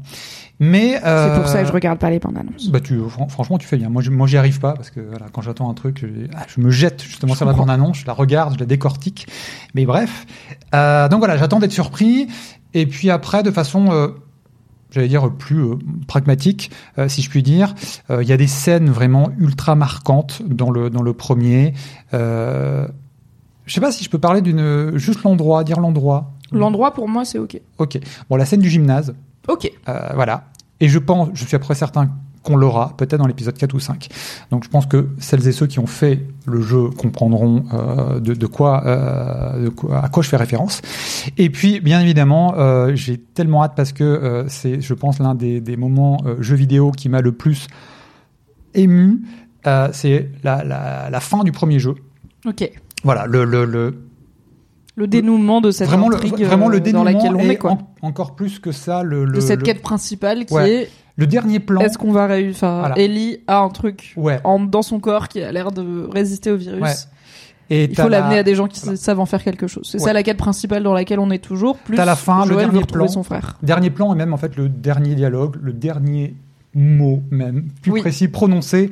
Ça, je sais. Ça, je l'ai, tu vois. Voilà. Et je sais, et je trouve Et ça donc- malin. et je pense ça- qu'il- Je comprends pourquoi à la fin, elle a chamboulé les, les joueurs et les joueuses. Tu l'auras, hein, tu l'auras, je pense, parce que c'est trop iconique, euh, c'est trop important euh, pour pour euh, tout ce qu'ils ont à raconter après. Donc, Ah, ça, je pense qu'ils vont la garder texto. Oui, Ils oui, vont je pense. faire du copier-coller de cette fin parce que c'est trop risqué de la changer et c'est aussi ça qui fait que The Last of Us est devenu The Last of Us dans la tête Ouais. des gens, tu vois. C'est la Ouais. fin, c'est pas juste c'était un bon jeu avec une histoire sympa, c'est Tout à ça fait. reste avec toi longtemps parce que c'est cette fin qu'ils ont choisi quoi. Ouais. Mais là, on en revient, tu vois, à ce que je disais initialement, c'est que euh, j'ai plus trop de, bon, j'en ai jamais, j'ai jamais vraiment eu de doute sur les compétences de Bella Ramsey, bien sûr, euh, sur sur sa capaci- capacité d'actrice. Mais voilà, encore une fois, ce, ce moment-là, pour moi, c'est bah voilà, encore une fois, Elliot Page, etc., etc. Donc c'est c'est c'est tout est parfait, enfin le le le le- l'intonation, tout ça, etc., etc. Et donc je me dis bon, Mais co- attends, comment elle va amener en fait ça, tu vois, comment elle va jouer ces scènes-là? Bon, On avait eu un doute dans mon dernier live. euh, quand tu dis Elliot Page, on est d'accord que c'est pas Elliot Page qui a été motion capturé pour le jeu, mais c'est eux qui ont modé euh, le personnage du jeu sur le visage d'Elliot Page sans forcément en Mm. plus lui demander son avis. C'est pas comme si Elliot Page avait été dans un studio euh, se faire mettre des Non, non, non, capteurs et ou même doubler la voix. C'est c'est une inspiration de on va faire quelqu'un qui ressemble à Elliot Page à l'époque, ouais. mais Elliot Page n'a pas été impliqué Il y avait- sur la. Il y avait rien d'officiel. Après, bon, bien évidemment. hein, Enfin, moi déjà, c'est une actrice que j'avais beaucoup aimée avec euh, Art Candy, je crois, Art Candy, euh, qui est un Oui. film euh, absolument incroyable. Euh, voilà. Donc j'avais. Voilà. Donc de base, en fait, j'avais beaucoup aimé. enfin, je vais dire cette actrice à l'époque, enfin cet acteur. Euh, et donc, bah, forcément, quand j'ai joué à The Last of Us, je me dis, ah, mais, mais, mais, mais, mais, oui, non, mais on est d'accord. Mais dans mon dernier débrief, j'étais là, mais attendez, j'ai pas rêvé. C'est vraiment Non, non, non, la tête d'Elliot Page dans The Last of Us. Et les gens, ils m'ont dit peut-être tu confonds avec l'autre jeu qui est pour le coup officiellement avec c'est Elliot bien Page. tout Souls de Voilà, bien Dream. seul. Donc Ouais. j'étais là, maybe je confonds, mais j'ai quand même l'impression que Ellie c'est vraiment Elliot Page. Non, non, mais vous aviez raison. Pas zinzin, donc. Vous aviez mais raison. c'est pas assumé. Enfin, c'est Enfin, le, le, le truc, c'est que. grise bizarre, non? Bah, oui et non parce que c'était pas officiel. Ils l'ont, ils se sont inspirés fortement et euh, donc Elliot Page à l'époque, je pense que c'était peut-être euh, avant même sa, sa, sa collaboration avec Quantic Dream sur Beyond Two Souls, Mhm. avait dit eh, les gars, enfin franchement, euh, enfin je le vois que vous, vous m'avez utilisé. c'est pour ça que je trouve ça bizarre. C'est genre, en fait, tu peux Bah. pas modéliser une personne dans un jeu vidéo de 50 heures sans lui demander. tu bah, je vois. sais pas. Bah, eux, Imagine demain on fait un héros de jeu vidéo. Non mais juste tu de... moralement tu devrais pas. Techniquement tu peux. Peut-être que légalement tu peux. Visiblement oui.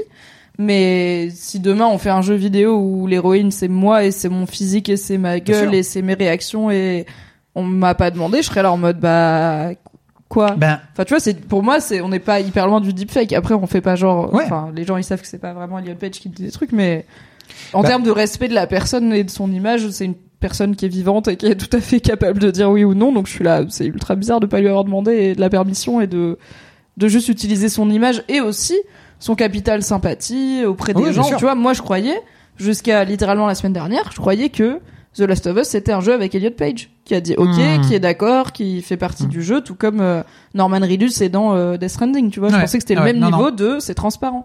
et Et j'ai appris que en fait bah non Elliot Page a jamais dit ok pour ça et je suis là c'est quand même border euh, bah, de la part du studio d'avoir fait ça quoi. Ah oui, oui, c'est d'autant plus étonnant en fait que en plus on est aux États-Unis, donc euh, tu sais bien en fait que tu as dès que tu tu franchis une limite, tu vois aux États-Unis, Ouais. c'est ah, procès, procès. c'est déjà là- à l'époque une méga star Elliot Page je veux dire on est après Juno on est après Inception on est après on- après Inception oui quand même Enfin, Ouais, quand même, C'est quand, quand même une personne très connue, Ah quoi. ouais, tout à fait. Et le truc, c'est que, bah, de mémoire, hein, euh, je sais pas si ça s'est passé exactement comme ça, mais elle aurait pas fait un procès, elle aurait pu le faire, je pense, euh, et aux États-Unis, je pense qu'elle aurait gagné.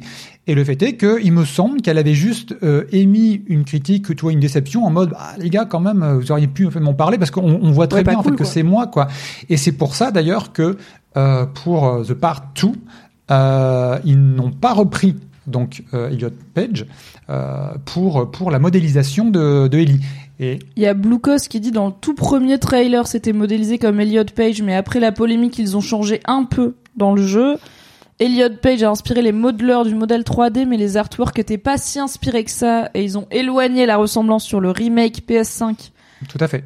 et la partie 2 Mhm. parce que effectivement Elliot Elliot Page avait exprimé que ça l'avait gêné. Ok, donc on est plus sur a priori on est sur peut-être la limite entre inspiration et plagiat de en fait tu t'inspires du Bah. physique d'une personne mais au final ça lui ressemble tellement que la personne finit par dire en fait euh, on dirait vraiment Ouais. trop que c'est moi pour que je sois à l'aise avec. Ouais. Du coup, ils ont pu et c'est aussi l'avantage du jeu vidéo, c'est que tu peux modifier a posteriori là où par exemple c'était une BD imprimée bah tu peux pas la modifier quoi.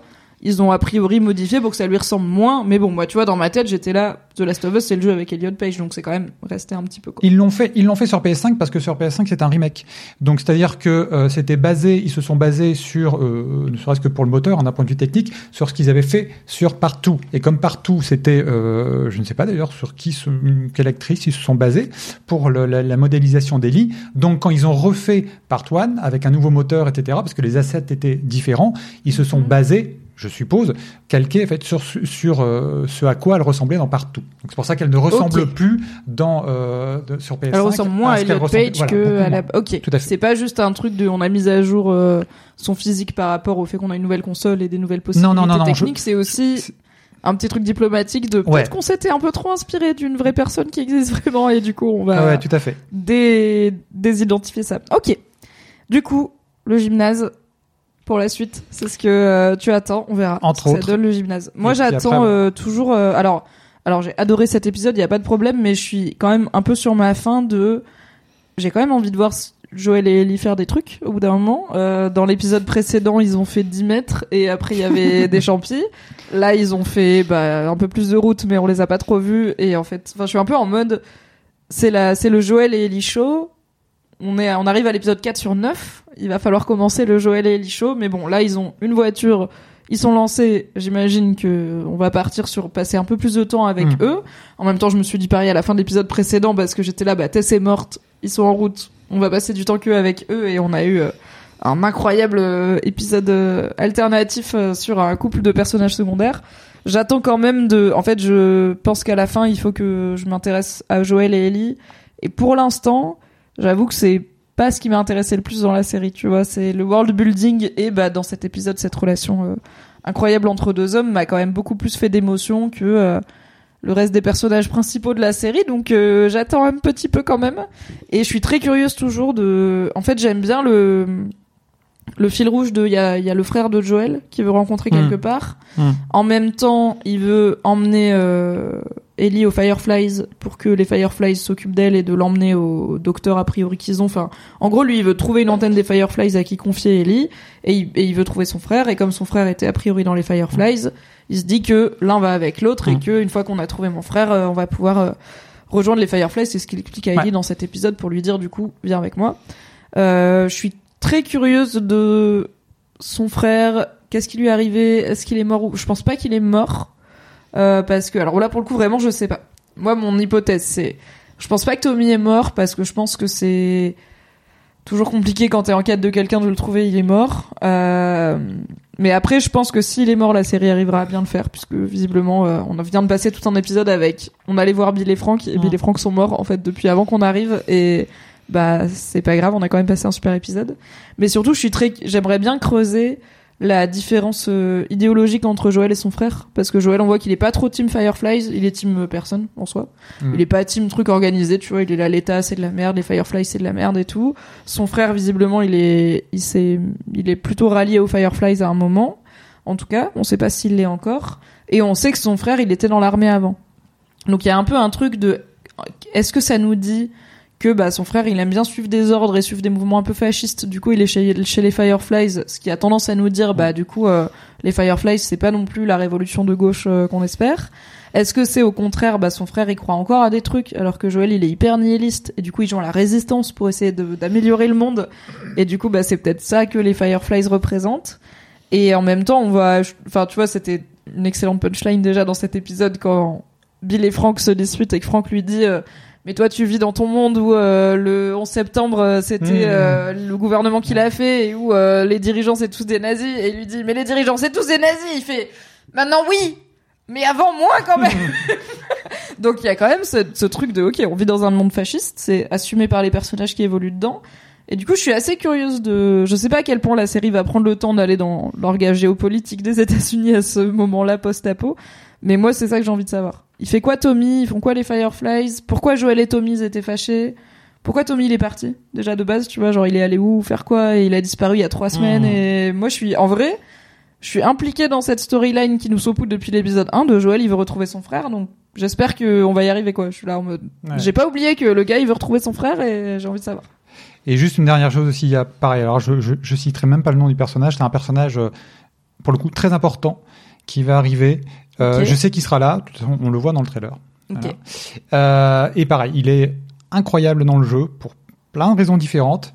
Euh, c'est marrant parce que pareil, quelque chose que tu avais dit dans les deux derniers épisodes, je me suis, je me suis fait la réflexion. Ah, Ah oui, alors Yannick m'a dit en off juste avant que il a bien fait ses devoirs et il a rattrapé les deux premiers débriefs et il m'a dit des fois tu dis des trucs où en fait tu te rends pas compte que t'es en train de voir venir des choses ou de mettre le doigt sur euh, mais un truc important. Mais je vois bien parce que moi j'ai eu ça avec Game of Thrones où j'avais lu les livres et où des fois les gens ils me disaient des trucs en mode euh, Oh là là, euh, ce serait quand même fou. Imagine euh, Jon Snow en fait c'est pas un bâtard, c'est vraiment un Stark. Et moi j'étais là, j'ai envie de manger un livre. Qu'est-ce que quoi que tu tu sais pas que t'es en train de deviner un truc de fou, mais tu peux pas le dire Mais- parce que si tu réagis, les gens ils vont dire oh spoiler. Du coup, me tout à dis fait. pas. et là, mais et là, franchement, félicitations à Eddie Boo. Parce Qui est que, resté poker face. Franchement, poker face. Et t'as dit un truc à un moment, j'ai dit, mais bordel. Enfin, voilà. Bref, j'ai dit, mais elle a tellement. j'ai trop mis- envie de savoir, mais j'ai pas Elle a de tellement mis le doigt sur un truc et donc Eddie Boo pareil poker face. Tu... Mhm, mhm, ok pourquoi pas voilà et voilà bref et il y a euh... non il y a, il y a- y a un C'est personnage comme euh, si au débrief 2 j'avais dit euh... ah j'ai hâte de voir Bill, and Frank, Bill et Frank euh, surtout c'est si c'est un petit couple de gays barbus qui plantent des fleurs tu vois où ça aurait été et qui mange des fraises d'accord c'est très précis Tout à fait. Et voilà, donc il y a un personnage important qui va arriver. J'ai vraiment hâte de le découvrir dans la série parce qu'il est incroyable dans le jeu. Donc je ne doute pas une seule seconde qu'il en sera de même euh, dans la série. Mais j'ai hâte de voir comment ils vont, comment ils vont le traiter, en combien d'épisodes, etc., etc. Ok ok ok c'est l'heure de passer aux questions Euh, du coup, toutes les semaines, je vous demande sur mon compte Instagram, MYMYHGL, si vous avez des questions, des réactions, des incompréhensions sur euh, l'épisode de la semaine de The Last of Us. Et vous m'en avez envoyé, que j'ai envoyé à Yannick, car moi je filme avec mon téléphone, donc je peux pas aller sur Instagram. A priori, la plupart du temps, on a répondu à la majorité pendant le fil de ce débrief, mais si jamais il y en a auxquels on n'a pas répondu, c'est l'occasion. Du coup, qui ne s'est pas effondré en larmes plusieurs fois durant l'épisode? Personne, vraiment. Alors, différents jeux, euh, jeux séries, on, on est revenu bien plusieurs dit. fois dessus. Yes. Vous avez pleuré combien de litres de larmes Un peu trop. Alors, il y a Louise qui demande, euh, Élise, Ellie, pardon, a changé de prénom lors de l'épisode 1, pourquoi Et tu m'as dit, euh, j'ai pas compris. J'ai, ouais, j'ai, euh, j'ai- j'avais même pas oublié. capté, ouais. Mhm. Mais moi, ça m'a perturbé. Mais je pense que c'est un truc de, pour le coup, comme je suis pas joueuse du jeu et toi, oui. Je pense que ça m'a plus perturbé. En effet, dans l'épisode 1, quand on rencontre Ellie, qu'elle est enchaînée au mur chez les Fireflies, ils lui font un test pour savoir si elle est pas contaminée, parce que c'est ça qu'ils sont en train de vérifier. Donc ils lui font compter jusqu'à 10 euh, et dire son nom. Et euh, quand elle dit, enfin tendre son bras et dire son nom. Et elle dit, la toute première fois qu'on la voit, je m'appelle Véronica, comme hier, comme demain, enfin comme à chaque fois. Et moi j'ai vu cette scène et je sais quand même que The Last of Us c'est Joel et Ellie, je sais que Bella Ramsey elle joue Ellie, enfin je sais que c'est Ellie Mm. quoi. Donc je suis là, elle s'appelle pas vraiment Véronica, genre. Et vraiment, j'ai remis la scène deux, trois fois parce que j'étais là, est-ce que j'ai raté un truc? Genre, tu sais, c'est le premier épisode, faut capter Ouais. tout, tu sors du prologue qui était quand même intense et tout. J'étais là, ok, bon. Est-ce que j'ai raté, je suis en train de rater un truc? Est-ce que la série est censée me dire, tu sais pourquoi elle dit Véronica? Et moi, je suis là, non, je suis, j'ai pas suivi. Mais au final, non. Donc, je l'ai vu deux, trois fois. J'étais là, bon, elle dit Véronica. Et après, elle dit Ellie parce que tout simplement, elle, euh, en fait, elle ment pour moi, ah bah tu vois, on n'a pas la même euh, lecture. Il y a Emily, Hello Emily de Stephen King France. On l'adore. Oh, est-ce que tu m'as raid, Emily Mais oui, j'avais pas vu. Merci beaucoup pour le raid. Je t'avais vu débarquer, mais j'avais pas vu que tu m'avais raid. Merci beaucoup. Donc, Emily dit c'est pour cacher sa réelle ident- identité, et Sarah en dessous dit c'est du sarcasme. Donc, elle est en train de troller, euh, genre peut-être tous les jours elle dit un prénom différent, tu vois. Je pense que c'est Euh, du moi, sarcasme, vu ce qu'elle dit après. Tu sais, euh, comment Ok. on dit ça euh, Mince. Je t'ai dit la même chose, en fait, tu vois, hier, je te dirai encore la même Oui, chose. oui, tu elle dit euh, comme hier, comme demain, Voilà, et donc- puis, enfin, quand elle doit compter jusqu'à Mm. 10, elle compte, et à la fin, elle fait euh, 8, 9, nique-toi, tu vois, enfin, clairement, elle est, Ouais. comme tu dis, elle a son caractère. Euh, mais moi, je l'ai lu comme elle se, elle, comme Emily, c'est-à-dire, euh, elle se, dans le doute, elle sait pas à qui elle a affaire parce qu'elle sait pas qu'elle est avec Marlène, elle sait pas qu'elle est en territoire potentiellement un petit peu amie. Donc elle est là, je vais, elle dit un autre prénom. Ça fait trois semaines Hmm. qu'elle dit un autre prénom dans le doute. Si Hmm. jamais comme ça il cherche une Ellie ou quoi, c'est pas moi. Moi je suis juste une gamine. On est aussi dans un monde euh, Ça se tient aussi, ouais. sans internet, sans médias de masse, etc. Où tu vois s'il y a une gamine qui s'appelle Ellie qui est recherchée quelque part et que c'est juste une gamine brune, bah elle, elle peut Ouais, faire sa fait. vie en disant euh, je m'appelle euh, Michel et personne euh, va dire que c'est la même personne. quoi. Donc moi je l'ai lu comme elle se protège. Mais peut-être c'est du sarcasme. Mais du coup c'est juste ça. Il y a pas beaucoup plus à creuser là-dedans quoi. On en peut plus d'entendre le même dialogue entre Ellie et Joël dix fois par épisode. Est-ce qu'il y a un moment où il va y avoir une petite lassitude du euh, il se chambre, euh, Ellie lui pose des questions, il lui dit j'ai pas envie de te raconter ma vie. Ellie dit des trucs, Joël est désagréable, Joël dit des trucs, Ellie est désagréable. Est-ce que tu, pour toi, ça marche? T'es pas inquiet sur le fait que ça va pas devenir redondant? Non, pas, pas, pas plus que ça. D'ailleurs, ils ont repris des séquences aussi qui sont, euh, pareil, plutôt émouvantes, voire très émouvantes dans le jeu, euh, avec la montre notamment. Euh, tu sais, quand on lui dit, ah, donc, ta montre est arrêtée, tout ça, etc. Quand tu sais Oui, ce que toi, ça sais. représente, voilà, pour Joël. Euh, c'est pas le cas pour Ellie. Euh, et pareil, ça participe aussi à l'évolution hein, de la relation entre les deux personnages. Donc, tu as toujours ce côté un petit peu, eh, je te chambre un petit peu, parce que, bah, parce qu'au départ, je te connais pas, et puis après, en fait, je te connais un peu plus. Donc, du coup, tu vois, euh, la, la, la, la, la- la relation évolue, mais euh, le côté un peu, euh, je te troll, euh, il restera. Ce sera un petit Mm. peu, et, et après, il y, a, il y a toujours un bon équilibre entre séquences un peu, tu vois, je fais, voilà. j'ai mon petit caractère, je te chambre, et en fait, passage vraiment beaucoup plus émouvant, on va dire. Donc il y a, il y a Oui. une vraie évolution dans, dans, dans les deux jeux. Là, pour l'instant, effectivement, dans, dans la série, c'est peut-être un petit peu moins vrai parce qu'on en est qu'au tout début, c'est que, oui, que ça trois fait épisodes. pas si longtemps qu'ils traînent ensemble et euh, je Mais pense que c'est pas, c'est leur mécanisme de défense à tous les deux aussi, tu vois. oui, et puis À Ellie d'être une petite gamine un peu insup et à Joël d'être là en mode je m'en fous, je réponds pas, je te En dirai plus, rien. Chose très très importante, ju- juste une, une, une toute petite chose, c'est que euh, je crois pas qu'on en ait parlé, mais finalement le, le- la fin de l'épisode, il est extrêmement important. Quand il y a des personnes qui me disent mais l'épisode sert à rien, si il sert quand même à quelque chose de Bah, il leur donne important. une bagnole et surtout, il, enfin, et Joël, il décide de s'occuper de Ellie. Exactement, à il travers avait pas la lettre. vraiment décidé. Il a, Voilà. il a, déc- il a dit, ok, je l'emmène Ouais. chez Bill et Frank Ouais. et je leur largue. Et c'est ce que Tess, elle dit. Elle dit, tu l'emmènes chez Bill et Oui. Frank et ils vont te débarrasser d'elle. Tout à fait. à t'en occuper. T'as juste à les convaincre de faire ça, tu Ouais. vois. Et il est là. Déjà, ça me fait chier les de l'emmener jusqu'à là-bas, mais ok, je vais le faire parce que c'est Tess et qu'elle est morte. Et là, il est là. Bon, on est parti pour le long run a priori, quoi. Mais c'est ça. Donc c'est super important pour la suite de l'épisode parce que là il prend conscience que ok bon je vais te protéger là jusqu'à la fin de la mission. Peut-être après on verra bien ce qui se passe. Voilà. Mhm. Mais c'est quand même un, un, un mindset, tu vois. Enfin c'est il y a une vraie il y a un vrai euh, déclic, tu vois. Je pense c'est chez, chez Joël et donc à on n'a pas de parlé de la lettre.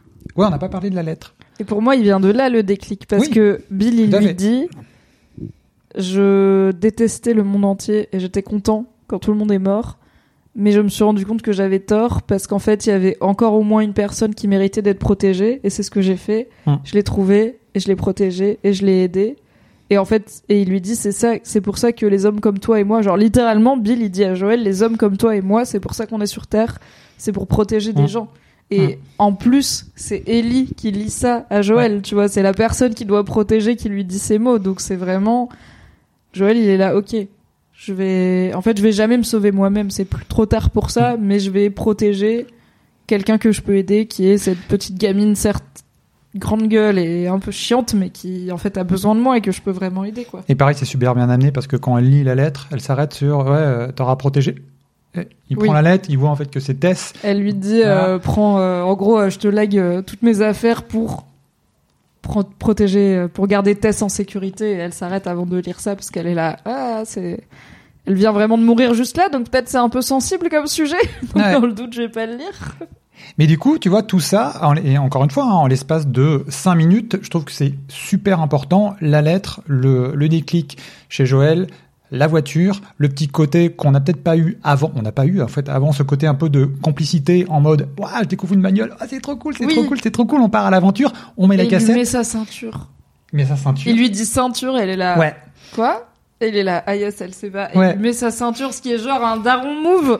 De fou, grave, tu vois, ce geste grave. de mettre sa ceinture Ouais. à quelqu'un, tu le fais vraiment qu'avec les enfants, tu vois. Ça et la cassette aussi. Quand elle met la cassette, non, mais c'est bon, ok, d'accord. Tu connais pas ce morceau, tu... nan, nan, nan. Et ça, donc- gamine, ça, c'est de la musique, tu vois. Limite, C'est ton daron quand il met nostalgie. Mais- mais c'est exactement ça, écouter c'est Lina exactement Lemay, ça. ça passe. Et donc c'est super important, c'est deux minutes, c'est deux minutes, deux trois minutes de l'épisode, mais c'est trois minutes où là tu te dis, ok, tac, on a fait une bascule, et là pour moi vraiment, il y a, y quand même une vraie évolution euh, de, de la relation entre les deux personnages, et je pense qu'à partir de l'épisode 4, bah, ils vont jouer là-dessus, et il y aura peut-être moins ce côté, euh, bah, les deux personnages parlent toujours en fait de la même façon, ils se vannent, tout ça, etc. Moi je Oui, et en pas, même temps, jusqu'ici, il parle voilà. genre 5 minutes sur euh, au moins 50 minutes, tu vois. Enfin, c'est ça aussi, c'est qu'on avait très très peu d'interaction entre deux. Oui, et tout à fait, tout à fait. C'était toujours soit du, effectivement du, on se chambre et, enfin, on se chambre, en tout cas on se chamaille, soit du très pratico-pratique Hein. de, euh, voilà, les clickers, ils entendent pas, enfin, ils voient pas, mais ils entendent, je te donne une info importante, Ouais. tu la gardes.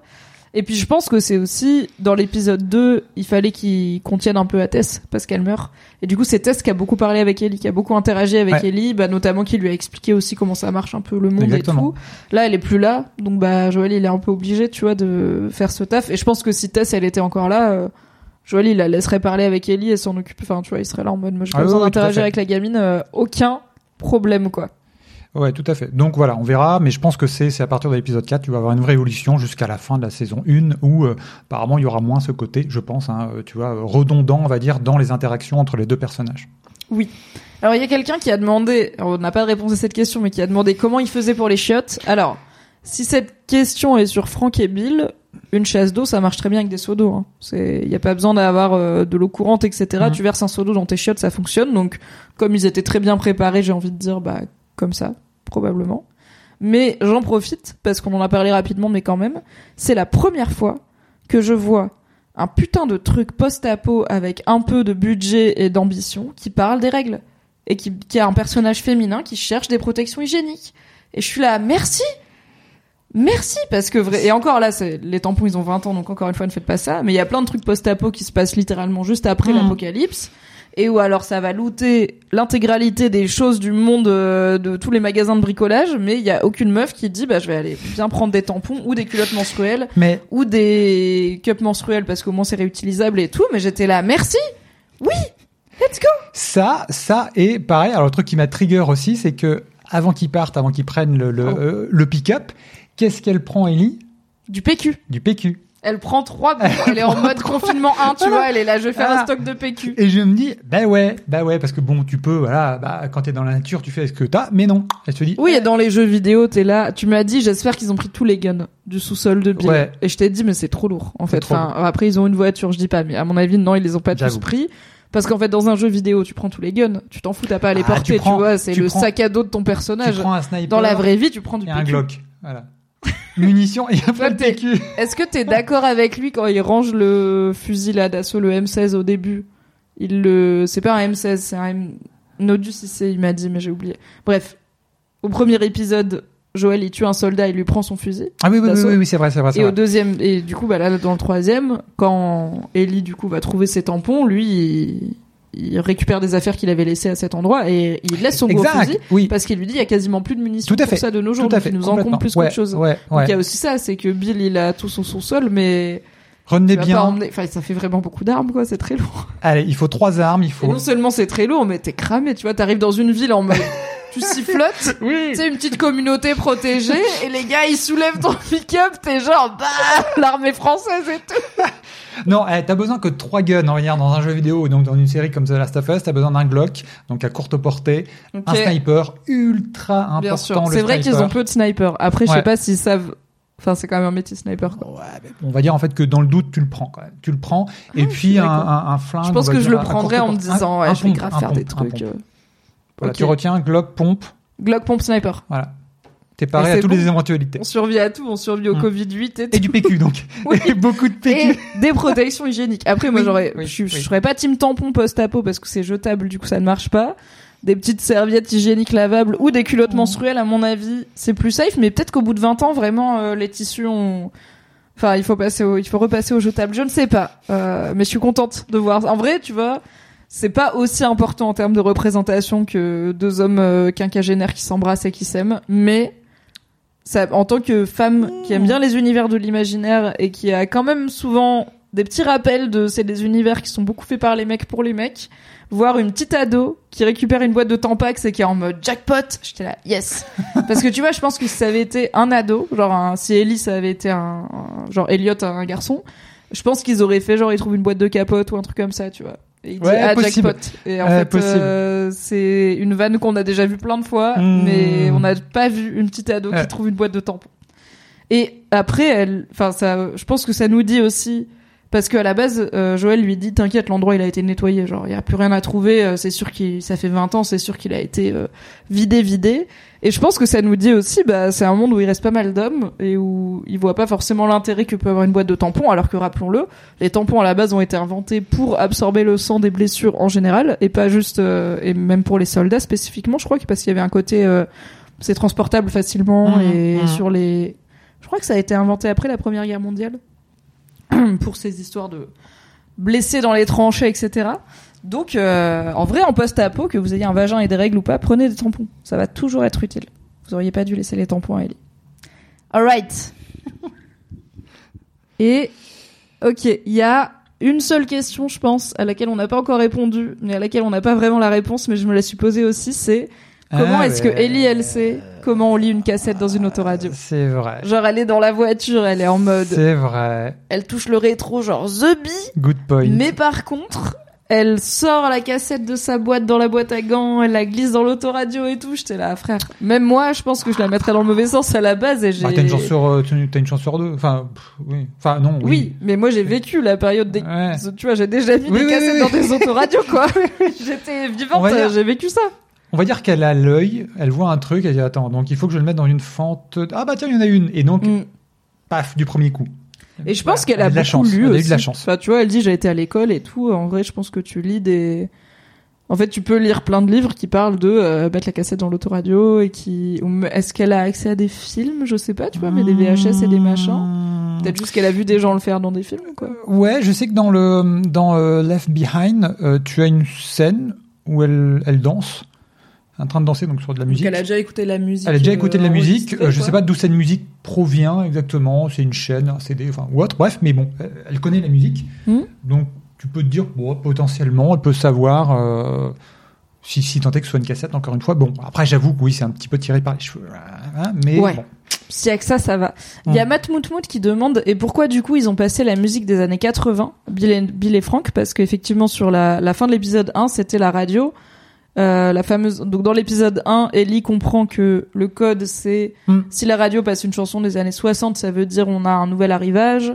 Des années 70, ça veut dire on a des nouvelles, enfin des, des news. Euh, et des années 80, ça veut dire il y a un problème. C'est ça qu'elle force Joël à lui Mm. annoncer parce qu'elle Ouais. le, elle le piège pour qu'il lui dise. Et l'épisode se finissait avec la radio qui passe Dépêche Mode les années 80. Mm. Donc problème. Mais en fait, ils le disent dans l'épisode, ils arrivent au sous-sol de Bill et euh, Ellie, et Ellie demande pourquoi le pourquoi il y a une chanson des années 80 qui tourne et Joël lui dit bah en fait s'il y avait un code et s'il rentrait pas le code automatiquement ça a Ouais. joué la chanson Ouais. qui dit il y a un problème parce qu'il a pas rentré le code donc Mm. comme il a pas désactivé le truc avant de mettre fin à ses jours et à ceux de son compagnon du coup ça a automatiquement kické euh, en fait à la fin de l'épisode 1 de The Last of Us Bill et Frank ils sont déjà morts c'est ça que Mm. c'est ça que ça nous dit et j'étais triste en le disant mais euh, ils ont vécu en fait ils ont aimé ils ont vécu et ils ont choisi et euh, ça c'est bien mais effectivement ça va assez vite dans l'épisode C'est vrai. ok Est-ce que c'est la fin de ce a débrief fait- On a fait le tour. Je pense qu'on a bien taffé. Tu m'as dit on va peut-être garder sous deux heures. Je t'ai dit pas du tout. Ça fait trois heures qu'on y est. C'est vrai Bah il est minuit. Hein. Ah ouais. Ah il est ouais, tranquillement minuit. Merci beaucoup Yannick Bah, merci à été toi. là. Ça m'a trop fait plaisir. C'était trop chouette. Pareil. Merci à vous d'avoir suivi ce live et d'être fidèle à ces débriefs de séries télé. Ouais, il y a Emily de Stephen King France qui dit 3 heures c'est tranquille parce que elle comme moi on est habitué au format très très long. Euh, merci Yannick, je pense qu'on peut annoncer sans trop spoiler qu'on va te revoir sûrement une fois ou deux au moins sur cette chaîne Twitch euh, pour les débriefs de Mhm. The Last of Us. Euh, tout comme vous allez revoir Adibou et pour Lydia c'est plus une question de planning mais on touche du bois, on essaye. Euh, pour rappel, ces débriefs sont disponibles en podcast sur le flux Mimi Égale débrief les séries. En vidéo YouTube maintenant, inc- incroyable ou pas, je vous mets le lien. Abonnez-vous à ma chaîne YouTube. Elle Il va est y avoir des vidéos, c'est fou. Elle est partout. Ah non, j'ai raté le lien dans mon propre chat comme une miskine. C'est dispo sur ouais, je- YouTube, sur la chaîne Mimi Hegel, très vite. Et euh, il y a des récaps rigolos de The Last of Us tous les lundis sur mon Patreon. Est-ce que t'as un endroit? Alors j'ai mis le lien euh, de ton site sur le chat. À part ça, est-ce que t'as un endroit, un contenu, quelque chose sur lequel tu voudrais amener les gens? Euh, ouais, je suis, je suis assez actif. Euh, le, le, le site, le blog, en fait, c'est plus pour me faire plaisir. J'écris euh, quand j'ai quand j'ai le temps sur euh, sur euh, ça va te- ça va te surprendre sur le jeu vidéo, sur les séries, sur le cinéma. Incroyable On Incroyable. est des personnes monomaniaques. Ah, c'est incroyable. Donc voilà, parce Qui que peut nous en vouloir Exactement. Donc voilà, vous pouvez me retrouver ici et euh, surtout sur Twitter où je suis, euh, j'allais dire assez actif. Euh, ouais, je suis quand même assez actif. Parce que j'aime bien, j'aime bien euh, parler en fait des choses que bah, que j'aime bien, quand j'ai une communauté, des personnes qui me suivent, qui sont très cool, avec qui en fait c'est très sympa de parler. Donc je suis, euh, je suis souvent sur Twitter. On se retrouve la semaine prochaine pour un nouveau récap et débrief de The Last of Us. Merci beaucoup Yannick. Merci, Merci à tout toi. le monde. Des gros bisous et prenez soin de vous et dites aux gens que vous les aimez, que vous les aimez et faites-leur pousser des fraises. C'est important. Bye bye. Ciao. Merci d'avoir écouté cet épisode. Pour soutenir le podcast, pensez à lui mettre 5 étoiles et un gentil commentaire sur votre appli préférée. Vous pouvez retrouver le reste de mes contenus audio sur le flux Mimi Hegel, mais en podcast, m'écouter avec la créatrice de contenu Marie Kigaille chaque mardi dans le podcast BFF et me retrouver tous les dimanches en compagnie de Fabrice Florent dans notre podcast cinéma Le Film Club. Pour les récaps rigolos de séries, ça se passe sur Patreon. Tous les liens sont dans la description. Je vous souhaite une très belle journée et un grand merci à Valentin Nortier pour le générique.